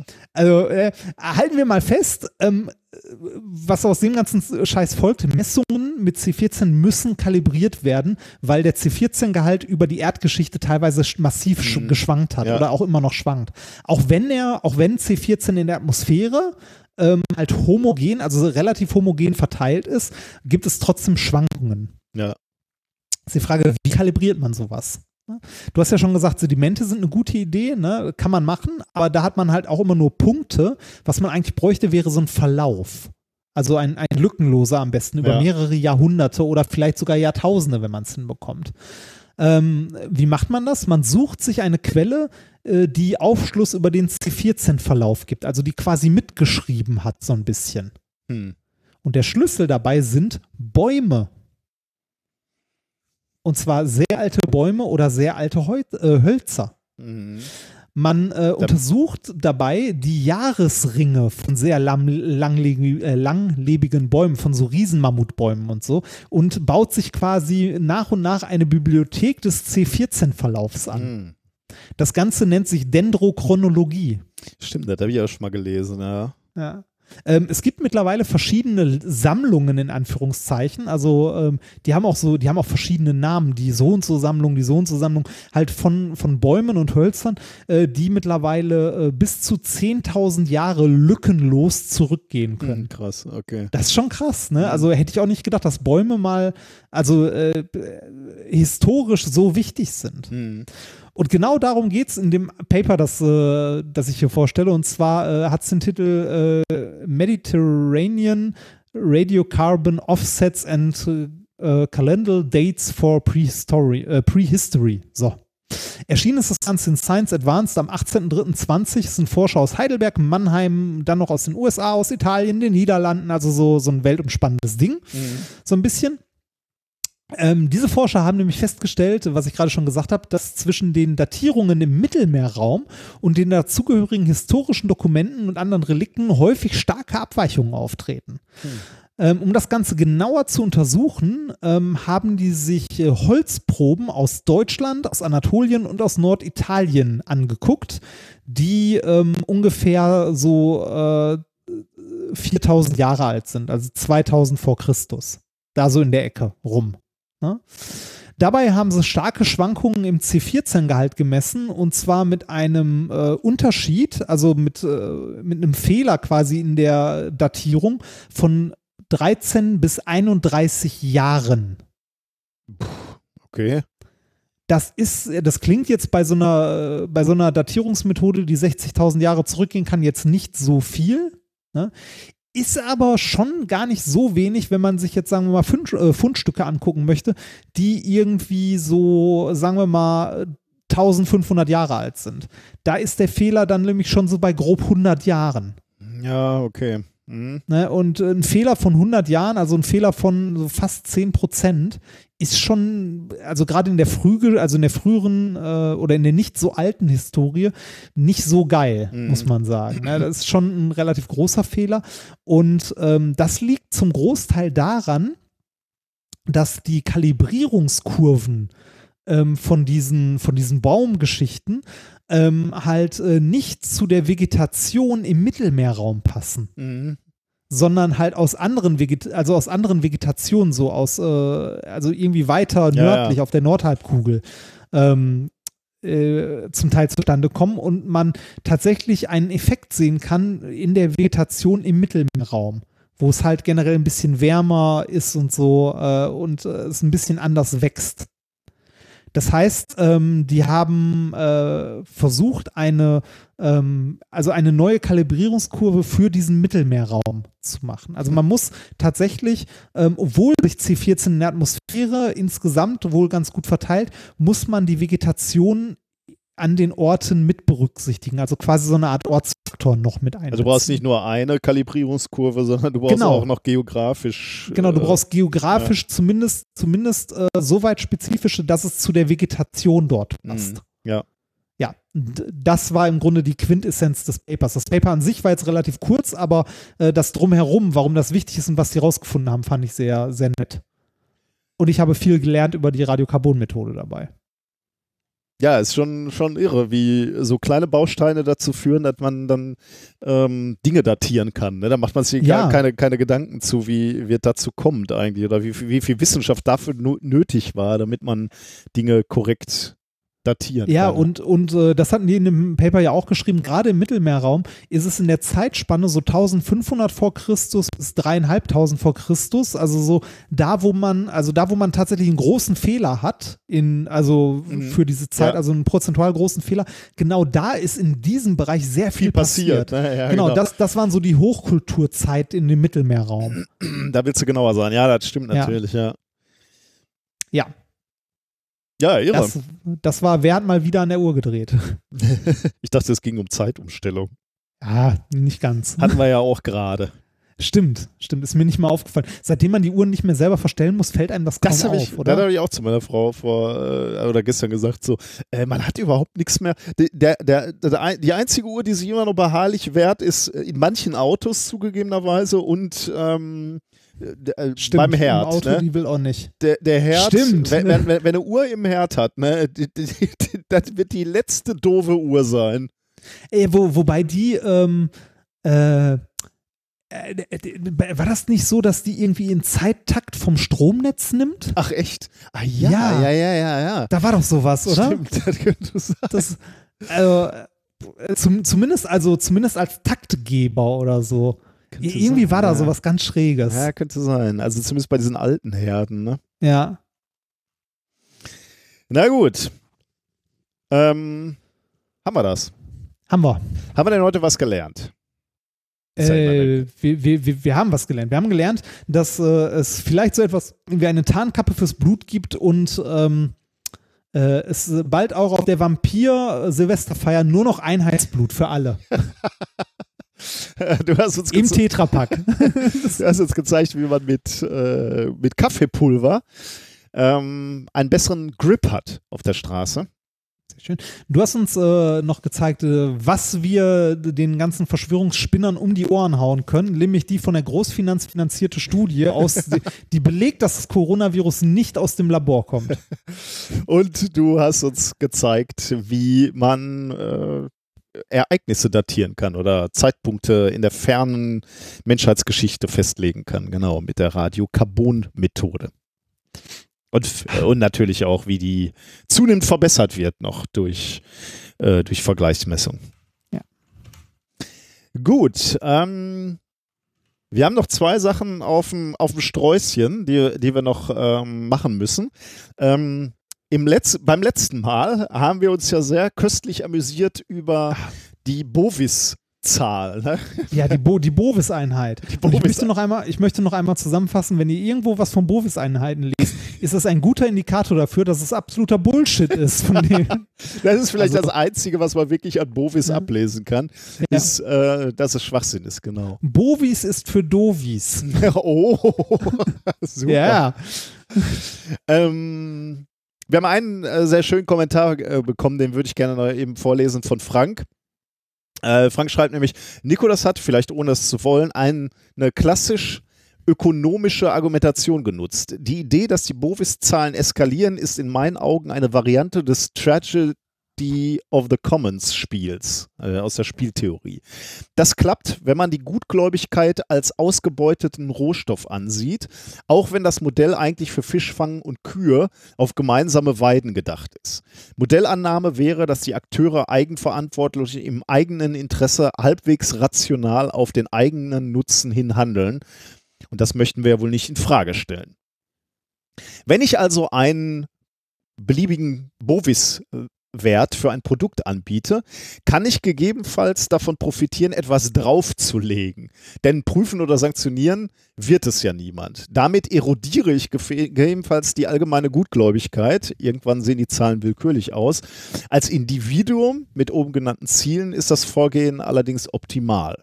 Jetzt wäre es interessant, das zu prüfen. Also nicht nur große Werte zu finden, sondern man müsste auch eine zeitliche Entwicklung der Eskalation sehen und Hoffnungsschimmer, die Gutgläubigkeit müsste aufgebraucht werden.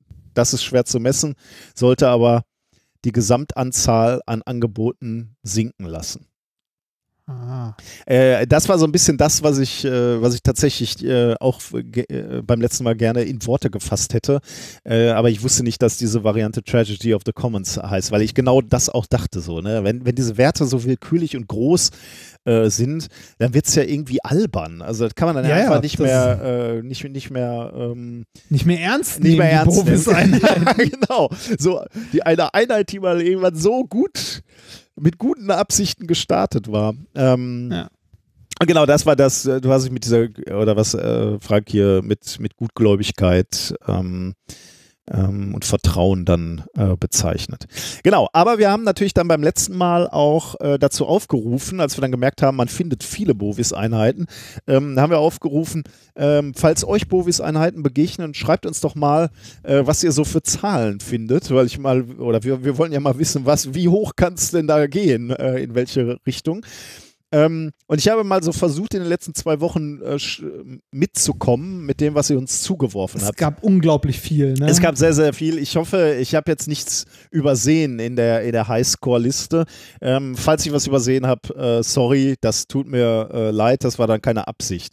Fangen wir mal an mit etwas, was Markus uns geschickt hat. Ähm, auf Twitter mvdetten. Ähm, der schreibt nämlich, meine Einreichung für den Bovis-Wettbewerb. Der Typ hier kann mit seinen Sanjeveni Energiekugeln handelsüblichen Orangensaft, in Klammern nur 7000 Bovis, buh, in ein echtes Sehr Lebensmittel. pures Gift. Ja, genau. In ein echtes Lebensmittel mit 6 Millionen Bovis verwandeln. Also 600 Wörem. Äh, wie, wie, wie, wie viel hatten nochmal die, die Dings, die wir da vorgestellt haben letztes Mal? Das waren 400.000. irgendwie sowas, ja, ja. Irgendwie, ich, ich weiß ja gar nicht mehr, wie nix. viel das war. Äh, der hier kommt auf 6 Millionen. Geh mal auf, diese, äh, auf die 6 Webseite Millionen, ich sehe es gerade, 6 Millionen Bovis. Vorher 7000. kristallzug.at. Ähm, das kann hier der Herr äh, Ingenieur Herbert Glanschnick mit seinem Schnubbi machen. Verschiedene Backwaren kriegt er auf 100.000 hochgepitcht. Ist auch sehr geil. Und, äh, Entschuldigung.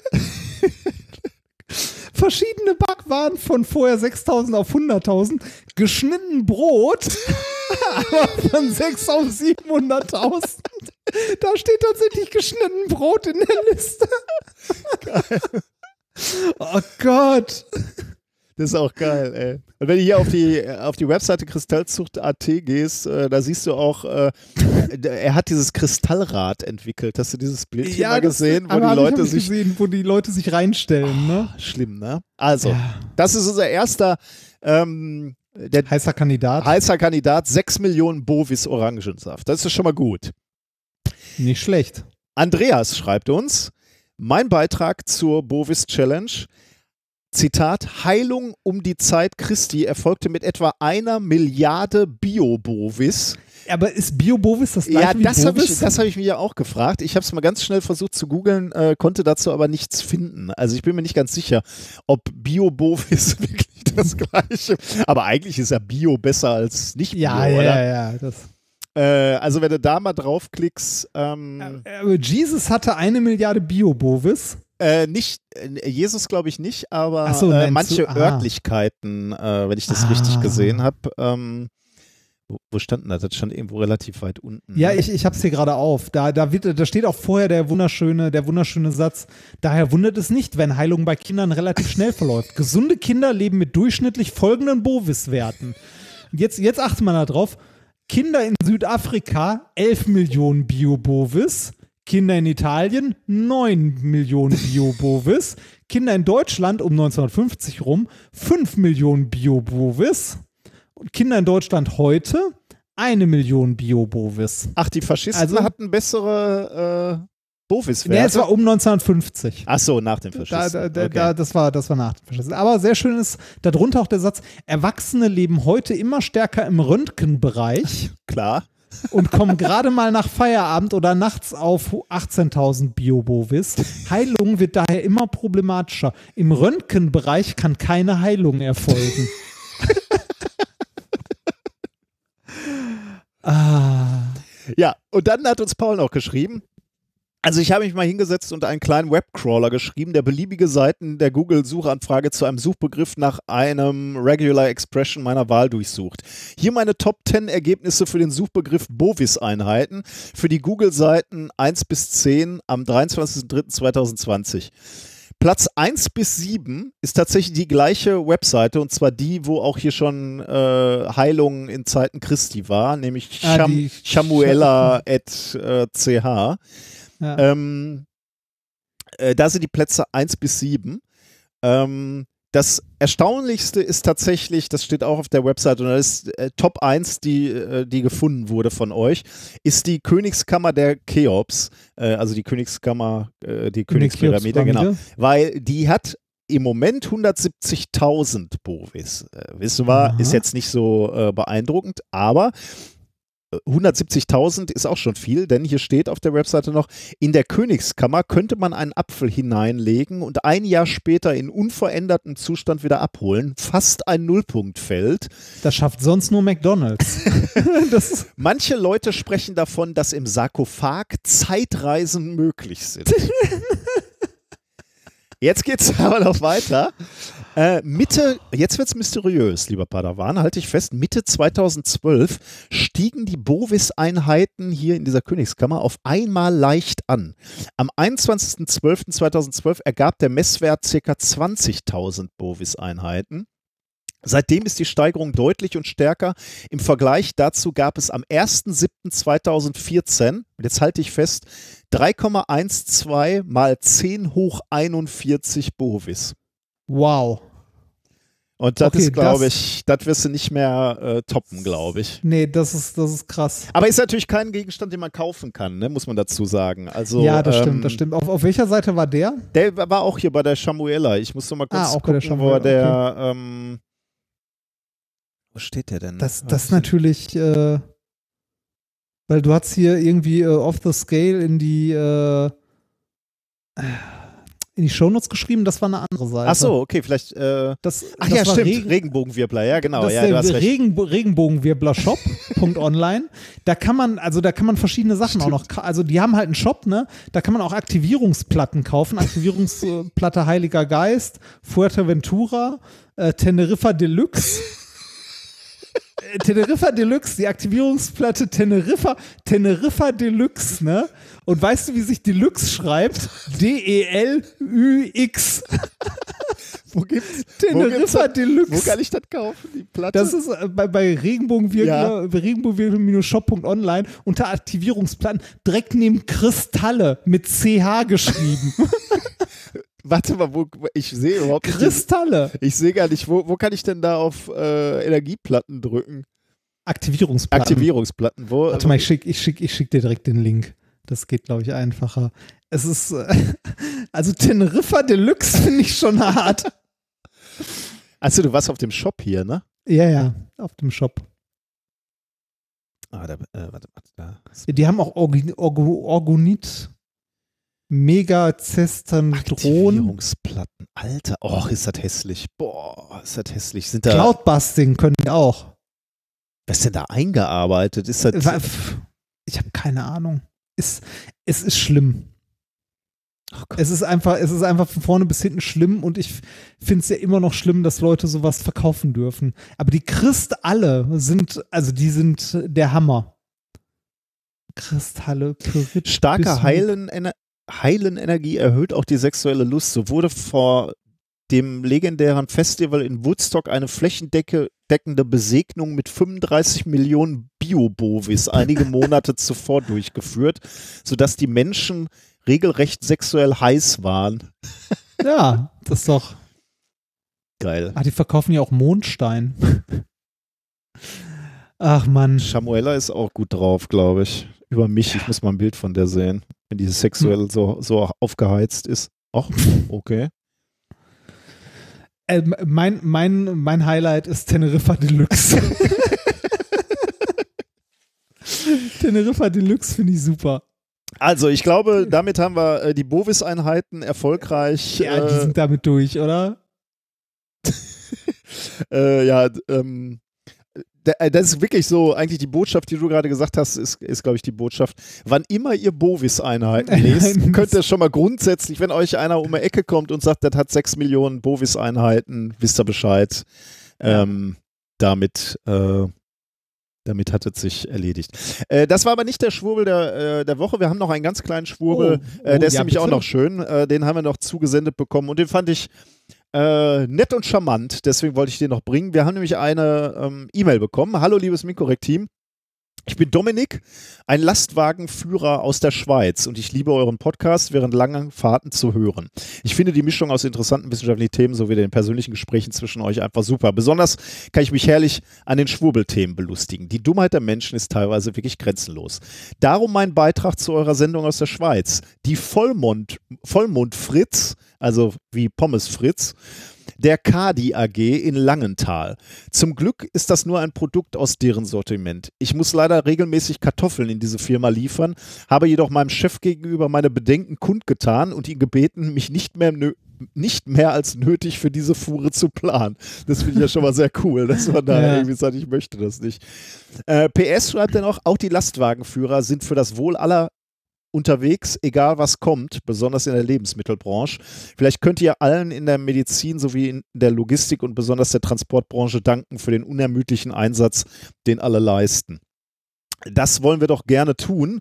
Ähm, also, äh, das ist überhaupt nicht äh, zu, zu groß zu schätzen. Also die Leute, die jetzt an der Kasse sitzen oder Ja, ich, ich hoffe ja, dass wenn der ganze Scheiß vorbei ist oder nein, also man kann es hoffen, aber ich fürchte, es wird einfach vergessen werden, wenn das alles wieder durch ist, dass, äh, dass sich irgendwie für diese Jobs dann auch mal was tut. Also gerade in der Pflege und so, dass wir irgendwie mehr Ja. Geld ins Pflegesystem hämmern. Ähm, äh, ne, dass wir irgendwie äh, die Lkw-Fahrer vernünftiger bezahlen oder so, weil die bilden gerade tatsächlich das Rückgrat der Gesellschaft.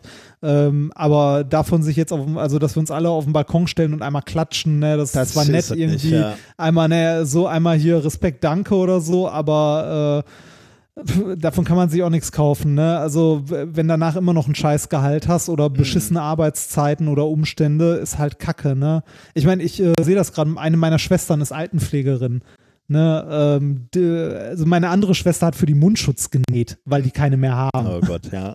Ne, also das ist ein, äh, das ist nicht schön.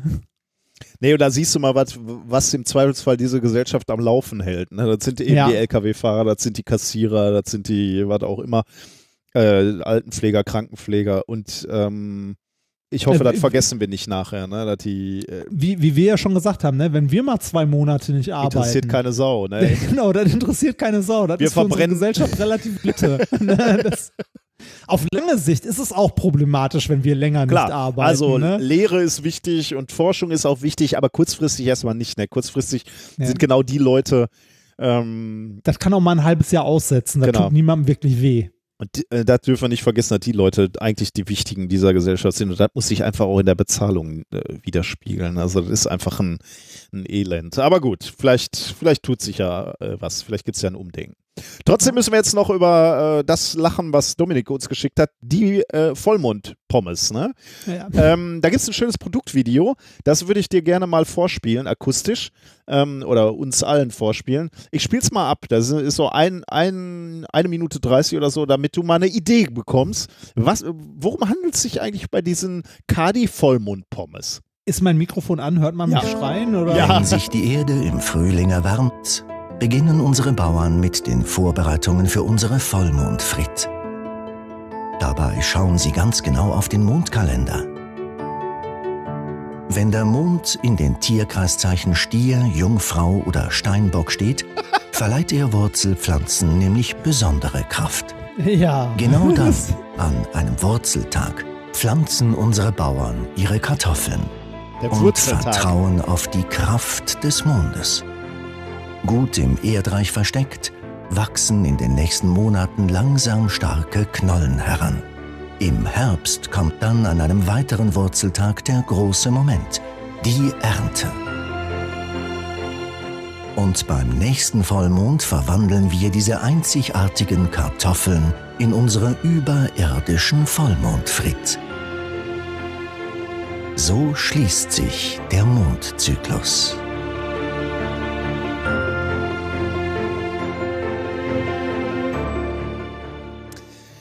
Ja, so schließt sich Weißt, der. weißt du, was das Schlimme ist? Ne? Dabei äh, sind, glaube ich, äh, 90 Prozent der Menschen, die sagen, ihr habt sie nicht mehr alle, ne? mit, mit Sternen, äh, hier Sternkreiszeichen und dann pflanzen wir die und dann holen wir die aus dem Boden raus. Ne? Aber bei Demeter, da fressen sie es. das ist genau der gleiche Scheiß. Das ist auch gut. Ah. Äh, geh mal auf die Webseite. Die haben ganz tolle Produktbilder. Ja, Rezepte und Inspiration. Da habe ich noch gar nicht drauf gedrückt. Wo, oh, nachhaltige Herstellung mit dem Mond. Den Kartoffeln ist das, glaube ich, sehr wichtig, ob da gerade Mond ist oder nicht. Mhm, Wenn du hier auf der, auf der ersten Seite gehst, äh, da steht unten Downloads. Ne? Geh mal auf Downloads, wenn du da drauf drückst, da gibt es nämlich dann drei Bilder Serviervorschläge. Oh, mit, mit, Da stehen einfach diese Pommes, immer unterm Vollmond natürlich. ja, neben, neben so einem Burger auch noch. Einmal neben, so einem Neben Burger. einem roten Burger. Und was ist das auf dem ersten Bild? Huch, jetzt habe ich das runtergeladen. Mist, jetzt habe ich diese, diese Vollmondfritz hier auf meinem Rechner. Was ist das denn? Fisch, glaube ich. Naja, also es gibt Ja. Vollmondpommes. Gut, ne? Super. Jetzt- Äh, Vollmond. Jetzt, äh, Und das, das, Ja, das Wurzeltrigon kannst du dir auch runterladen. Da ist in der Das Mitte. Wurzeltrigon. Die, äh, das ist dieses Emblem hier, wo in der Mitte die, die Kartoffelpflanze ist und äh, an den Dreiecken dieses Dreiecks Ach, ähm, da, sind diese mm. Tierzeichen. Ja, Stier, mm. was hatten wir noch? Stier, ähm, Widder und was weiß ich. Die haben sie doch nicht mehr alle. Nee, haben sie nicht.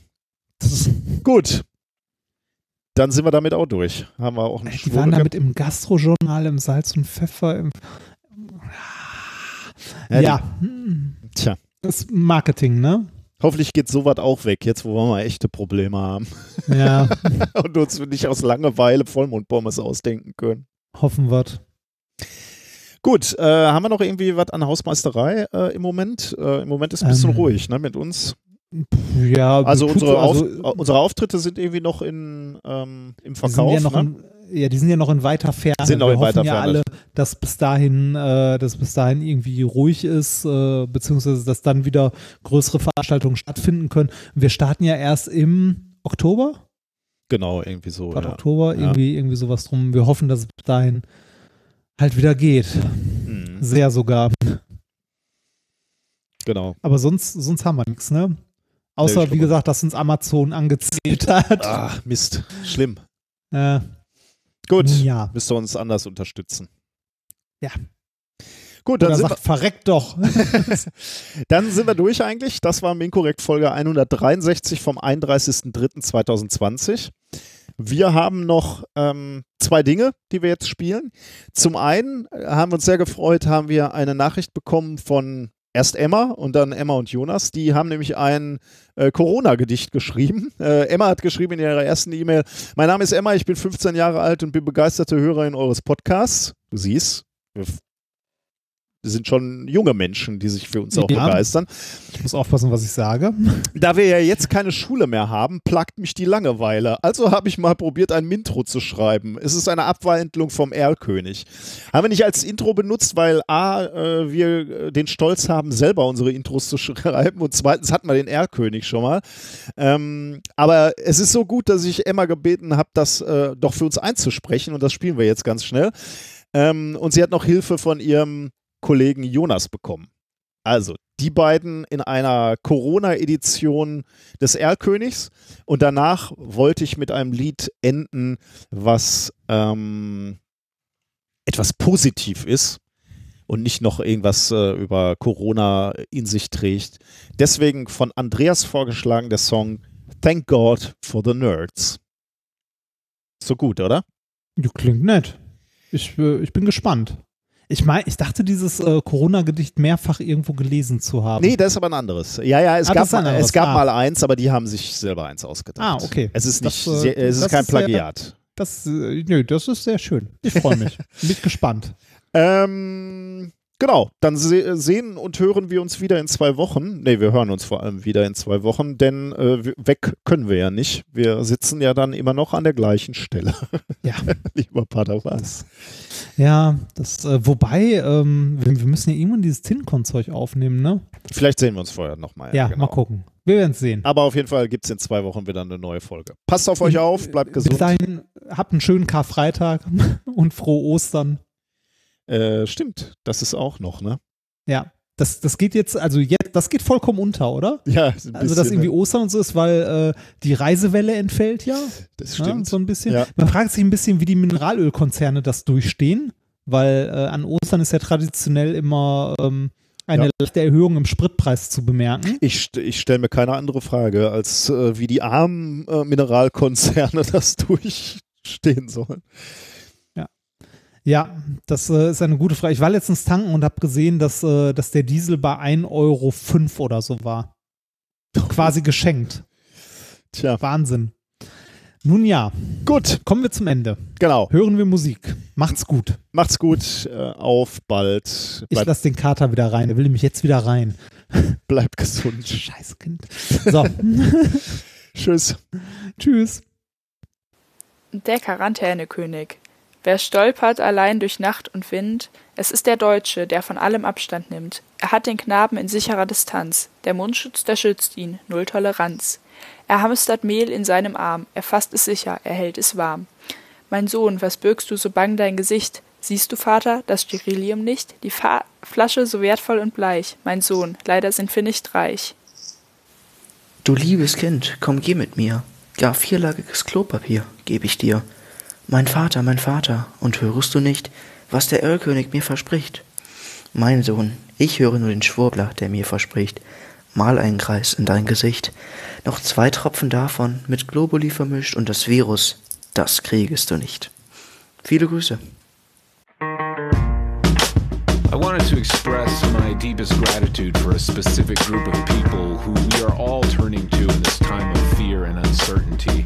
If you feel the same way, please join me in saying, Thank God for the motherfucking nerds right now. Thank God for the motherfucking nerds. Thank God for the motherfucking nerds right now. Thank God for the motherfucking nerd. I'm not a very smart person. I don't know much, especially not about viruses or like science stuff. I mean, I like Cyrus the Virus from the movie Con Air, but that has nothing to do with viruses. It's just the character's name. I can barely pronounce epidemiology. How do you say it again? Epidemiology.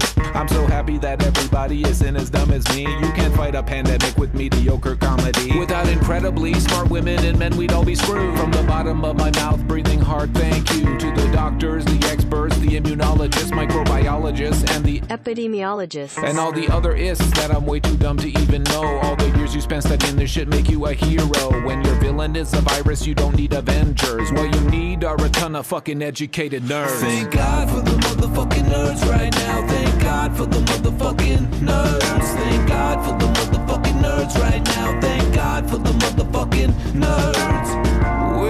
so grateful that there are people who are way smarter than us. I mean, seriously, I like barely understand how yogurt is made.